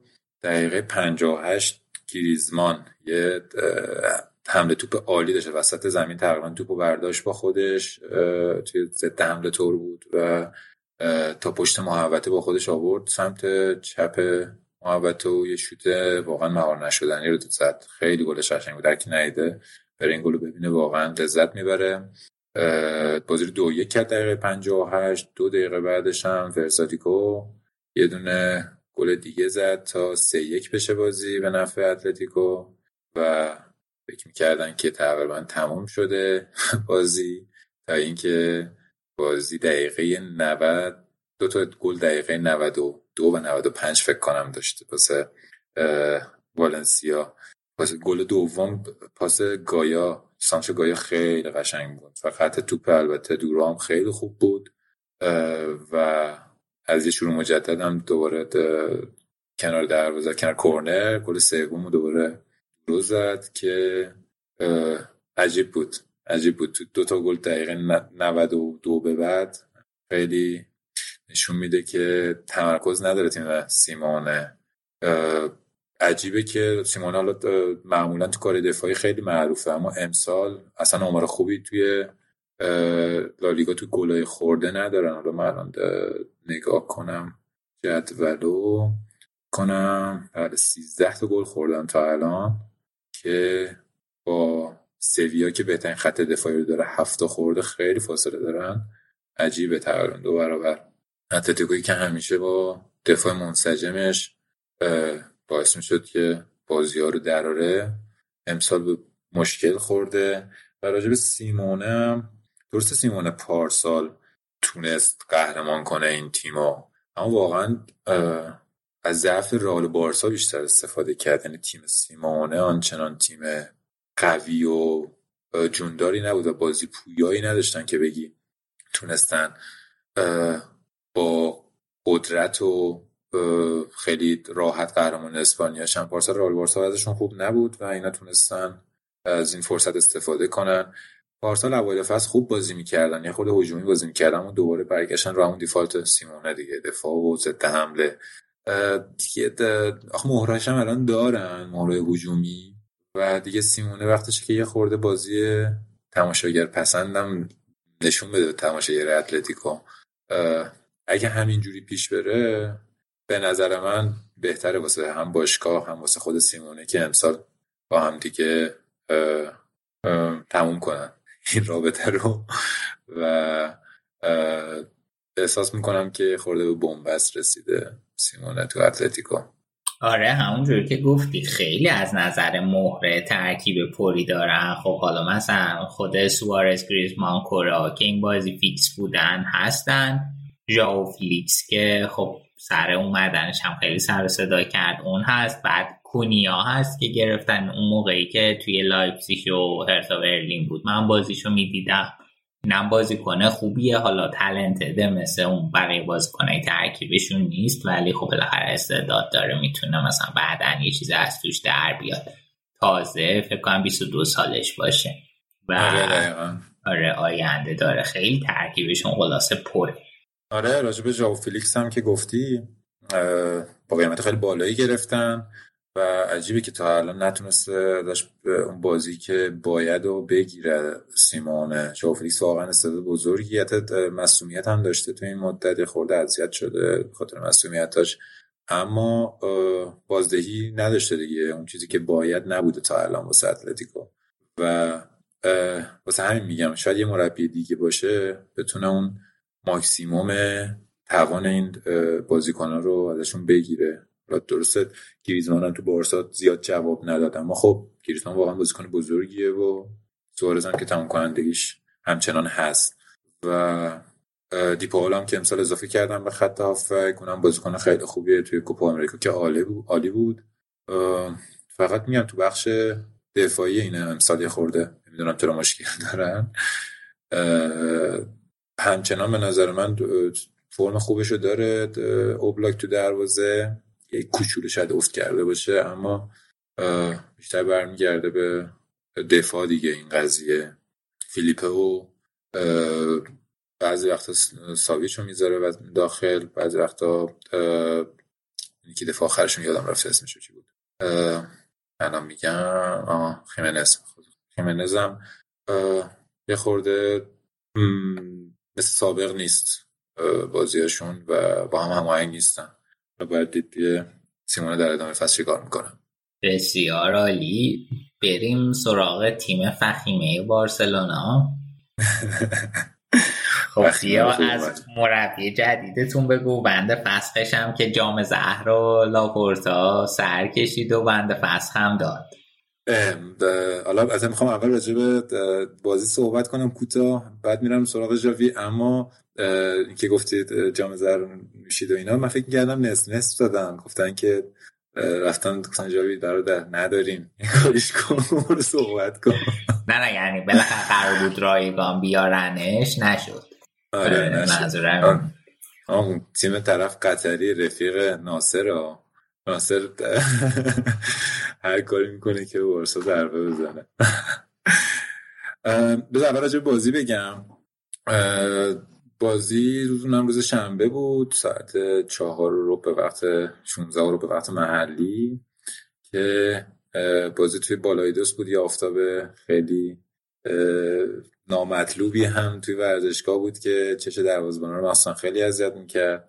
نیمه اول فکر کنم یکی از بهترین نیمه اول های بارسلون توی یه سال دو سال اخیر باشه. خیلی خیلی بارسایی بازی کرد بارسای قدیمی که ما سراغ داریم و بازی رو کاملا در اختیار داشت به جز اون فرصتی که همون اول بازی آسپاس خراب کرد. دقیقه فکر دو بود. دیگه بازی کلا دست بارسلون بود و بارسلون خیلی روون بازی می‌کرد. و راجع به ترکیب بارسان بخوام بگم یه لحظه اجازه بده. راجع به ترکیبم بارسلون با ترشتگن تو دروازه و آلابا چپ لونگدل گارسیا وسط و مینگوزا راست. دیونگ و بوسکتس و نیکو سمت آفکا بودن و فاتی و دیپای و گاوی هم شروع کردن به عنوان ستای جلو که به خاطر تعداد مصنومایی که بارسا داره گاوی الان دو تا بازی که داره تو اون پست بازی می‌کنه حتی بیشتر از بازی قبلا دیده شده که بازی کنه تو وینگ راست که اصلا بازدهی نداره خب پستش نیست و یه بچه 17 ساله همه تو این پست های جا میشه. خورده سخته واسش. خب بارسلون با کلی مصدوم وارد این بازی شد. بهترین ترکیب ممکنم چیده بود. سرجی بارخوان حالا راجع سرجی بارخوانم بگم. برای من و کسایی که هم دوره منن فوتبال بارسلون شروع کردن به نگاه کردن سرجی بارخوان خیلی عزیزه. یکی از کاپیتانایی بود که بارسلون داشت موقع من شروع کردم فوتبال دیدنش و دیدنش روی نیمکت بارسلون حتی واسه سه بازی کوتاه. خوب بود حس خوبی بود واسه دیدنه. حتی الان دوباره برگشته بارسای بی. امیدوارم که تجربه اندوزی کنه و یه روزی برگرده روی نیمکت. خلاصه اینکه آره بازی اینجوری شروع شد. با اون حرکت آسپاس که گفتم خراب کرد. بعد بارسلون بازی رو دستش گرفت و فاتی گل اول رو زد روی پاس آلبا. که واسش اون فرستاد خیلی اعتماد به نفس خوبی داشت در این گل فاتی تو سر توپ زد و از گوشه محوطه گل خیلی قشنگ زد به پای دفاع یه کوچولو گرفت. اما همچنان نشون داد که اگه باشه می‌تونه مدافع رو خیلی اذیت کنه و گل قشنگی زد. در ادامه هم بوسکتس گل زد. پشت محوطه خیلی عجیب بود. بوسکت من از وقتی گفتین که این برنامه بیاییم خواستم بیام راجع به عدم شوتزنی هافک های بارسا از پشت محوطه صحبت کنم. بنالم از این قضیه که حالا مخصوصا بازیکنایی که از لاماسیا میان این ضعف دارن که شوتزن نیستن زیاد. یعنی حتی ژاوی و اینیستا که بودن نسبت به این بازیکن‌ها چرا بهتر بودن؟ اما خیلی شوتزن نبودن دیگه. راکیتیش مثلا خوب بود که اونم ضعف دیگه ای داشت. حالا منظورم بیشتر بازیکنایی که از لاماسیا میان ضعف شوت زنی دارن که توی این بازی بوسکتس گل دوم و حرکت خوب نیکو که تو از گوشه محوطه رسون به پشت محوطه و دریبل دریبل زد دو سه فکر کنم. و بوسکتس هم گل قشنگی زد از پشت محوطه. و نیکو هم گفتم پاس نیکو واقعا بازیکن خوبی داره میشه. خیلی جوونه نیکو گونزالز 19 سالشه راجب گاوی خیلی صحبت شده این فصل اما نیکو داره بازی به بازی بهتر و بهتر میشه. علی هم توی چند تا از اپیزودا راجبش صحبت کرده. واقعا داره هی خودشو نشون میده و فکر کنم بازیکن خوبی ازش در بیاد. خیلی فیزیک خوبی داره. اعتماد به نفس بسیار خوبی داره تو این سن و سال با اینکه خیلی تجربه کمی داره تو بازی کردن. راحت توپو می‌گیره میچرخه پاس تو هم خوب میده نفوذ می‌کنه و تو درگیری ها شرکت می‌کنه و تا موقعی که بودش متاسفانه رو مصدوم هم شد نیکو.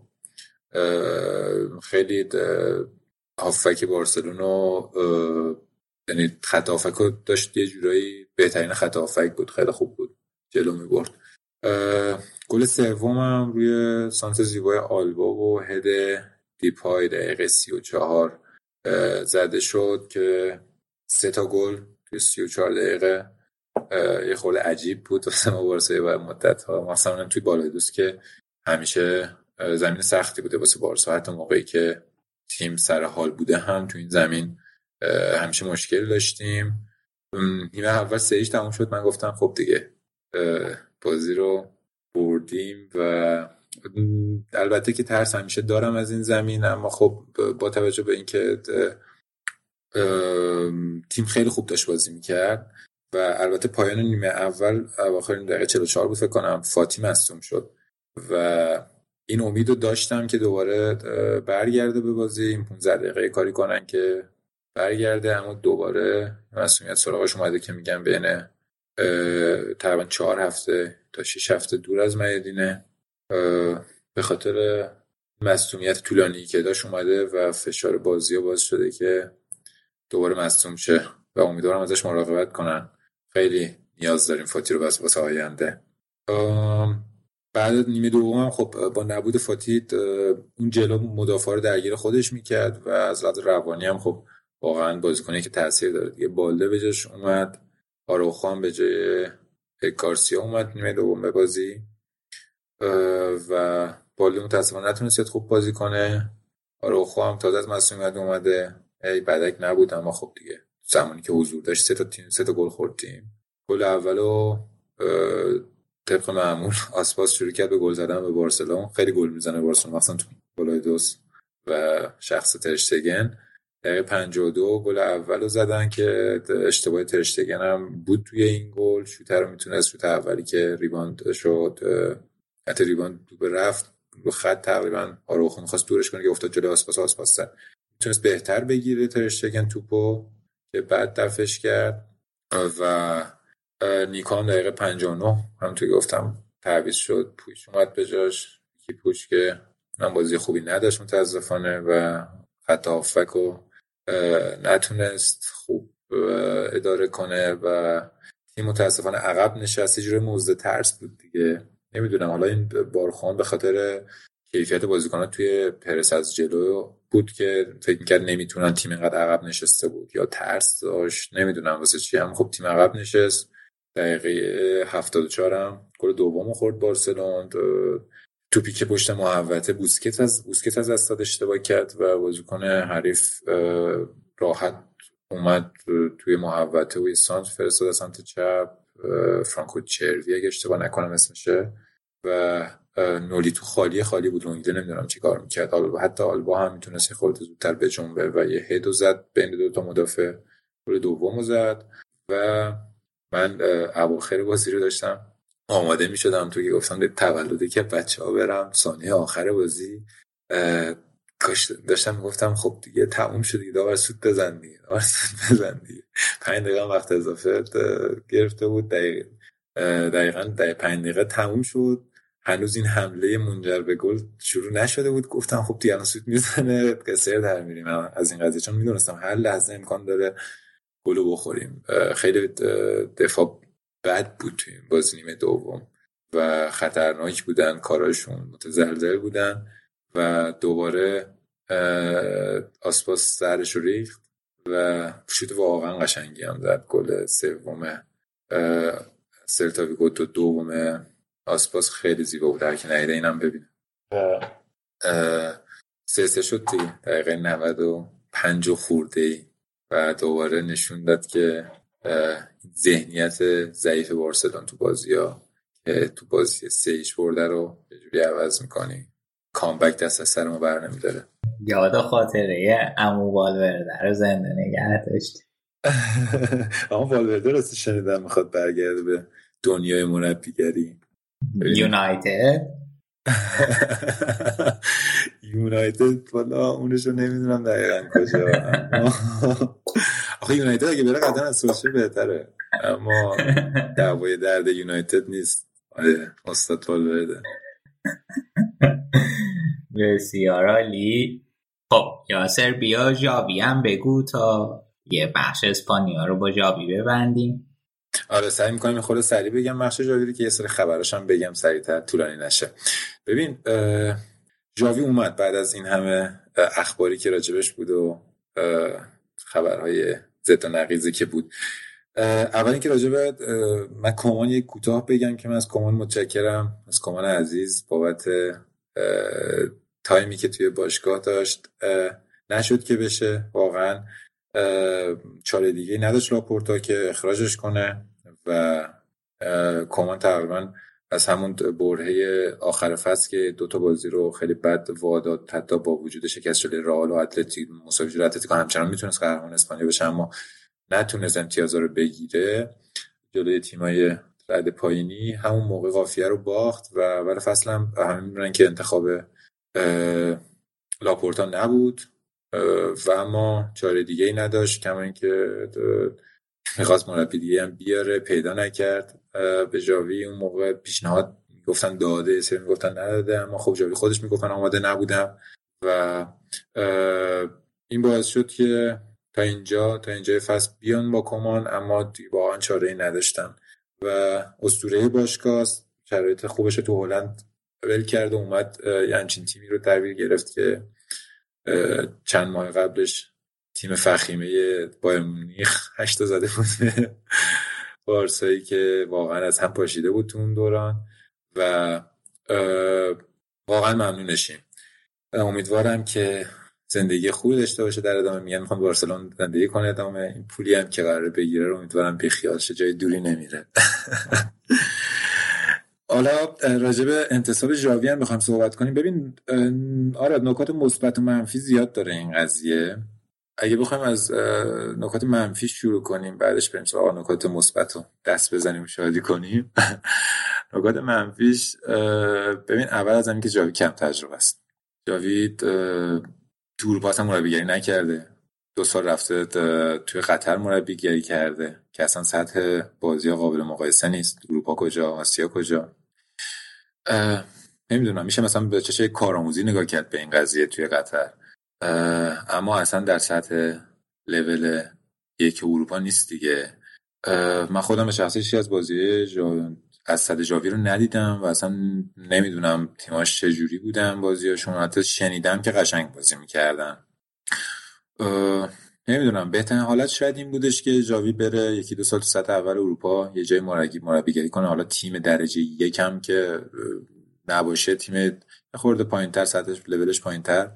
اما سرد و گرم این فوتبال رو بچشه به عنوان مربی و با تجربه و همچین رزومه بهتری بیاد مربی بارساشه و حالا ببین اگه این انتصاب جواب نده اگه مربی مربیگریش تو بارسا جواب نده ما یه خودزنی و خودزنی کردیم اسطوره بزرگی رو زدیم ترکوندیم. و سرمایه باشگاه دیگه. سعی از سرمایه باشگاه رو از دست میدیم. چرا میگم سرمایه؟ چون خب خیلی ها بر این باورن تو دنیای فوتبال. جاوی پتانسیل پتانسیل مربی بزرگ شدن رو داره. حتی از همون دوره که داشت بازی می‌کردم همه اینو می‌گفتم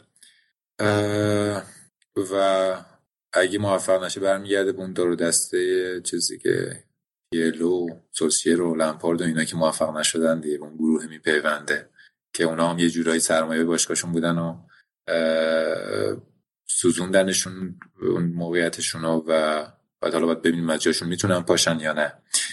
بعد داره تیمو در حالت بحرانی تحویل می‌گیره. جدول لالیگا که نهم اختلاف ده امتیازی با صد داره. لیگ قهرمانان هم که با خودشون نجنبن دیدی رفتن لیگ اروپا در ادامه بعد از تمام شدن بازی گروهی. همچین بنفیکا آسون نیست گذاشتن از ازش بازی رو در رو دارن و بعدش بازی با بایر مونیخ دارن. البته امیدوارم بایر بازیکن ذخیره و یه بازی دستگرمی بیاد. خیلی بازی مهمتری این هست که بخوام خودشون رو به زحمت بندازن. اون بازی رو حالا باید پشت سر بگذرونه تا بتونه از این مرحله صعود کنه.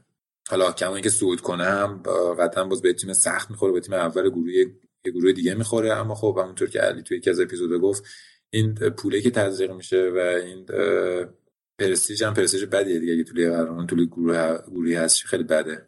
برای همین واقعا نیاز سود از این گروه. و خیلی مصدوم داره جاوی. داره میاد این کارو واسش سختتر می‌کنه.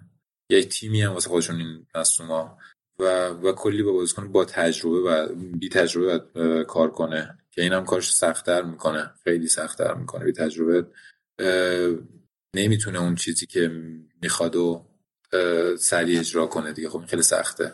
اما از جنبه مثبت بخوایم به این قضیه نگاه کنیم. اول از همه این که باشگاه به خوبی می‌شناسه. از فلسفه و سبک بازی باشگاه با خبره و می‌دونه تماشاگرها واقعا از ازش چی می‌خوان. تقریبا تمام دوران فوتبالش تو بارسا بود و با مربیای با مربی بزرگی تو باشگاه کار کرده. و این بیشتر بهش کمک می‌کنه که از اشتباهات اونو درس بگیره و از اون اون طرف از نقاط قوتشون هم استفاده کنه. خب بهتر. می‌دونه که بازیکن‌ها چجوری و واسه چه نوع بازی تو لاماسیان بازیکنایی که داره که هم از لاماسیان چجوری تعلیم دیدن؟ با توجه به تعداد بازیکن تعداد زیاد این بازیکن‌ها تو تیم. و از طرفی هم وجود چند تا بازیکن از هلند میان و اینکه تعلیم تعلیم دوران بچگیشون نوجوانیشون تقریبا مشابه لاماسیا بوده. مثلا کسی که از آژاکس اومدن. بستر فراهمه و می‌تونه که کمک کنه بهش که زودتر به اون فوتبالی که می‌خواد برسه. و این ارتباط و شناخت بین مربی و بازیکن زودتر برقرار شه. دیگه اینکه اسطوره باشکاست و همه جامعه و عناوین رو به عنوان بازیکن برده اونم نه اینکه در زمانهای خیلی دور این اتفاق افتاده باشه و می‌تونه این جاه طلبی رو بازیکن تزریق کنه و از طرفی تاثیر حرفاش هم خب می‌تونه زیاد باشه و به اصطلاح حرفاش برش داشته باشه. از حمایت طرفدارا و رسانه ها و اسطوره باشگاه برخورداره. اینم هست که بهش کمک می‌کنه. آرامش بیشتری داشته باشه واسه ادامه کارش. و قوت قلبم هست یه جورایی واسش. این محبوبیت محبوبیت که دارم رو تعداد تماشاگر تو کمپ نام تاثیر می‌ذاره صد درصد. حتی با وجود کرونا و توریست کمی که این روزا به بارسلون شهر بارسلون میرن. خب حضور تماشاگران که هم یعنی حمایت از تیم و همین که تزریق پول به باشگاه که جزء مهمترین دغدغه‌هان واسه مراسم معارفش تو نیوکمپ هم فکر کنم ده رفته بودن. هزار نفر که واسه یه مربی واقعا سورپرایز بود تعداد تماشاگر.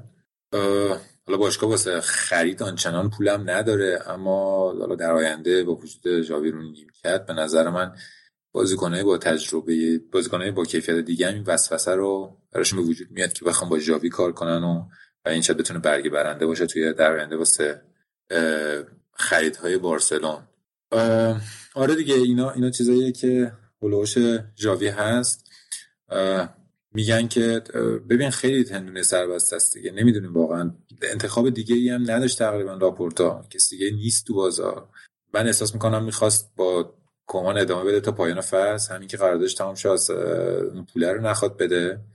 و همین که بتونه با اون مربی که می‌خواد قرارداد ببنده اول فصل حالا میگن می‌تونست تناخ باشه می‌تونست توخل باشه.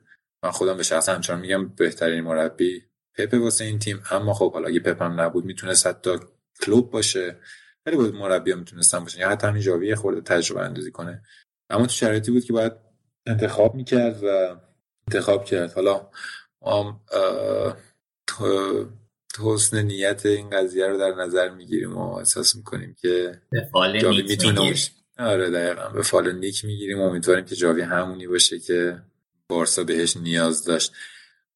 این راجع به جاوی بحثم تموم شد. فقط اگه وقت داریم من می‌خوام چند تا خبر از این مدت از سایت گل مخصوصا نوشتم از سورس های متنوع. راجع به مخصوصا اخبار نقل و انتقالات شایعی که توش هست و اینا راجع بهشون بگم. خیلی سریع میگم تون تون فکر کنم روز پنجشنبه بود من این خبر رو خوندم که بارسا به کسیه بازیکن 24 ساله هافک 24 ساله میلان علاقه منده که هدف پی اس و منچستر تاتنهام هست. کسیه خودش که طلب 9 میلیونی حقوق 9 میلیونی از میلان کرده واسه تمدید قرار داد از طرف هم میگن ژاوی پوگبا رو هم از لاپورتا درخواست کرده که یادتون باشه لاپورتا تو شعار انتخاباتی 2015 باشگاه قول خرید پوگبا رو داده بود که خودش هم یعنی نشون میده که لاپورتا هم همچین بیمیل نیست به این انتقال. البته خب چند سال گذشته و باید دید که همچنان علاقه داره یا نه. و اینکه حالا با توجه به سبک سبک و پست بازی کسی و پوگبا شبیه به هم, هم هستن باید دید که با کدومشون میشه قرارداد بست. بازیکن جفتشون هم چیزن دیگه بازیکن آزاد میشن. مفت بشه بذار کوف بشه بارسا از این قرارداد فعلا زیاد میبنده. شاید همچنان مبنی بر این وجود داره که بارسا به کاوانی علاقه داره. مثلا با این مسئولیتی که سراغ آگرو اومد. از طرف بوکا جونیورز می‌خواد این بازی کنه حالا باید ببینیم که کاوانی دوست داره ماجراجویی جدیدی رو تو اروپا و این بار تو لالیگا تجربه کنه یا بره آمریکای جنوبی. راجع به کوتینو هم امیدواری هستش که تو ژانویه بتونیم بازی کنه که اصلا چرخش نچرخیده واقعا واسمون به طور دائم یا به صورت قرضی و با بند خرید دائم رد کنن بره و از شر دستمزد سرسام واقعا خلاص شن. برای معامله چه مشتری بهتر از نیوکاسل که الان افتاده سراغ بازیکن اسم و رسم دار و حالا می‌خواد خورده به تیمش شخصیت ببخشه. حالا امیدوارم بیان ببرن. جونشون. از 150 تا رسیده فکر کنم به 20 تا قیمت کوتینیو الان تو بازار. اومده بود از لیورپول که چمپیونز لیگ ببره که خب تونست ببره دیگه. برد دیگه. آره. انتقال انتقال قرضی از بارسا بود.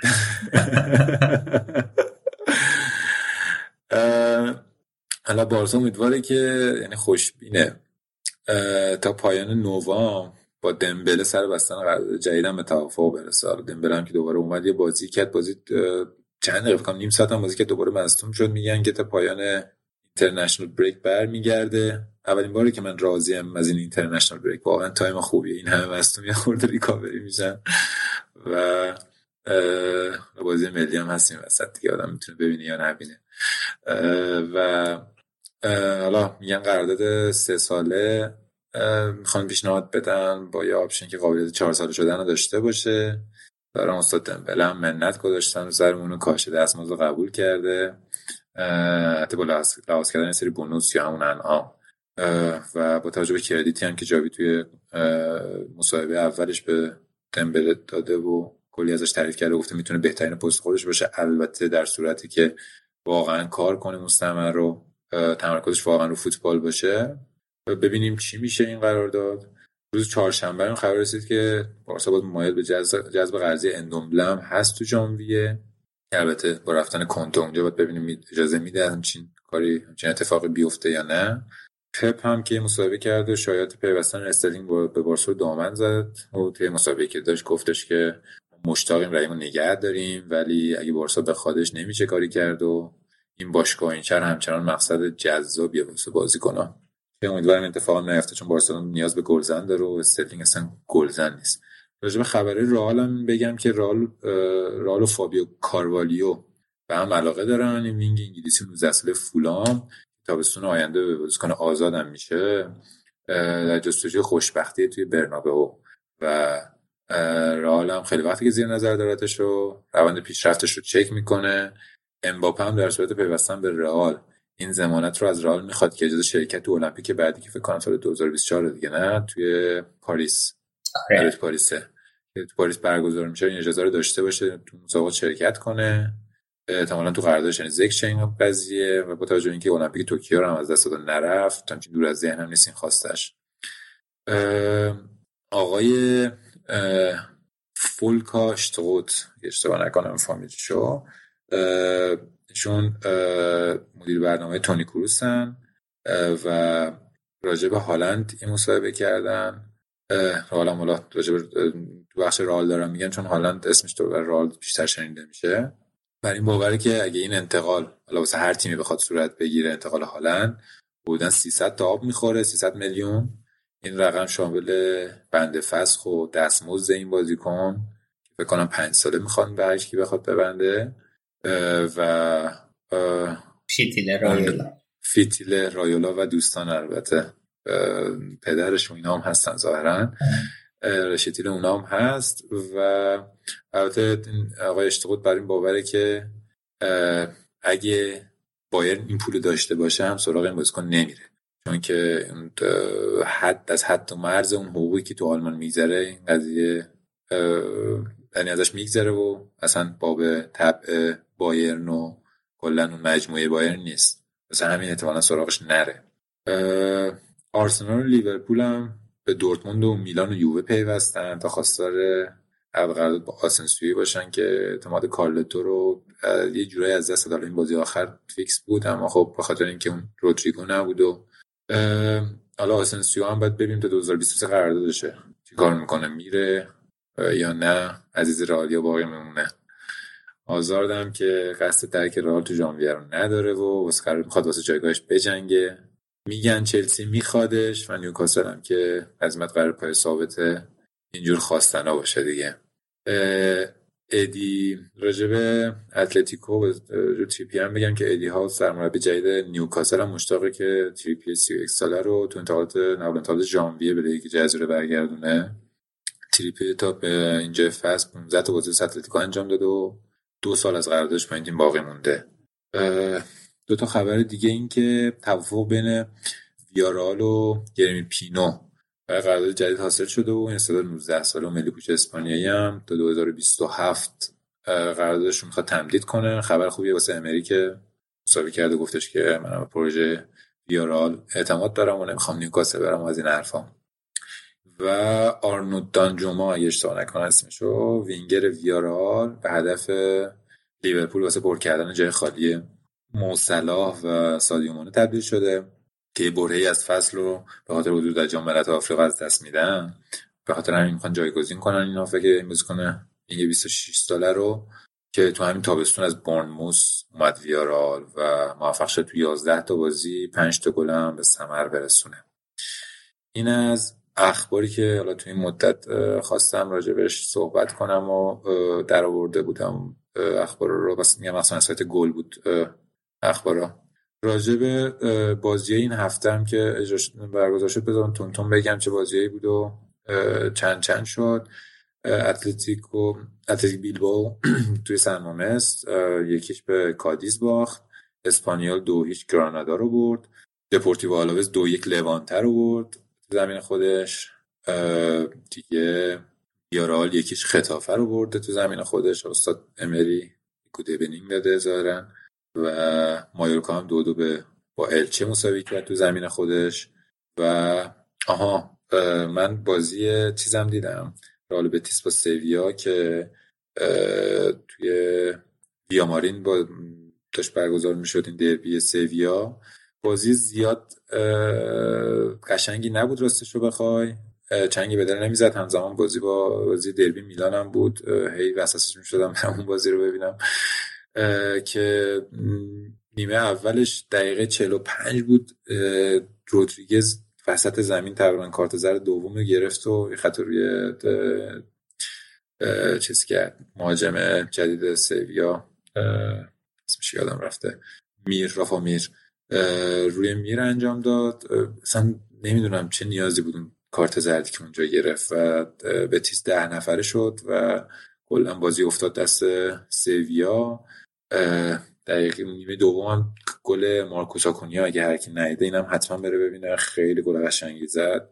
واسه رو به با کامپوس پشت محبته خیلی زیبا وارد دروازه کرده و دقیقه 80 کم تو برین یه گل به خودی زد که باعث شد از 6 تا بازی اخیری که توی این دربی انجام شده توی سویل. 5 تا بازی رو سویا ببره و یه مساوی فقط داشته باشه. که آمار بسیار خوبیه واسه سویا. حالا بعد ببینیم بعد این اینترنشنال بریک چی کار می‌کنه. رال بتیس با پلگرینی یه خورده نیاز دارن که بازنگری کنن. تو بازیشون یه خورده افت, افت کردن.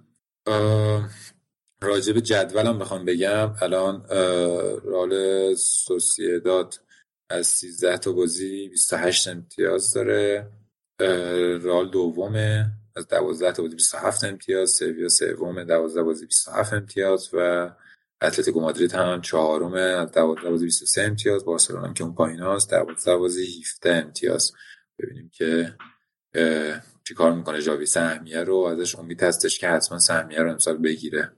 واسه بارسا ته جدولم که خطاف بیستم لوانت 19 و اچه 18 هم راجع به بازی هفته بعد هم بگم که از 19 نوامبر شروع میشه بازی از جمعه یه دونه بازی از لوانته با اتلتیک بیلبائو بعدش شنبه سلتاویگو و ویارئال سویا با آلاوز اتلتیکو مادرید با اوساسونا و بارسلونا با اسپانیول. دربی بارسلونا انجام میدن و روز یک شنبه هم ختافه با کادیز گرانادا با رئال مادرید الچه با بتیس و سوسیداد با والنسیا انجام میدن بازیاشونو فقط می‌خواستم بگم بهترین گل زنم کریم بنزماست با ده گل وینیسیوس هفت گل و سوارز هم هفت گل در رده های بعدی هن. بهترین آمار برای هر تعداد دقیقه بازی کردم فالکائو داره با 66 دقیقه برای هر گل و بنزما هفت پاس گل داده توی assist ا بهترینه اسکار ترخو یوردی آلبا هم با 6 و 4 پاس گل در رده های بعدی قرار دارن و clean sheet هم دست رمیرو دروازه‌بان سوسییداد هفت clean sheet داشته. بعدش هم بونو و رولی از سویا و ویارالن که 6 تا داشتن و فکر کنم اینجا تموم میشه بخش مردان اگه موافق باشی خانومای اسپانیا بگم ایتالیا همیشه سینا بهشون اشاره می‌کنه. یه بار ما هم اشاره کنیم تو اسپانیا ببینیم چه خبره اونجا.